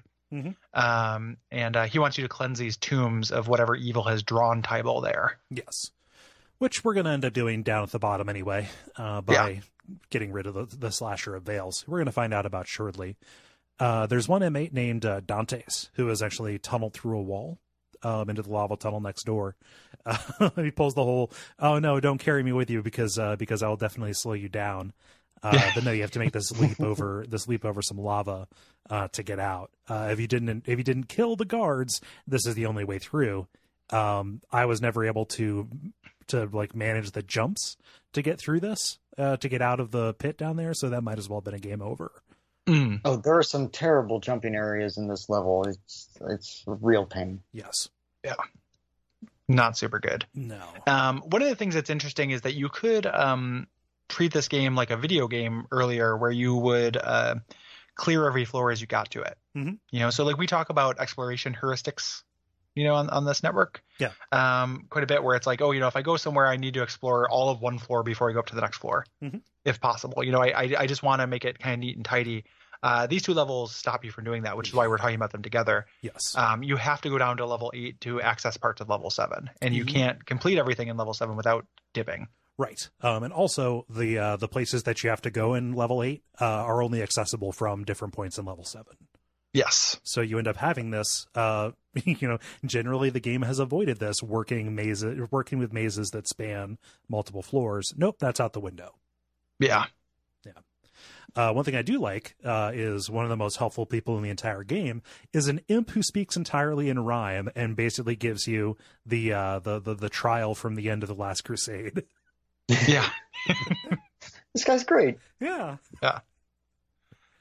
Oh man. Yeah, Yeah, he's got a Um, pile of treasure on the ground, and he basically says, uh, "Pick up the crown that doesn't have that is small and doesn't have a red stone in it." hmm So there's one small white crown, and uh, if you pick up anything else, the, gold, the couple golems in the room will beat you up.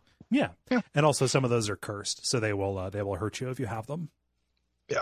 Um, there's probably good treasure here that'd be worth having if treasure was worth having. Yes. Right? You know, like where you, where you could fight those golems in order to get these things. Yeah. Which like the, the economy of this game, I guess, is a ding against it. Like we we've kind of uh, talked around it the whole episode, but like I do wish there was more use for treasure. Yeah. I get why there's not, and it's kind of freeing that there's not. But at the same time, like you know, I think I mean I guess like this is actually something that they do really well because the way they get around that is by making the rewards knowledge, and they they do a really good job of that. Yeah. Yeah. At the same Yeah, time, though, even we didn't even did- talk about barter. uh, we, we- we did No, a go- little bit. Go ahead. Yeah. Back, Yeah, back, like- back up in the generalities. Yeah, we did, we talked about a little bit of bartering, but it's it's you can barter with everyone here, and you have to to get certain items. Mhm. Um, the uh, but what ends up happening is that like even though the rewards end up being more more powerful and meaningful because they're knowledge, it does kind of limit cool situations like this. Right. You know, like so if you're thinking, um, oh, what can I intentionally fail this and fight your way out? And like get a cool like the answer is yes. You just don't get a cool reward for it because there's nothing to do with that treasure you find. Yeah. You know, so it, it it weakens one part of that equation of the like kind of open sandboxy feel of this. Yeah. If that makes sense. It makes it not not worth te- testing the edges. Yeah. Yep, yep. Um, in most cases, like sometimes it is. Yeah. it's worth testing the edges. Like when you can do that spell that I keep wanting to talk about. Which Um, we're going to get to, I yeah. when are we going to get to the goddamn annihilation spell, Cole? Um, the uh, but like when when you do that, like that's testing an edge, and it's just for like a fun Easter egg. Yeah. You know, but this is an East, this is a thing you can test the edge, do some, you know, not super fun. Like the combat here again, not that much worse than Morrowind, but like not great. Mhm. Uh, and then uh, get some things you can't really use. Right. So So this crown, and the imp tells you this. Uh, he never clarifies why he is helping you. It's just in his nature. Uh, this crown will help you get through the maze uh, that separates you from Tyball. If you don't cast the reveal spell to get that uh, to get that secret door, um, what you have to do you pop you pop this on, and it changes certain tiles on the floor to gold, um, revealing that like this is where you step to not get you know to not be damaged. Mhm. Um, so that's what you know allows you to get to Tyball, so you can actually fight him. yes, yep, yep. So so necessary and important. Yes. No. But yeah, you get there. You know, Tyball himself is a mage, and we haven't really fought that many of them so far. Like unless he provoked one of the ones above, but they're all solid, so wh- whatevs. Um, he's hard. Like he can Yeah. hit. He he, he floats, Yes. so uh, he's hard to hit with melee sometimes, and he will just pummel you with fireballs. He's the real Yeah. boss of the game. Right. Really. Uh, although, if you picked up one of the orb rocks in one of the level 8 sections you had to travel through Mhm. to get to him, you can use the orb rock on his orb. Uh, then you get all your mana back. Magic works again, and his defense goes way down. He's Oh, nice. much, much easier to kill. Mm. I didn't realize that was keeping him uh, keeping him alive. or keeping him keeping him powerful. Yeah, I I, I, I fought him first as well. Yeah. Um, it's it's a cool idea that you can do that though. Mhm. Um, yeah, no, I I just uh, I just kind of toughed it out. Like, but it was it was tough. Yeah. You know, um, and he also he's sneaky. Like you come in for that orb, and he was kind of off to the left in the shadows. uh, for me, kind of like a, as a weird, like a cute little ambush situation when I started, you know, inspecting his orb. He did not care for it. you got too close. Yep. you look with your eyes, man. Um, Exactly. exactly. Uh, take only pictures, leave only footprints is the, the word of Tyball. Um, when you eventually you beat him, um, we get to the actual plot. yeah. Like weirdly enough, like this late in the game, like it's like okay, well the real threat, and again, I recognize that they set this up in the beginning, but Mhm. you know, you learn about the slasher of veils. Yes. this this, this demon, um, and you learn more in the back matter stuff about this. Um, but uh, the whole idea was Tyball was uh, going to free this demon and then bind it to Arial. Right. Um, Arial was going to be able to free, uh, was also going to be able to help free the demon as well, because they put it in like a virtue cage Yeah. Yeah. of some kind, and they need somebody who is a, a semi-virtuous virgin is one of the ways that they could open the virtue cage Mhm. that is his brother closed. Like all this stuff is in the uh, the Cabirus uh, journals, I think. Yeah. Um, Mhm. you know, kind of back matter stuff. Yeah. Uh, but it's you you learn a little bit more of it in game here. The frustrating thing is that Tyball, to all the world, just looks like an evil wizard. And even when you come in and, you know, start fighting him, he doesn't take any time to explain, no, I have a plan. This is going to work out. It's only as he's dying that he says, you fool. You know, you, you have just doomed all of Britannia. Also, I did all this in a way that would benefit me most. Ironic, is it not? No, it's just kind of frustrating. Yeah, ironic's not the word for that, my dude. Like, like um, I mean, I, I suppose me trying to save the world and dooming it instead it has a base level of irony. yeah. Uh, you're just acting like a prick, though. yeah. Yeah, like you're Like- you're just bad. I've seen your works. Yeah, I don't like him. I liked Candleman, and you made him crazy. Yeah. The, um, yeah. Yeah. So uh, after this, so you know this demon's about, you know, he was going to bind the demon. He didn't do the second part. You killed him. He's dying. Um, you know that uh, you have to act fast. You can free after you destroy this orb and get your magic back. Mhm. You get this key and you can free Arial. Right. Um, and she's like, "Hey, the magic works again. I can use this amulet to go back to the Baron and have this island evacuated. Like I know shit's go for real. Like I'm gonna go tell him of the threat." Yes. Um, and so like the entire the everything comes to a head with you needing to figure out how to you know get rid of the slasher of veils for good. Yes. Yeah. Um, and so this is relying on you um, having been paid, you know, having paid attention to where these, to, you know, to where these artifacts are, so you can gather them together, right? Yes. Yeah. Um, Okay. I love Tyball's quarters. I want to talk about this just a little bit. How you can find his books. Uh, see his treasure and all that stuff. Like you look at these books and like there's one on like dungeon design and stuff. Yeah, that's pretty cute. Yeah. There's also a note uh, that he wrote to his brother Garamond saying he, he will resurrect him when this is all over. So Yeah. apparently he feels guilty about that. Yeah. Yeah, the the story of them, and I don't think it comes through. It might just be in the the back matter, but they uh he betrayed his brother. He was going to. They were both going to uh banish this demon or seal him away. Yeah. Uh, and Tyball sealed his brother in with the demon. Mhm. Um, the, his brother was able to, to close the door before and barely teleport out, but he died. Yeah. Uh, and Tyball has been here scheming ever since, trying to figure out how to free this demon because he had been corrupted by like whispered secrets Yes. temptations of power. Uh, but now it is up to us to, you know, now that we have the key uh, to all these other places, to figure out how to get to the how to get the remaining um, um, talisman. Right. We have to get that that triple key Yes. uh, first because that, that's how we get how we're going to get in since we're not going to sacrifice a virgin that's how we get into the virtue chamber Right. or what have you Yeah. yeah. Um, so, some people who can uh, have information for you, uh, they are back up in the prison, so you have to wind your way back there uh, and talk to some of these uh, talk to some of these dudes. Um, one of them named Bolinard uh, kind of gives you says like, "Hey, I can I can draw a map of the area for you." The map isn't useful. However, i love that the map is bad like and you, you, Yeah. your character points it out like your character's like actually this doesn't look like anything you're like well you know i tried and i've been in prison for a long time like that makes an excuse and it just you, what you want is the scrap paper he Uh-huh. used i think that that's that's very good like that's a very clever Yeah. thing because it's a portrait. It's a it's a it's a picture of Tom and Judy. Mhm. So if you take it back up to Judy, you know, who has been having you know holding her lava side reverie, you know, she kind of snaps out of her out of her fugue state, starts crying, a tear falls into the lava, and this forms the key of love. yeah yeah one third of this uh, this triple key Yes. that you need Yeah. uh, Smondon, uh, he gives you a key which will open the door to the key of courage. Uh, this is up to the north of his cell. I fucking hate this.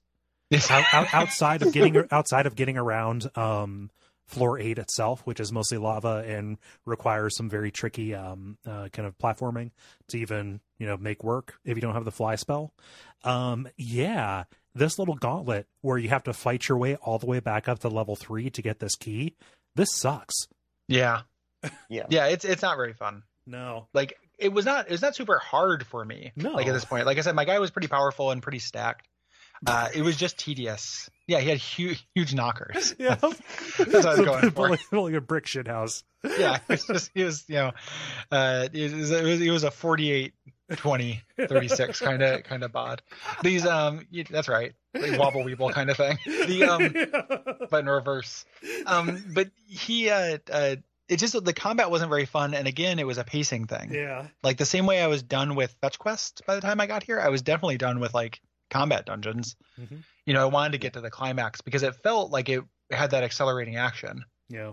You know, and and just uh, sometimes you know a lot of times in video games, I feel like just inserting more game at the end like that just really shoot yourself in the foot as far as the feeling of pace. hmm It feels like you're swimming through mud. There's, you Yeah. know, there's just, you can see it at the end right there, and you're not approaching it nearly as fast as you'd like to be. Yeah. It's Like the- a like a nightmare. At this point, I decided, oh, I'm going to beat this. You know, the, t- tonight. I'm gonna, I just like Yeah. do level seven all in one night. I beat Tyball. It's like one o'clock, and I'm like, oh my god, I'm almost done. And then I get to this, and I'm like, no, You're I, not I, almost done. I made a promise to myself. I'm going to beat it tonight. Yeah, yeah. um, yep. Uh, Yeah, So so you do, you do this combat dungeon regardless. It's a it's a real bummer. yeah. You know, to Uh, get But you do meet a wisp. You do meet Which a I wisp. I think you wanted to talk about. We can just brush over I- that. It's fine. So the, Nah, the with the I, key I'm, of I'm over the wisp. I'm, I'm into uh, I'm, I'm into stacked stacked paladin now. Um, the, um, friendship ended. Uh, no, Yeah. so if you open up a door off to the side here, uh, you find this. Uh, I think it's unique. I I don't remember seeing another wisp, but you can talk to her. Um, talk to it rather, and you know, just kind of like starts starts trying to like lord it over you. That like, oh, how much energy you you waste by being in a physical body, how much you lose by you know d- by disseminating your intelligence across multiple people. Um, and I forget ultimately how it goes, but the lesson that she's trying to teach you is not all knowledge is good.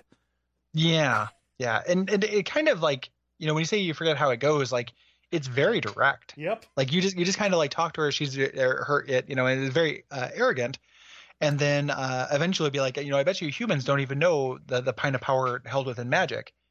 There's a spell to de- destroy the world, and and you're like, you know, you can ask like, can you teach it to me? You don't have to do anything, just does it, Yeah. and then you have the spell, and if you have the the ability to cast it. You cast it, and it kills every life form in Ultima Underworld, and presumably the rest of the world. Yep. And Uh, and it then you also seals off all the doors. Yes. Um, so so everything is everything's destroyed. It is a time enough at last that you've created for yourself. you can you can read all of the books in that you brought with you, uh, un, untroubled by living creatures. Yep. You can't win the game. I- Uh, you destroyed the world, but I love that it lets you do that so much. I love it that you can tell the wisp right after it tells you, gives you the spell. It's like, all right, I'll be sure and use this as soon as possible. And the wisp says, uh, I guess you're not as smart as we thought. yeah, yeah, maybe maybe you're not. Maybe we should have. But they they're so above you. Like it, it does Yeah. that kind of uh, in, you know higher intelligence gag really well. Yeah, and, well, it, it even says like, "Well, I don't care if you use this or not; it'll just make more room for us." Like, Yeah, it's Yeah. just win-win for for for everybody if you do this. So, yeah, Um, I love it. In in a game that you know is is so in a game in a series that is so wrapped up in its morality, to meet something that is completely amoral like that is is a pretty funny joke. Well, and what a thing for the Avatar to do. Yeah, Like, literally, like literally no living creatures anymore. just like, you know, you guys, you all thought I was the Avatar. I'm sorry. I, I'm just, I'm just Sir Gary, and I don't, Yeah. uh, I don't care. I don't go in for the shit. hi, hi, uh, Sir Sir Cole over here. Um, hate to Yeah. tell you, um, I don't Yeah. know who I'm talking to because everybody else is dead, but I just picked a whole bouquet of whoopsie daisies. Uh, yeah. like, oops, all, all Armageddon. Like, if you give me a big shiny red button, I'm gonna push it, and I'm Yeah. sorry. well, I'm at least gonna try to reload. If they were Yeah. if they were really baller, they would uh, make it nuke your save. Yeah, they're amazing. Oh. Like, just a thin wisp of smoke comes out of your computer, and then just that's it. Like, uh, my So- 386. Yeah. oh, it's very good. Uh, and it's in the middle of all this trash. Yeah. Like it's in the middle of like so there's still good things that happen in this part of the, the stretch of the game I don't like that much. Mhm. You know, it just like there's still that spark. It just feels like that like we have to turn this into more video gamey. Yeah. At the end. Yeah. Uh, there's also another puzzle you have to do, like a little bit more dialogue, fetch quest kind of stuff. Um, so since you've found uh, Gurstang, you can go back to go back to Olomo um, and bring a, uh, a, a kind of like a, a password to him. This word uh, fo- Folene, um, which sparks this inspiration. Like, haha, you know, I, I've learned that you can use special mantras to even summon objects. You know, we just you know the mantra. This is a clue. You need to go to the library find the book that has Folene as part of the title, and the other part of it is probably the probably the mantra that you need, uh, and that is what you use to summon the last part of this tripartite key. Yes.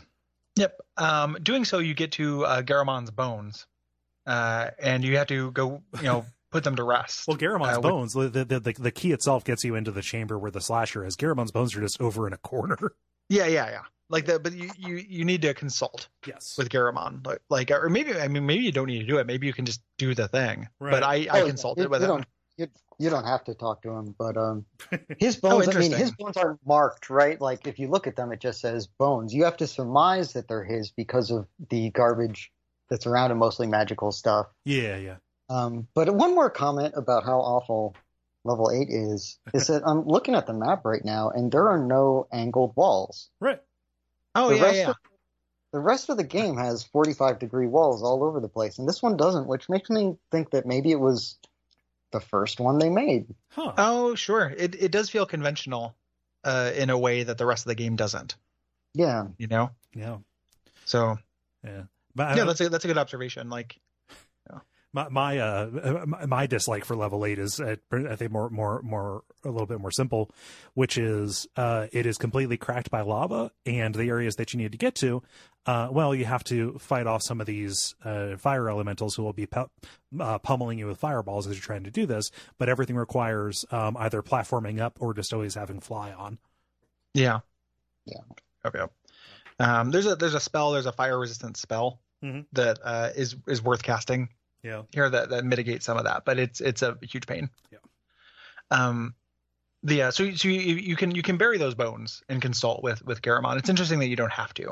Um, I think I knew they were his because me, I read in a book, or maybe I'd read the back matter at this point Mhm. that he had been uh, was inside the the virtue chamber, Mm. um, or whatever. But you uh, you can bury him. Uh, I think on level three.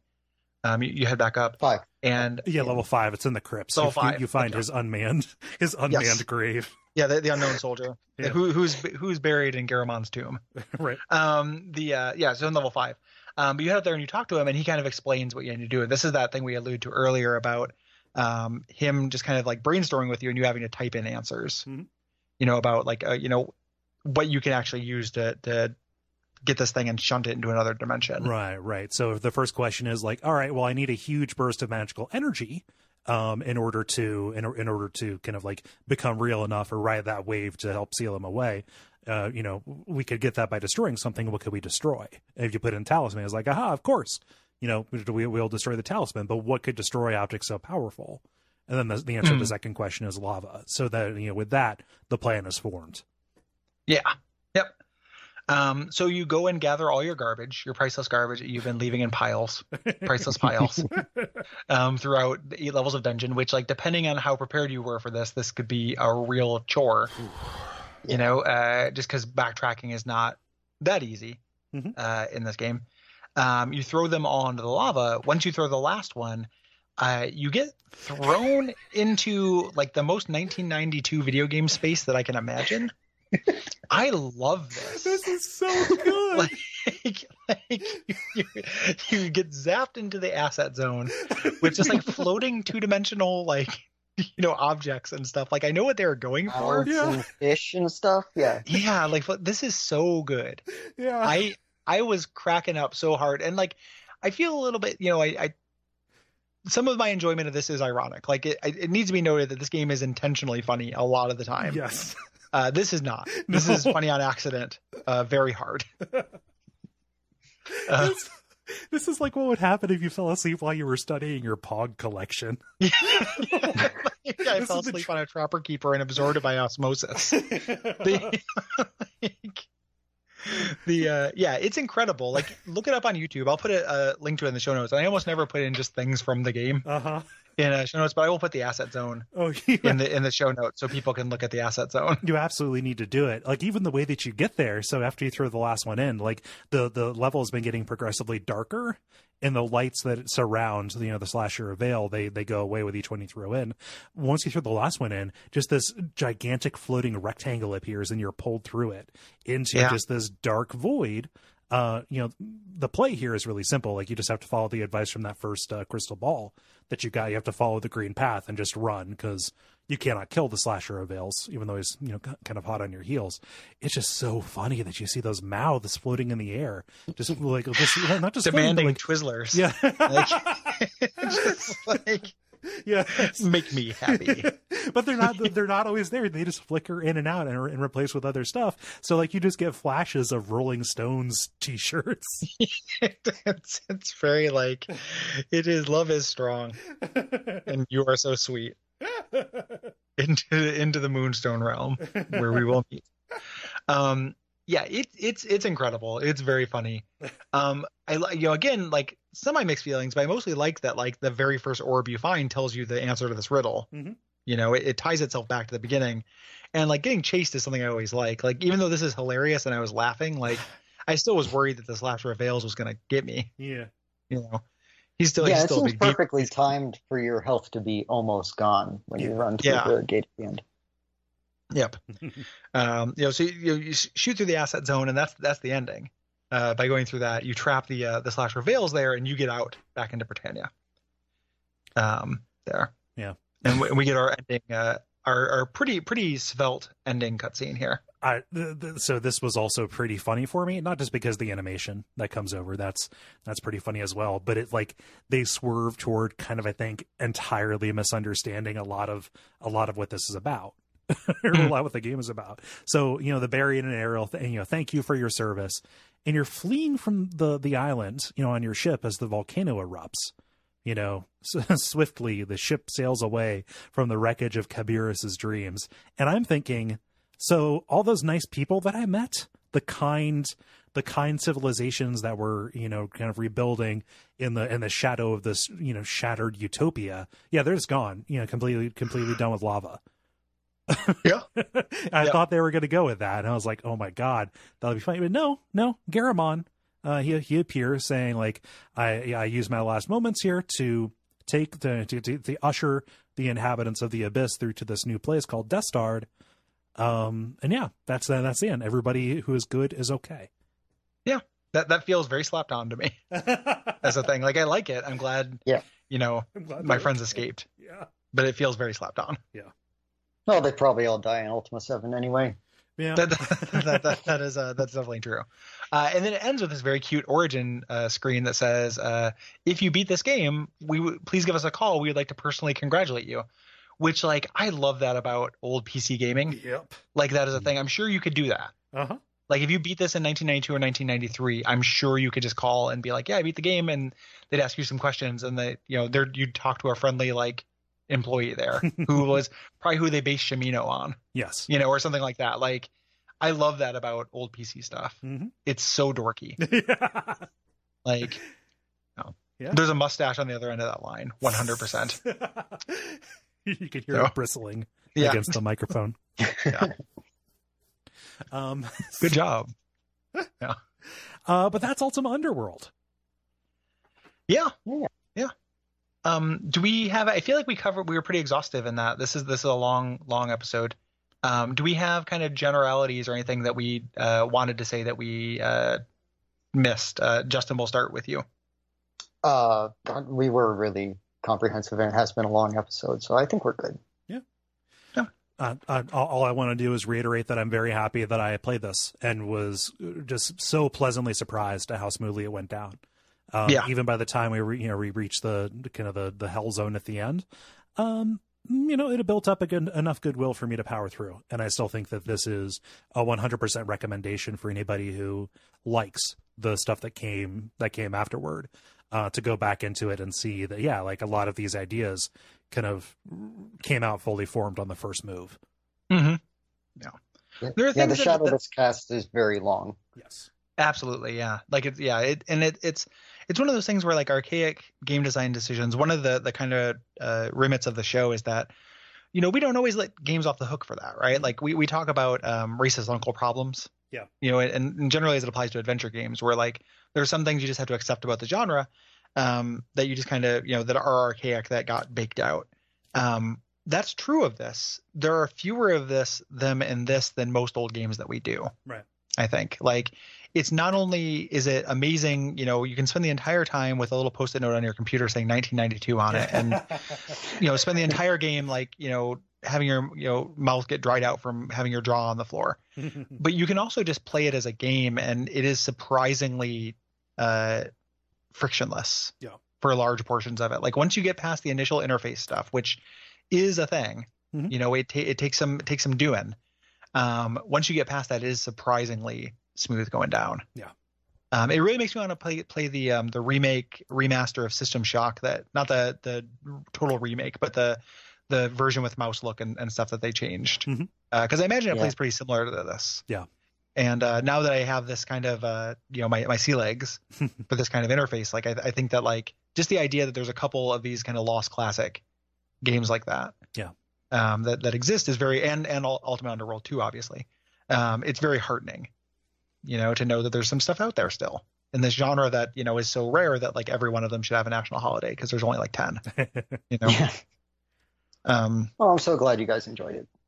yeah, I, I really enjoyed it. Yeah. Um, yeah, it's, it's super good. Thank you not only for the support, but for nudging me into playing this thing that I can assure you, um, outside of external pressure, I would not have decided to play for myself. Right. And You're quite and, welcome. and, and me me either. Like this is so my my bag, baby. Yeah. but it, it's also uh, just something that like that that a friction that initial friction is even though we all decided it's worth it and it's less than I thought it was like it, it also cast a big shadow Mhm. like if you look at a screenshot of this it looks like like oh I can't play that like you know like that's not that's not a game you know that, that that's a collection of uh, of buttons you know this this is going to be um so like just getting uh you know getting past that even for somebody like myself who this genre is you know one of my faves um i love having that push You know, so also thank you. Just just mirroring what Cole said, but just also just being like, man, it's it's really really good to actually get to the the center of this. We just we just need we need to get a patron that forces me to play Wasteland, and that that's what I'm looking for now. So Well, it won't be me. I couldn't make my way through that one either. But uh, yeah. I could eventually I can just kind of eventually this will this if I keep going back far enough this will ultimately result in me like enjoying playing chainmail.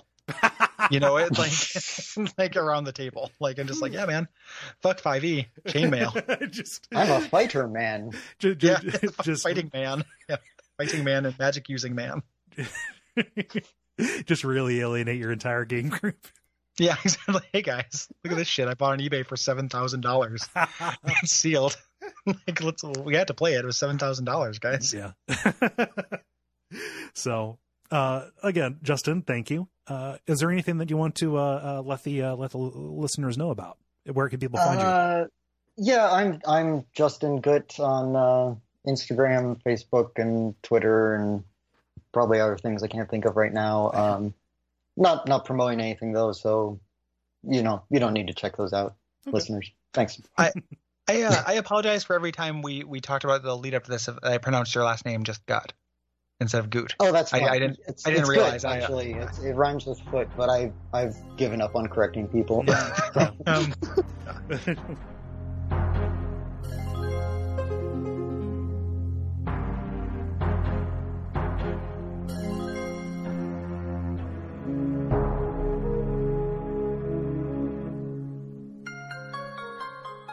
So we let Justin go, um, just so he doesn't have to be around for our admin. But we want to Mhm. extend more thanks to him uh, for all the reasons that we, you know, mentioned before. yeah, yeah, absolutely. Like uh, we we keep looking out with with this. It makes me feel good about this experiment of like having frequent guests because when we did it as Kickstarter rewards several years ago, like it worked out well, Mhm. and uh, and and I was surprised and happy. And then we you know we're doing it more this year since the Patreon restructure, and it's always worked out. Yeah.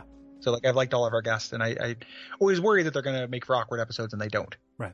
So Yeah. yeah, paper. Um, we also want to extend some more thanks, uh, not just to Justin, but to other people who back us at patreon.com slash duckfeedtv. Mhm. Uh, Uh, people, like oh sorry, Oh, oh, we stepped on each other. Oh, okay. Oh, I go, no. I go left, you go right. I don't know what that means. Oh, you- Oh, you- like you're gonna read the first name, I read the last name. Uh, no, I th- that, that is that is all about. Let, let us try it. Let, let let's do let, Find let's, out. let's do it. I, I didn't realize I was describing the column I was showing Yeah. you, but Yeah. um, okay. So Michael, Ajak, Andrew, Jonelle, Christopher, Taylor, Garth, Cars Cadden, yeah, Matt. Stevens. There we go. You got the you got the harder one. Last names are usually more difficult. Yeah, yeah, and I'm also worse at that than you are. So it, it's uh, but it worked out well. I feel like there's a growth experience. Um, thank, thanks everybody, uh, th- those people. Um, you know, really do appreciate it. Uh, those people, uh, the way that they support us, and if you're listening and, and you would like to support us, the easiest way to do that is through our Patreon. If you go to Mhm. patreon.com slash duckfeedtv, um, you can check out the rewards we have on offer. Um, they range from, you know, access to our Slack, bonus episodes of certain shows, um, dictating games, months, and guesting yes. uh, as well. So there's a, there's a lot of cool things you get to do. Yeah. Um, and it helps us out a great deal. Yeah, absolutely. Um, yeah, we really, really, really do appreciate it. It's uh, it's by no means uh, having the guests and stuff like that is not any kind of burden, and uh, I, I am very heartened just by people, you know, willing to support us at Yes. any level. It was really great.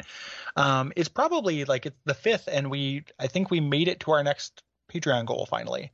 Yes. Um, Yeah. after like a, a six months or so of like six steps forward, five steps back Right. um, which happens. Like that's just re- the reality of the business. But um, so in case anyone asks about that, they'll probably start. You know, I always kind of envisioned it starting about a month after it, we got it Uh-huh. because I want to get some backlogs. But we're going to start a new show on the network called Heartbeat City, Mhm. Um, which is going to be a uh, love and relationship advice. Uh, show, and I want to mention it on the show now because I want to get some questions in Yes. uh, for it. So it is a call-in show. Uh, if you call, uh, the number is, and it's been a little while since we uh, did this. I know it's one five zero two sixty nine H beat uh, is the the number.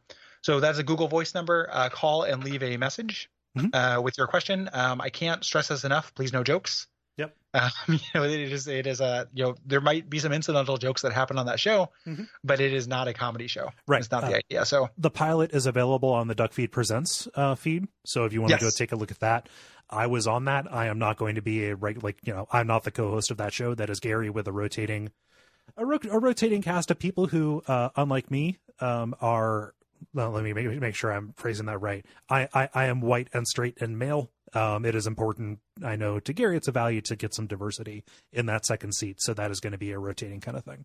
yeah, that's that's part of the idea of the show. Yeah. Um, and that that pilot will come back out on the main feed. Yeah. Like there's a couple edits I want to make uh, to it, and then that'll be the first episode of the show Mhm. as well. So when we start the show, so if you don't feel like digging through the Duck Feed presents, uh, looking through old shows, that will come back out. Um, but the idea in part is just because it is a, a perspective thing. I don't want to just have like a limited perspective. Like, Right. you know, I am a, I'm a straight white male. Mhm. Um, I've got I've got that part dialed. Not that you didn't have input or anything, or that you don't have input. You know what I mean? Yeah. Um, and it's just a good thing for the network. Like the, uh, you know, I, I think that uh, we could stand to be better about that stuff, and we don't always have pathways for it. Right. You know, like it, it's uh, it would be weird for us just to six years in to Watch Out for Fireballs add a third chair. Right. You know, and like so we're we're not going to do that, but we do want to have a space for those like kind of different voices. That's important to us, and it's a big part of our community. Mhm. Um, and so we want to honor that. Yep. It'd be Uh, good and to have that uh, reflected in the work Yes. itself. Yeah, because as as of now, you know, there's an argument. I don't feel like it is just lip service, but if somebody made that argument, I wouldn't necessarily, you know, I think there's some validity to the argument that like, Mhm. you know, we talk a big game, but like the network is mostly straight white dudes. Yeah. Not entirely, but mostly. And uh, we'd like to not have that. You know, that was not by design. That just Mm-hmm. kind of we just happened to be straight white dudes who found each other on an internet website. It happens Uh, the way it happens in most other places. You end up working with your friends. Yes, exactly. You know, and it's uh, you know, so we want to try try to work on that a little bit. Yeah. Um, the next uh goal, just to give it, I know there's a long episode, but it's Mhm. I'm excited about it. Um, is doing something that is a little bit more uh inclusive for all, which is uh doing once a month uh Jackbox party nights. Yes. So me and Cole kind of taking turns, either one or both of us, Mhm. um, hosting Jackbox for a night once a month. It'd be a thing where patrons get a kind of preferential access Mhm. to play those very fun party games with us Yeah. as kind of like a, a monthly treat. Yeah. So help us get to that goal. Uh, make a new fun thing for everybody to do, and Mhm. uh, we would love to see you. Yeah, and that's again at patreon.com slash duckfeedtv. Right. Um, the other thing you can do if you don't uh, have some money, we understand money's tight. Um, we don't begrudge anybody who doesn't have the money to support the network or who has to stop supporting the network because of money, because Right. money is real. Um, is ratings, reviews on iTunes or on like other blogs or message boards. Yes. Uh, things like that are very helpful and uh, uh, you know free, nominally free. Yeah. So Yep. If you have any thoughts about Ultima Underworld, it is probably too late unless you're listening to this the first day it comes out on the early release. Mm. Um, however, uh, the uh, send in your responses about any game we're talking about that particular that particular month by the 15th. So if you have thoughts about whatever won our remakes poll or um, oh gosh, Gary, what are the other games we're talking about? Bayonetta or Call of Juarez Gunslinger There we go. or uh, arcade games, I guess. Yeah. Uh, that'd be May 15th. Yep. And if you uh, if you're hearing this, like I said, it's too late, uh, but just for future reference, the 15th of the month that the episode came out. yes, And I think that's about it. just about. And this was a spicy meatball, so I'm looking forward to uh, not uh, eating this spicy meatball anymore. Yeah, I'm looking forward to laying down because Gary, neither you Yeah. nor I feel well. So- Yeah, we're both very sick, so I don't know if that came across in the episode, but we're both like, it's like somebody released a, a, a nanovirus that only affects uh, fat bearded co- podcasters. Like, I need to check and see if Will's okay. And he's, he's just like, we're just not doing super good. yeah. so, So, um, but I, I think it, it is a, is a testament to Justin and the game that we, I think we got a real fun episode out of that, regardless. Yep. Um, yeah. So until next time, uh, what should people watch out for, Cole? uh, people should watch out for Cabirus. I think his eyes are a bit bigger than his stomach. Yeah. Yep. He loves big spicy meatball.